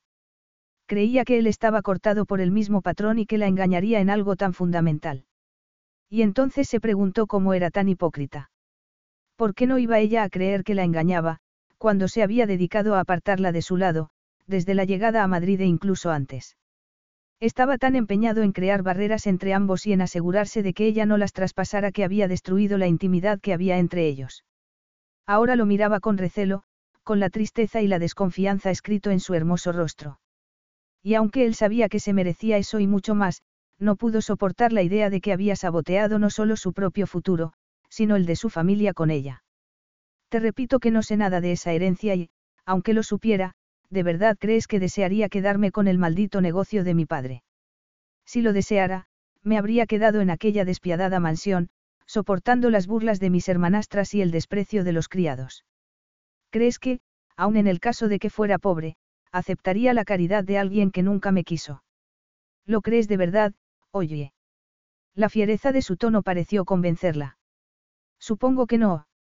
No te he mentido sobre el testamento, pero, en cierto sentido, me he mentido a mí mismo. Ella lo miró con los ojos como platos. Is your bunion causing pain or preventing you from wearing your favorite shoes? Have you considered a bunionectomy? Midwest Clinical Research Center is currently enrolling a clinical trial for an investigational pain medication following a bunion removal surgery. Qualified participants between the ages of 18 and 75 may receive a bunion removal surgery at no cost, as well as access to an investigational pain medication. They may also be compensated up to $1,170 for their time. To learn more, call 937 588 6622 or go to removemybunion.com to fill out a short survey and see if you may qualify. Did you know Amazon provides ways of working that fit your lifestyle? They know you value your time outside of work, juggling family, school, friends, or other activities. That's why they offer a variety of shifts that work for you. There are full time, part time, and even temporary opportunities that can work with your schedule, with great starting pay and sign on bonuses. If you want a career that fits and adapts to your lifestyle, head to Amazon.com slash apply. Amazon is a proud equal opportunity employer. ¿Qué quieres decir? Me he mentido sobre lo que siento por ti. Me negué a reconocer que me emocionaste profundamente desde el principio. Y a medida que ese sentimiento crecía, me asusté porque me sentía impotente. Y me había jurado que nadie volvería a hacerme sentir así. Respiró hondo y añadió. Al llevarte a España pensé que, si podía sentirme de nuevo como antes, sería capaz de enfrentarme a ello. Fui lo bastante estúpido y arrogante para creer que podía introducirte en un pequeño compartimento de mi vida y que te quedarías tan contenta. En lugar de eso, te aparté de mí. Así es. No debería haberlo hecho. No oye vaciló. Pero todos hacemos y decimos cosas indebidas, normalmente porque estamos asustados.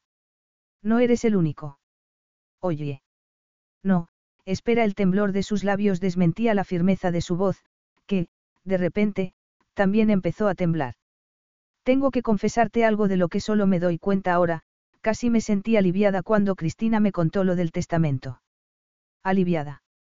Repitió él, incrédulo. Ella tragó saliva y asintió. Puede que me conviniera creer que los hombres son esencialmente mentirosos y que no podía fiarme de ellos porque, así. Los ojos comenzaron a brillarle intensamente y la voz se le quebró al mirarlo. Así no te harían sufrir. Sí susurró ella. Sí, no quería sufrir ni que mi hijo. Nuestro hijo. Ella se mordió el labio inferior como si fuera a llorar. No quería que nuestro hijo se criara como lo hice yo, dijo con voz ronca. En un mundo de promesas rotas, sin amor o solo con el de uno de sus progenitores. Pensé que sería más fácil quedarme sola que vivir así. Porque quiero una familia de verdad, Máximo, no algo que externamente lo parezca. Y no estoy dispuesta a aceptar nada que no lo sea. A él le pareció que ella estaba negociando, que no había capitulado al instante, como se esperaba. Y notaba el corazón dolorido, como si alguien se lo estuviera apretando con el puño. Y le dolía mucho. Se había pasado la vida evitando el dolor emocional y tal vez por eso no había desarrollado ninguna clase de resistencia contra él. Y se dio cuenta de que, si quería estar con Oye, debía arriesgarse y decirle algo que nunca pensó que diría, además de asegurarse de que ella se lo creyera. No te he dicho que te quiero, oye.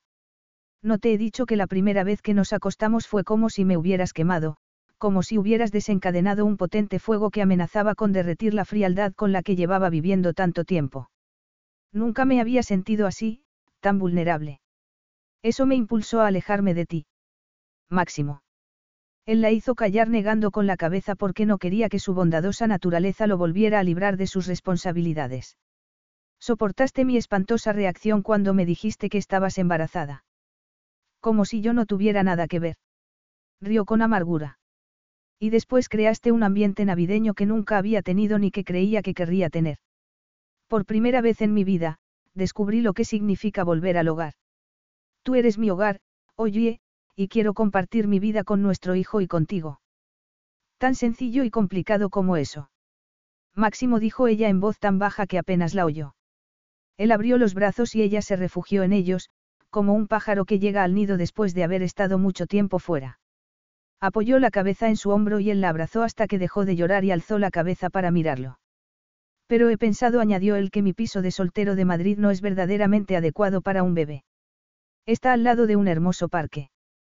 Sí, pero me da la impresión de que no eres una chica de ciudad, una de las razones por la que te fuiste de Londres, ¿verdad? Ella se encogió de hombros. Supongo. Cuando te llevé a Madrid me pareció que había arrancado una flor de un prado y la había trasplantado a un invernadero. Por eso, soy yo quien ahora se va a adaptar a tu mundo. Ella frunció el entrecejo. ¿Quién habla en clave ahora? Hay algo más que debes saber, algo que debería haberte contado hace tiempo. No era mi intención convertir el castillo en un hotel de lujo. Es algo que supuso la gente del pueblo y que yo no desmentí. Mi plan era demolerlo y convertirlo en una cantera, para utilizar la piedra con la que estaba construido en la construcción de una vía férrea. Ibas a destruir cientos de años de historia para hacer un ferrocarril. No critiques los ferrocarriles, oye, porque los necesitamos más que nunca. ¿Por qué no lo dijiste antes, a mí o a otros? Porque, si se sabía, aumentaría el precio de venta. Ella le dio un débil puñetazo en el pecho. Es lo más cruel que... Soy un empresario, oye la interrumpió él con suavidad. Y eso es lo hacen los empresarios. Decidí pasar allí la Navidad, porque me ofrecería la soledad que buscaba, y venderlo este año. No esperaba conocer a una mujer en este pueblo que pondría mi vida patas arriba. Eres la causa de que no lo haya derribado, al darme cuenta de cuánto significaba para ti. Me percaté de que no podía dañar esta pequeña comunidad con el único fin de ganar dinero. ¡Ay, Máximo! exclamó ella llevándose la mano al corazón. Él se dio cuenta de que no llevaba el anillo. He pensado, prosiguió él, que podríamos conservar el castillo y convertirlo en nuestro hogar, si es lo que deseas. O transformarlo en un hotel y comprar una casa grande con jardín, si lo prefieres. Esperaba el momento ideal para decírtelo, pero esos momentos suelen ser escurridizos. Pero eso solo será posible si. La voz se le quebró, sin poder evitarlo. Solo será posible si aún quieres ser mi esposa. Oye le rodeó el cuello con los brazos y apretó su rostro contra el de Máximo, llena de alegría y gratitud. Por supuesto que quiero ser tu esposa. Te quiero, susurró. Te quiero tanto que me parece imposible, pero no pensaba que tú sintieras lo mismo por mí. Pues créetelo. Sí. Lo miró a los ojos y vio en ellos verdadera comprensión. Pero aún tenía algo más que decirle. Cuando pensaba que me habías mentido, me porté como una cobarde porque no quería sufrir. Por eso, te mandé un mensaje, en vez de esperar a que vinieras y hablar contigo. Querida. Déjame acabar, era más fácil decirlo que hacerlo, porque gruesas lágrimas comenzaban a correrle por las mejillas. Pero el mayor dolor y sufrimiento que he experimentado es imaginarme la vida sin ti. Se quedó callada unos segundos antes de poder continuar hablando, de ser capaz de expresar los sentimientos que a Máximo no le habían demostrado de niño y de convencerle de que eran genuinos. A los dos les habían hecho daño, pero el amor era lo que verdaderamente los curaría, lo único que lo haría. Te quiero con todo mi corazón, Máximo susurró. Créeme, cariño. Su sonrisa fue para ella como ver salir el sol y, cuando la abrazó, se sintió renacer. Su boca buscó ciegamente la de Máximo y, cuando se besaron, las lágrimas de ambos, mezcladas, comenzaron a secarse lentamente. Epílogo. Brilla la estrella de paz. Las últimas notas del villancico quedaron suspendidas en el aire nocturno, mientras el grupo de cantantes comenzaba a bajar la colina, fortificado por una jarra de vino caliente y una bandeja de tartaletas de fruta. Oye alzó la vista al cielo al notar que comenzaba a nevar. Al día siguiente habría una buena capa de nieve, pensó con satisfacción, mientras cerraba la puerta del castillo, su hogar. En el vestíbulo había un abeto decorado con lucecitas blancas y rematado por un ángel vestido de organza. Había otro árbol en la biblioteca, donde al día siguiente comerían tarde, iluminados por tantas velas como fuera posible, lo cual se había convertido en una tradición en esas fechas. En los pasillos colgaban ramas de muérdago y, por todas partes, había acebo y guirnaldas. En la cocina hervía una gran cacerola de cocido cántabro, otra tradición. Era Nochebuena y todo era perfecto. Papá, ¿va a venir esta noche Papá Noel? Preguntó una vocecita detrás de ella. Oye se volvió y vio a su hijo, soñoliento, en brazos de su padre. Sí, esta noche irá a visitar a todos los niños del mundo, murmuró Máximo mirando a los ojos a Oye, por encima de la cabeza de Mateo. La sonrisa que esbozó estaba cargada de promesas y ella se estremeció. Pero tienes que estar dormido, así que voy a llevarte a la cama enseguida, para que se haga de día más deprisa. Ah. ¿Quieres que venga mamá también? Sí. Pues vamos. Subieron a la habitación de Mateo, que estaba al lado de la suya. Alfombras de seda cubrían el suelo, las ventanas se habían reparado y lucían suntuosas cortinas y había calefacción en todo el edificio. Oye no dejaba de maravillarse de lo acogedor que había quedado el castillo, tras su costosa reforma, que había comenzado hacía tres años. Las obras empezaron poco después de que se casaran en la iglesia de Trescombe, en una sencilla ceremonia. Oye llevaba un largo vestido de lana blanca y una capa con capucha para combatir el frío viento invernal. Y aunque ya estaban a mediados de enero y no era Navidad, el ramo de la novia contenía yedra, acebo y muérdago. Javier fue el padrino y la vieja iglesia se llenó de voces españolas e inglesas, aunque a las primeras, indudablemente, se las oía más. Todos dijeron que había sido una boda preciosa. Y se quedaron a vivir en Devon. Máximo seguía dirigiendo su imperio desde aquella base rural, aunque conservaban los pisos de Nueva York y Madrid.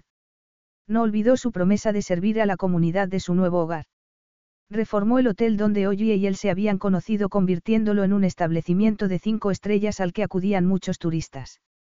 Cuando su hijo cumplió un año, Oye inauguró la tetería, aunque la llevaba otra persona. La pintó de rosa, amarillo y verde.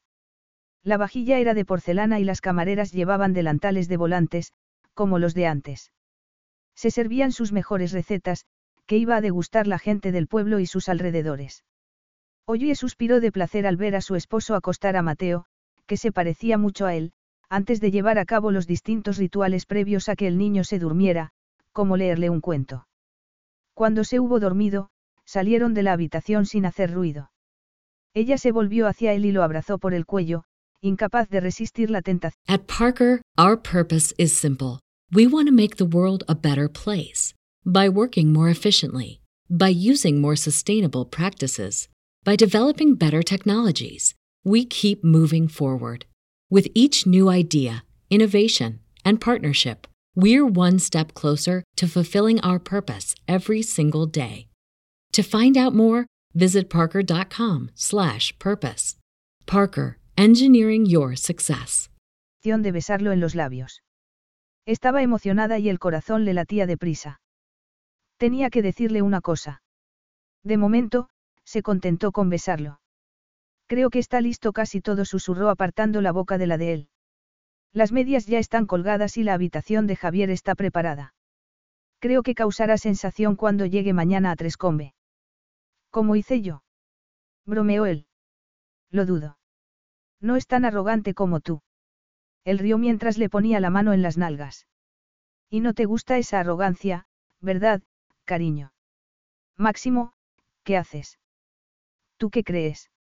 Voy a tomar en brazos a mi hermosa esposa y a llevarla a la habitación, porque sé lo mucho que le gusta eso, y, una vez allí, voy a ponerla sobre la cama y a dejarla estasiada. Es Nochebuena. Y aún no hemos terminado de... ¿De qué? preguntó él mientras abría la puerta de la habitación de una patada. De envolver los regalos ni de... Calla dijo él con suavidad mientras la dejaba sobre la colcha de terciopelo rojo que habían comprado en recuerdo de su primera noche allí. Y ven aquí. La desnudó lentamente y, justo antes de penetrarla, Oye estuvo a punto de decírselo. Pero la pasión la impedía pensar con claridad. El mundo desapareció y lo único que veía y sentía era a Máximo en sus brazos, y lo único que oía, gemidos cada vez más frenéticos. Y después volvió a suceder lo que sucedía siempre. Y ella se contrajo en torno a él. Y el cuerpo de Máximo se tensó durante unos exquisitos segundos, antes de derrumbarse en sus brazos. Con la cabeza apoyada en el hombro de él, lo único que Oye quería era dormir, pero no había tiempo. Máximo, murmuró. Um. Tengo que contarte una cosa. Lo sé. No tiene nada que ver con envolver regalos. También lo sé. Ella se apartó para mirarlo. ¿Qué sabes? Que vamos a tener otro hijo. Así es musito ella. ¿Cómo lo has adivinado? Máximo sonrió por tener que responder a una pregunta tan sencilla. Porque te quiero y te conozco. Conozco tu mirada y tu sonrisa cuando una vida crece en tu interior. Y las dos están ahí, ahora. O lo estaban hasta hace unos minutos. ¿Qué te pasa, cariño? ¿Por qué lloras? Es evidente que no me conoces tan bien. Lloro de felicidad. Máximo rió quedamente mientras el corazón le rebosaba de dicha al atraerla hacia sí y besarle el cabello. Hubo otro tiempo en que pensaba que el momento perfecto no existía, pero se equivocaba. Aquel era un momento perfecto. Y ahora su vida estaba llena de ellos. Y repartes felicidad por donde quiera que vayas, cariño. Feliz Navidad, amor mío. Fin. Carlos Alfredo, tu mamá vino por una semana. Ya hace un año que vive con nosotros. Hasta trajo sus gatos. ¿Y yo qué puedo hacer? Lo que puedes hacer, Carlos. ¿Y él quién es? Es Miguel, nuestro experto de TurboTax Live. Como tu suegra hace un año que vive con ustedes, you can claim her as a dependent y así obtener esa deducción de taxes extra. Hacer taxes puede parecer dramático. Por suerte, los expertos bilingües de TurboTax Live te ayudan a obtener el máximo reembolso sabiendo que tus taxes están bien hechos. You do your thing, we've got your taxes. Intuit TurboTax Live. La preparación de taxes y la aplicabilidad de las deducciones varían según el individuo. Carlos Alfredo. Tu mamá vino por una semana. Ya hace un año que vive con nosotros. Hasta trajo sus gatos. ¿Y yo qué puedo hacer? Lo que puedes hacer, Carlos. ¿Y él quién es? Es Miguel, nuestro experto de TurboTax Live. Como tu suegra hace un año que vive con ustedes, you can claim her as a dependent y así obtener esa deducción de taxes extra. Hacer taxes puede parecer dramático. Por suerte, los expertos bilingües de TurboTax Live te ayudan a obtener el máximo reembolso sabiendo que tus taxes están bien hechos. You do your thing, we've got your taxes. Intuit TurboTax Live. La preparación de taxes y la aplicabilidad de las deducciones varían según el individuo.